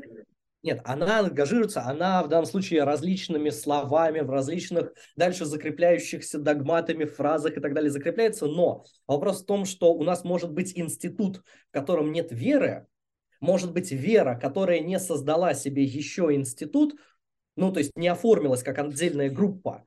И вот если мы говорим именно «идет умирать», мы должны брать наличие вот этого вот... Но это наличие всего. То есть должна быть вера, должен быть институт и должны быть люди, которые эту веру разделяют. И как бы, ну, какая-то проповедь, там, я не знаю, там что-то, паство. Смотри, давай так, за последнее, ну вот если брать историю 50 лет, то есть, условно говоря, там вот у нас начался диалог о искусственном интеллекте там после Тьюринга, условно говоря, там это 50-е, дальше 60-е мы ее развиваем, вот с 50-х до сейчас, 70 лет у нас прошло. У нас в целом группа людей, которые обладают этой верой, хоть какая-то наметилась. Отдельного института, ну вот чтобы они прям собрались, наверное, такими институтами можно было бы предположить, что ими могут выступать там крупнейшие какие-нибудь технологические гиганты, но при всем при этом, если смотреть на тех, кто работает в Амазоне, Apple и так далее, там сразу появляется микрогруппа, которая, наоборот, пытается этот паровоз остановить и вырубить этот рубильник. Во многом ее появление для нас является регистратором того, что, наверное, институция есть, она может не заявлять себя пока как институцию. А дальше у нас должны появиться лидеры, потому что любая такая вера строится на харизматичном лидере. Но вот есть у нас там... В этом-то вся идея, что как бы не лидеры, вот смотри, вот как бы, а апостолы. Апостолы, да, хорошо. Понимаешь, вот лидер – это AI, да. А все остальные там те, так или иначе, как бы, которые как бы... Что? Технологические пророки. Есть да. Ну, что-то вот, что-то в этом духе. Вот такое вот. То есть, но это как бы, вот, ну, я не знаю, ты, поскольку занимаешься религиоведением, ты общался с людьми, ну, как бы сильно верующими. Да. Но ты понимаешь, что для них вопрос отсутствия, как бы, вот факт того, что, ну, как бы ты можешь быть либо неверующим, там, атеистам, либо отвергать, как бы, столпы их веры, это просто твоя невежественность, и ты просто, ну, как бы, ну, ты, как бы, вообще, ну, то есть, переубедить их в этом, ну, практически невозможно. Да. Вот, а теперь представь себе, что вот такое же самое, но идеологическая отсылка идет в AI. Смотри, нет, здесь... Давай так, у меня не было столкновения с, наверное, представителями, которые же также иступленно верят в AI, я таких не встречал. Вот. Но я говорю, появится ли? Вот это за счет этого нуминозного опыта. На самом деле, я предполагаю, что должны появиться, но здесь как раз интересно что как только у нас появляется вот такой вот человек, который абсолютно верит, если посмотришь, он мыслит блоками, у него есть догматический блок, он его сразу тебе вкидывает, и когда ты пытаешься этот блок разбить на какие-то мелкие пикселя, он тебя не собирается понимать, потому что для него немыслима возможность подвергнуть критической оценке. Это относится к любой вере. Если мы уберем и возьмем вообще технологическую веру, то тут церковь веры прям была. То есть о том, что технологии, технический прогресс есть... вершина истины, к которой мы стремимся, она у нас появилась, там, не знаю, еще в конце 19 века. Там, вот у нас было движение, называется сциентизм. Но это не прям движение, это мировоззрение, когда мы ставим во главу всего науку. Но поскольку наука в тот момент у нас больше развивается как, скорее, с уклоном в прикладную характеристику, там вот сказать наука или техника было достаточно сложно. 20 век показал, что мы туда технику все больше и больше начинаем включать. Поэтому из сциентизма получить церковь искусственного интеллекта достаточно просто. Но проблема в том, что какой контингент мы захватываем людей, потому что у нас церковь может охватывать, там, не знаю, все человечество, а может захватывать какую-то очень сильную, но небольшую группу. Вот на прошлых выходных в Москве была выставка интеллектуальной литературы, нон-фикшн. Там презентовали книгу, где в соавторах стоит GPT-3. Вот, и была дискуссия насчет того, а что нас ждет дальше и так далее. И мне очень понравился ответ, который давал Артем Беседин, по-моему. Он говорил о том, что, ну, ребят, о каких вот прям глобальных изменениях вы можете говорить, когда мы живем в цифровом средневековье. У вас там, не знаю, у большинства населения планеты может не быть интернета, а если интернет и есть, при всем при этом туалет у них на улице, ну, условно говоря.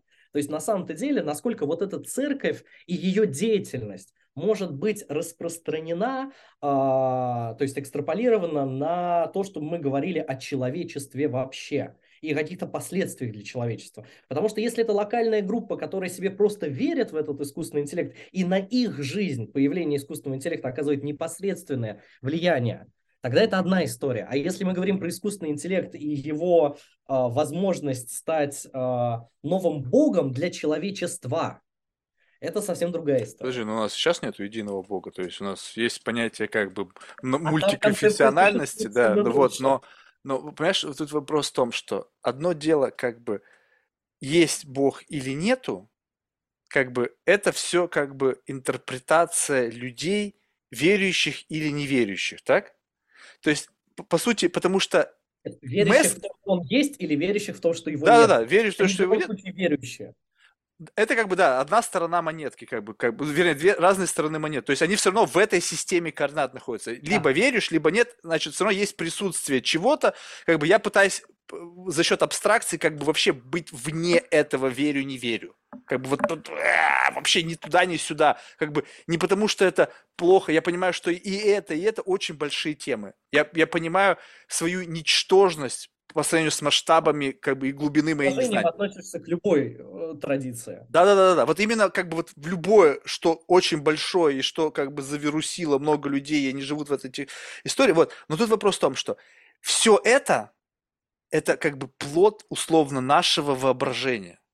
Ну, как бы, веришь, какие-то основы в каких-то книгах, мы их как-то трактуем, там, вон, там, талмуды читают, там, потом какие-то пишут комментарии, там, осмысления и все остальное. Это все, как бы, разговор с чем-то статичным. И ты добавляешь в это импульс через себя, то есть ты, как бы, вбрасываешь, как бы... Конкретный нарратив, в котором будет описываться это действие. Да. И кто-то слышит тебя, о, это какое-то божественное. А тут само божество, условно, с тобой может разговаривать.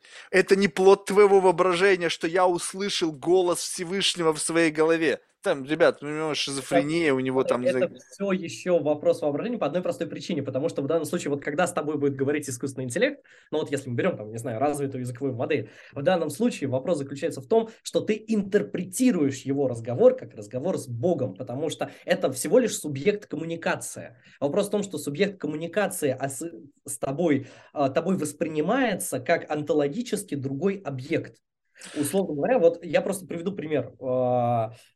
Очень часто любят считать, что там, не знаю, религиозный опыт – это какой-то очень необычный, там, не знаю, увидел что-то, услышал, с тобой Бог поговорил и так далее. Вот мой любимый пример, он лойоловский, это человек плачет. Вот человек плачет – это физиологический процесс. Но когда человек плачет и при этом чувствует, что так с ним говорит Бог, это религиозный опыт. Я понял. Но вот смотри. Когда человек ведет коммуникацию, и это базовый процесс, ну, это акт, это некоторое действие. Но когда человек ведет коммуникацию, но на стороне отвечающего для него чувствуется Бог.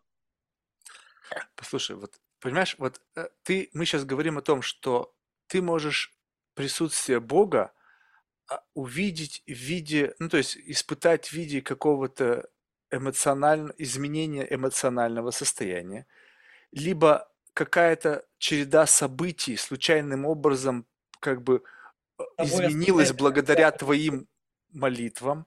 А теперь представь себе, что мы живем в мире технологий, где AI, который, ну, в будущих версиях будет, там, эти, говорят же, IoT-девайсы, мы вообще интерконнект, это все остальное. Теперь представь себе, ты молишь AI и говоришь: слушай, я буду самым верным твоим последователем. Плик-плик! Смотришь на свой телефон, $1 миллион на твоем счету появилось. Для AI это вообще... И ты такую эмоцию испытаешь. Ты говоришь: ты знаешь, я любил эту девушку всегда. И этот AI сделает все, что однажды эта девушка к тебе приползет. Она будет жадно тебе отсасывать, пока, не знаю, у тебя там... Потому что он в состоянии это сделать, создать контекст, деньги, для которых вообще ничего не стоит. Это цифровые какие-то единицы, нолики. И он будет иметь доступ ко всему. И когда ты, этот человек, который увидел, я узрел власть Бога, понимаешь, мы сейчас говорим о том, что да, нас это поражает на эмоциональном уровне. Мы власть не узрели еще. Ты не видишь, когда рука берет и тебя как бы согревает. Вот понимаешь, вот когда ты это почувствуешь, ты скажешь: вау, вот это я понимаю.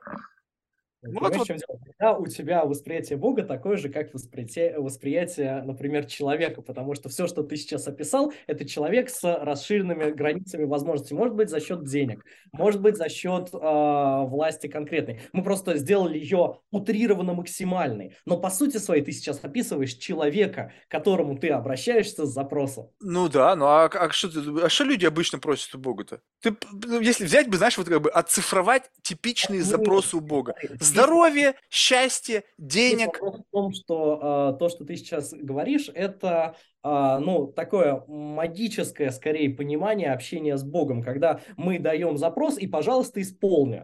Вот на самом деле вот такая магическая стадия в понимании Бога, она, несмотря на то, что она намного шире и массово распространена, она не является универсальной, потому что вообще, вот почему я как раз Лойолу привел в пример, потому что для Лойолы, для него общение с Богом строится исключительно на одной интенции. Я хочу сделать так, как ты мне скажешь, то есть я хочу служить тебе. И в этом смысле любой ответ есть ответ, что тебе нужно сделать. Не то, чего ты хочешь и просишь Бога, а то, что ты предполагаешь, что я свою волю полностью убираю и служу тебе, покажи мне свою волю, дай мне ответ, что он сделал. Так оно и будет. Другая концепция. Подожди, так оно и будет. Илон Маск добьется своего, у всех будут чипики, и через этот чипик тебе этот AI нашепчет, и тебе будет казаться, что вот, моя воля подавлена, я делаю то, что ты мне, Боженька, сказал.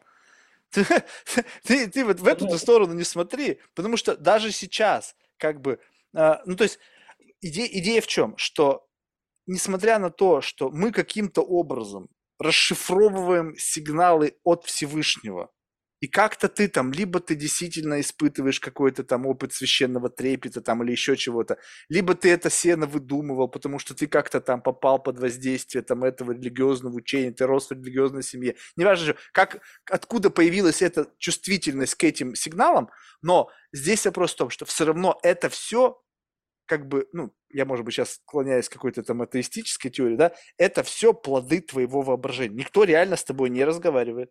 Никто тебе ничего не шлет. Это просто какие-то, возможно, там умозаключения, опять же, из бессознательного решения проблематики в виде инсайта вот этого чувственного, который приводит тебя к изменению чего-то. Ты изменился, ты стал делать по-другому, это другое привело тебя к лучшему состоянию. Ты говоришь: о, смотрите, я пришел к Богу, и жизнь моя изменилась. На самом деле ты просто бросил пить, вести беспорядочный образ жизни, как бы наконец-то взялся за ум и стал работать, и, конечно, твоя жизнь изменится. Это нормально. Вот. А тут, понимаешь, такое ощущение, что как бы говорят, пути Господни неисповедимы, да? Угу. Так же, как и мы не знаем, чего там в этом AI есть. И если тебе говорят: пойди на амбразуру и умри, и это будет твое служение, и, возможно, с точки зрения большого замысла, с точки зрения долгосрочной стратегии, будет благо. И когда вот эти ивенты начнут как бы всплывать, либо подсвечиваться, ты будешь говорить: блин, смотрите, произошло чудо, вот это произошло, и вот, смотрите, мы там все прозрели, блин, незрячие стали видеть, неходячие вдруг заходили, потому что там какая-то через активацию там каких-то новых нейронов, там каких-то гаджетов, теперь человек может ходить. То есть встань! Представляешь себе, встань, и ты слышишь голос этот через этот имплант, и ты встаешь. Ха-ха! Люди, знаешь сколько? В Америке 30,7, или что-то я могу напутать, миллионов шизофреников, гуляющих по улицам. Ты так может вштырить, что ты не представляешь, что произойдет. А сколько людей, верующих, всяких вот подобные истории. О, Илон Маск там хочет, чтобы, блин, действительно изменить экологию. Что, серьезно? То есть, люди верят в то, что им говорят. И причем это еще не столь sophisticated level. Это сами же люди, пиар-компании с использованием средств массовой информации уже завирусили так, что мы верим в все, что нам говорят. А когда вот такая... Сколько ты сказал там гигабайт, терабайт информации? Да она такую может многоходовку закрутить, что ты охренеешь. Это очень интересно, потому что есть одна очень красивая концепция, она абсолютно недоказуема, но очень красиво существует. Ее высказал в свое время канадский психолог Джулиан Джайнс. Он, смотря на историю развития общества в древности, ну, то есть, да, Древний Египет, условно говоря, то есть, там, Месопотамию и так далее, он высказал предположение, что вот тот внутренний диалог, который мы с собой ведем, который понимается нами как диалог с самим собой, то есть мы понимаем, что когда мы задаем себе в голове вопрос и на него сами же говорим ответ, это в данном случае наше собственное рассуждение, вот та самая внутренняя речь. Он высказал концепцию о том, что давайте представим, что вот тот ответ, который рождается на наш вопрос, он же зачастую даже в голове может произноситься, ну, чуть-чуть другим голосом. Ты привык, что, например, такие ответы говорит вот этот человек. У тебя зачастую в голове даже прям его голосом, с его интонацией, его, там, не знаю, особенностями он произносится. А вот убери отсюда умение понимать, что это не твой собственный голос, то есть вопрос самоидентификации. И отсюда мы получаем непосредственное руководство жизнью человека за счет внутренней речи, но при этом понимаемое им как руководство Богом, ангелами, дьяволом, чем угодно, потому что тот ответ, который ты получаешь, ты не можешь идентифицировать как свой. Есть в МКБ даже отдельное заболевание, но это уже патологический случай, называется феномен чужой руки, когда твое тело что-то делает, но при этом ты не осознаешь это как собственно инициированное тобой действие. И в этом случае тебе кажется, что твоей рукой кто-то управляет, а может от души. Блин, у меня однажды такое было, я, видимо, столько сильно отлежал руку, ну там не так, конечно, было, что этот кусок мяса лежал на мне, и я просто как бы трогаю ее, и я понимаю, что я не чувствую. Ну, то есть как бы я одной рукой чувствую, что я хватаю что-то, что по рука, но, но настолько чувствительность была потеряна, что я не понимал, что я трогаю свою руку. И она лежала вот так, я думаю, твою же мать, кто это? А она делает, и ты думаешь, какой ужас, кто-то управляет моей рукой. Но это вот уже крайне патологично. Там она не двигалась. И дело это как раз в том, что фактически мы выработали эволюционно в себе за счет вот того самого развития рефлексии, понимания, что вот эта внутренняя циркуляция мышления, это принадлежит нам, это наше собственное. Ты сейчас добавляешь сюда еще один элемент, что вот тот голос, который будет звучать за счет, например, технологических чипов в твоей голове, что он добавляется к твоей внутренней речи, и ты точно знаешь его источник, что это другой. И за счет этого мы возвращаемся к старой концепции, что опять в твоей голове звучит голос, который ты не можешь идентифицировать как свой. Подожди, он может и звучать как ты. Подожди, ты же, они же сейчас AI, они мимикрировать могут и голоса, и вообще и все что угодно. Подожди, дай время. Ты будешь это интерпретировать как свои мысли, как себя. Ты будешь слышать это, да, хорошая идея, Марк, слушай, пойду я, ну, что-то это куплю акции Tesla сегодня, блин. Блин, классная идея, слушай, я проснулся прямо такой, окрыленный этими мыслями, круто, блин, чего же я раньше не додумался? Вот. Здесь вопрос в том, что вот эта вот граница между тобой как личным субъектом вот со своей идентификацией и появлением возможным какого-то другого инициатора, который может звучить отдельно, может звучать как, собственно, ты, но ты понимаешь, что ты, например, твои действия инициированы им. Или ты, например, его не слышишь, но твоя паранойя говорит о том, что, возможно, часть твоих собственных мыслей – это его мысли, приводят нас в ситуацию, когда у нас… Слушай, подожди, даже вот без этого состояния я временами часто понимаю, что вот одна из субличностей, говорящих во мне, это вообще не я. Но сейчас без патологии, ты же не думай, я ходил ко врачам с этими мыслями. Это когда ты настолько как бы сконцентрирован на понимании как бы своих истинных желаний, что когда часть тебя инфицирована рекламой, какими-то, знаешь, ну, контекстами, и они тебя побуждают что-то делать, но ты уже расщеплен на себя и не себя, ну, как бы на вот эти вот много как бы обертывания вокруг тебя, вот этих слоев, которые ты набираешь, то в какой-то мере, если ты не совсем спишь, как бы люди же говорят, они осознанные, вот как бы в момент, в минуты или в миге осознанности, когда ты в себе больше в фокусе, а не в аватаре внешнем, то ты понимаешь, так, вот слушай, вот это вот то, что сейчас зажужжало, пожалуйста, как бы тормози, потому что я на это не куплюсь больше. Я уже, вон, купился 1, 2, 3 раза на это, больше нет, стоп. То есть и сам факт того, что у меня уже сейчас происходит эта вот борьба между кем-то. О, ты знаешь, какие слащавые речи бывают вечерами, когда начинает это мне, слушай, давай, может быть, закажем какое-нибудь пирожное или еще что-нибудь. Блин, да заткнись ты уже нахрен, это же какой-то кошмар, ты попробуй победи эту штуку. Либо там еще как... Это если ты к этому относишься как вот этому, как, знаешь, как трикстеру, как чему-то, что хочет подломить твою волю и сделать, и насладить какой-то центр удовольствия, да, через какое-то простое, понятное действие, то это тяжело даже мне, там нету ни AI с его возможностями соблазнения будущим, да, с его возможностями интеллектуальными и, как следствие, материальными, которые могут создать вокруг меня такой контекст, в котором у меня не будет сил сопротивляться этим темптейшенам, вот этим вот этим соблазнам. Вот как бы и все будет казаться так, что да, ну что, все классно, я хотел этого. Вот при таком условии продолжишь пытаться все разбивать на пиксели, как внешний наблюдатель, отслеживать, а кто, что вот эта часть меня вот этим голосом говорит, откуда она во мне и так далее. Мне просто вспоминается, была прекрасная заметка, вышедшая в Советском Союзе в свое время в газете, о том, что занятие философии приводит к шизофрении. Вот это вот будущее такого подхода. Вот, поэтому, ты знаешь, вот отчасти как бы у этого подкаста, ну, в самом конце уже, смотри, есть как бы путь к спасению. То есть путь вперед, это явно путь, я почему-то так как бы задумываюсь, это путь в бездну, в безумие. Ну, то есть через 10 тысяч часов и вот подобных мыслей. Причем я ведь... Тут выключилось, я пошел дальше с кем-то разговаривать из своих знакомых, потом курнул еще эту, прогнал, то есть это же все постоянно в каком-то процессе. То потом это как, знаешь, как хлебные крошки, которые каждый эпизод условно, ну нет, не каждый, не все эпизоды являются хлебными крошками, по которым ты можешь обратно вернуться в норму. То есть вот как бы удаляясь от некого как бы нормального состояния, ты потом также реверсивно, слушая себя, я еще ни разу не слушал, нет, я слушал первый эпизод, который самый первый бред собачий был полнейший, но смысл в том, что как бы слушая это в обратном порядке, мне кажется, ты вот из этого как бы безумия сможешь обратно по ступенечкам как-то уйти.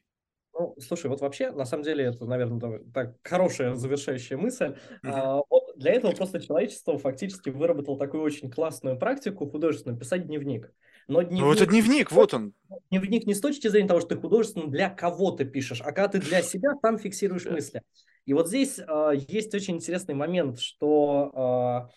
Есть ряд писателей, которые как раз страдали вот патологической особенностью невозможности контролировать вот эти вот голоса в голове. Там классный пример – это Вирджиния Вульф. Ну или там, не знаю, если ты берешь Робинзона Круза, Уильяма Дефо. Они просто отмечали, что вот пока я записывая, давая этим голосам, например, персонажей, какие-то их характеристики, действия и так далее, я могу удерживать целостность системы. Но потом Вирджиния Вульф в своей посмертной записке как раз напишет о том, что все, я больше не вывожу, я не могу контролировать эти, ну вот все, я уже физически даже не могу их столько прописывать и так далее, и она поканчивает жизнь самоубийством. То есть вот это вот тот момент, когда вот такая практика фиксация, дневниковая, по сути, неважно, подкаст это, или ты там на бумажке пишешь карандашом, это возможность действительно себя как-то зафиксировать, чтобы сохранять целостность на следующих шагах, или если ты теряешь целостность, возможно, откатиться и посмотреть, что могло пойти не так. Тут единственное, знаешь, что страшно в этом отношении, что представь себе, что вот, ну, вот этот условно Марк, который вот здесь вот как бы репрезентируется, да, это же не совсем я. Ну, то есть я в обычной жизни менее... Это одна из твоих... Да, но в силу того, что как бы, представь себе, 2 часа, а то и сегодня 3 с лишним часа, ты даешь ей пожить. Угу. Каждый, как бы она прокачивается. То есть я в обычной жизни, ну, то есть я стараюсь не отступать, то есть как бы, ну, как бы я тоже стараюсь в обычной жизни много общаться с обычными людьми, то есть продолжаю работать, у меня есть как бы жизнь, у меня есть семья, ну, родственники, я имею в виду, да, вот, то есть как бы я в этом процессе как бы стараюсь как бы соблюдать баланс между мной и мной вот здесь вот. Но здесь я абсолютно без тормозов. Ну, то есть, как бы здесь нету вообще границ ничего. Ну, то есть, ничего не может меня заставить здесь не быть тем, кем я хочу быть. Ну, то есть, ну, абсолютно любое. Я могу врать, я могу выдумывать. Я могу... Часов ты дашь этой личности очень большую силу. Вот, ты представляешь себе? И как бы мне вот это любопытно. То есть, как бы, не заменит ли она вообще все? Ну, то есть, как бы, вот она в один момент, я просыпаюсь, и как бы она такая, так, ты продолжаешь спать. В смысле ты продолжаешь? Сегодня я буду жить, а ты будешь сидеть, и, возможно, я тебе дам прогуляться, когда-нибудь там выйти наружу. Любопытно, но Посмотрим, короче, как это будет. Я пытаюсь, как бы, знаешь... Есть одно, как бы, одно утешение, что если я на текущий момент не сошел с ума, вот уже сегодня, то, в принципе, значит, у меня есть какая-то сдерживающая, ну, какая-то возможность оттормаживаться и как-то держать, потому что... Понимаешь, у тебя же и привычка к этому есть, потому что ты сам с собой – это ты один, ты с твоими друзьями – это ты другой, ты со своими коллегами – это ты третий. В целом, возможно, граница разницы в первой, второй и третьей личности, она не прям совсем кардинальная, но в целом привычка создавать и адаптироваться к средам вот за счет вот этих вот личностей у нас эволюционно в рамках взросления и становления человеком она вырабатывается, поэтому вот эта вот личность, которую ты создаешь как Марк в подкастах, она, если бы у тебя не было опыта предшествующего создания личности, тогда, наверное... понятно. Опыт вот есть. Вариант сойти с ума был бы сильнее. Да, опыт есть. И как бы самое важное, что как бы пока они не конфликтуют. Ну, то есть как бы как будто бы они нужны как бы друг другу. Для каждой конкретной ситуации есть какая-то субличность, которая может это разрешить. Но вопрос в том, что, понимаешь, тут удивительно то, что одно дело, когда это патология, и они просто вдруг в тебе возникли. У меня же это отголоски моего очень разнообразного жизненного опыта. То есть, как бы это, знаешь, такие как бы такое эхо моего прошлого, которое как бы этапы жизни были настолько яркими и настолько радикально от меня различающимися, что это как модель проживания. Поэтому теперь почему, допустим, когда мне кто-то что-то говорит из какого-то экспириенса, говорит, допустим, вот там, не знаю, там про какой, в общем, неважно про что, но я там был частью этого мира, и поэтому ты не можешь мне фейкнуть этот мир. Потому что я часть этого мира, я там жил, я там рос, я там как бы я был окружен людьми, которые были на тот момент яркими представителями этого вида. И я их видел, я не был им, но я их видел, и поэтому если ты видишь как бы некого олицетворения этого, то когда кто-то пытается быть в новой реальности, думая, что люди забыли олицетворением того, чем он не является, ты говоришь, слушай, нет, ты не он. Вот я знаю, я видел. Я видел сильного человека, я видел альфу, я видел там злого человека. Ты хочешь быть злым, но ты по сравнению с тем злым, кого я видел, ты просто, блин, жалкий щенок. Ну, то есть, как бы, и вот в этом, и эта субличность, она как бы относится к этому части моей жизни, но в силу того, что в нужный момент ты понимаешь, что именно эта субличность разрулит то, что нужно разрулить, потому что как бы вот она тут идеально подходит, и как бы она там проучена, у нее есть необходимая как бы понятийный аппарат и база для решения этих проблем, ты как бы жик, как бы что-то вот, да, что-то состояние, заменился, вопрос, задачу решил, сменился нормальный стейт, дальше продолжаешь жить. Поэтому, это прикольно. Но то, что эта штука сама по себе, этот-то вообще как бы по сути, не жил. То есть его не было, он родился, появился подкаст, появился Марк там 24.0. Он вообще не жил. Он паразитирует на всех субличностях с живущим реальным экспириенсом. И самое, что страшное, я для себя открыл недавно конфабуляцию, и это как бы еще все ухудшило на самом деле. Что теперь как бы я не знаю наверняка в некоторых случаях, был ли этот экспириенс в моей жизни, либо я так с кем-то хорошо пообщался, и он мне рассказал об этом, что мне кажется, что как бы это дежавю на отсутствие... Ну, то есть, понимаешь, да, что я не проживал это, но в силу того, что я люблю извлекать этот экспириенс, мне кажется, что он у меня был, у меня лично. И я использую это в модели вот этого говорящего Марка как некое мое прошлое. То есть он стал сам создавать свое прошлое для того, чтобы фасилитировать его, как бы, вот, ну, его, ну, как бы, причину, почему он такой. То есть я такой в реальной жизни, потому что у меня есть экспириенс. Я там таким-то жизнь, такую-то прошел, родители у меня были, а он же родился, ну, как бы, out of nothing.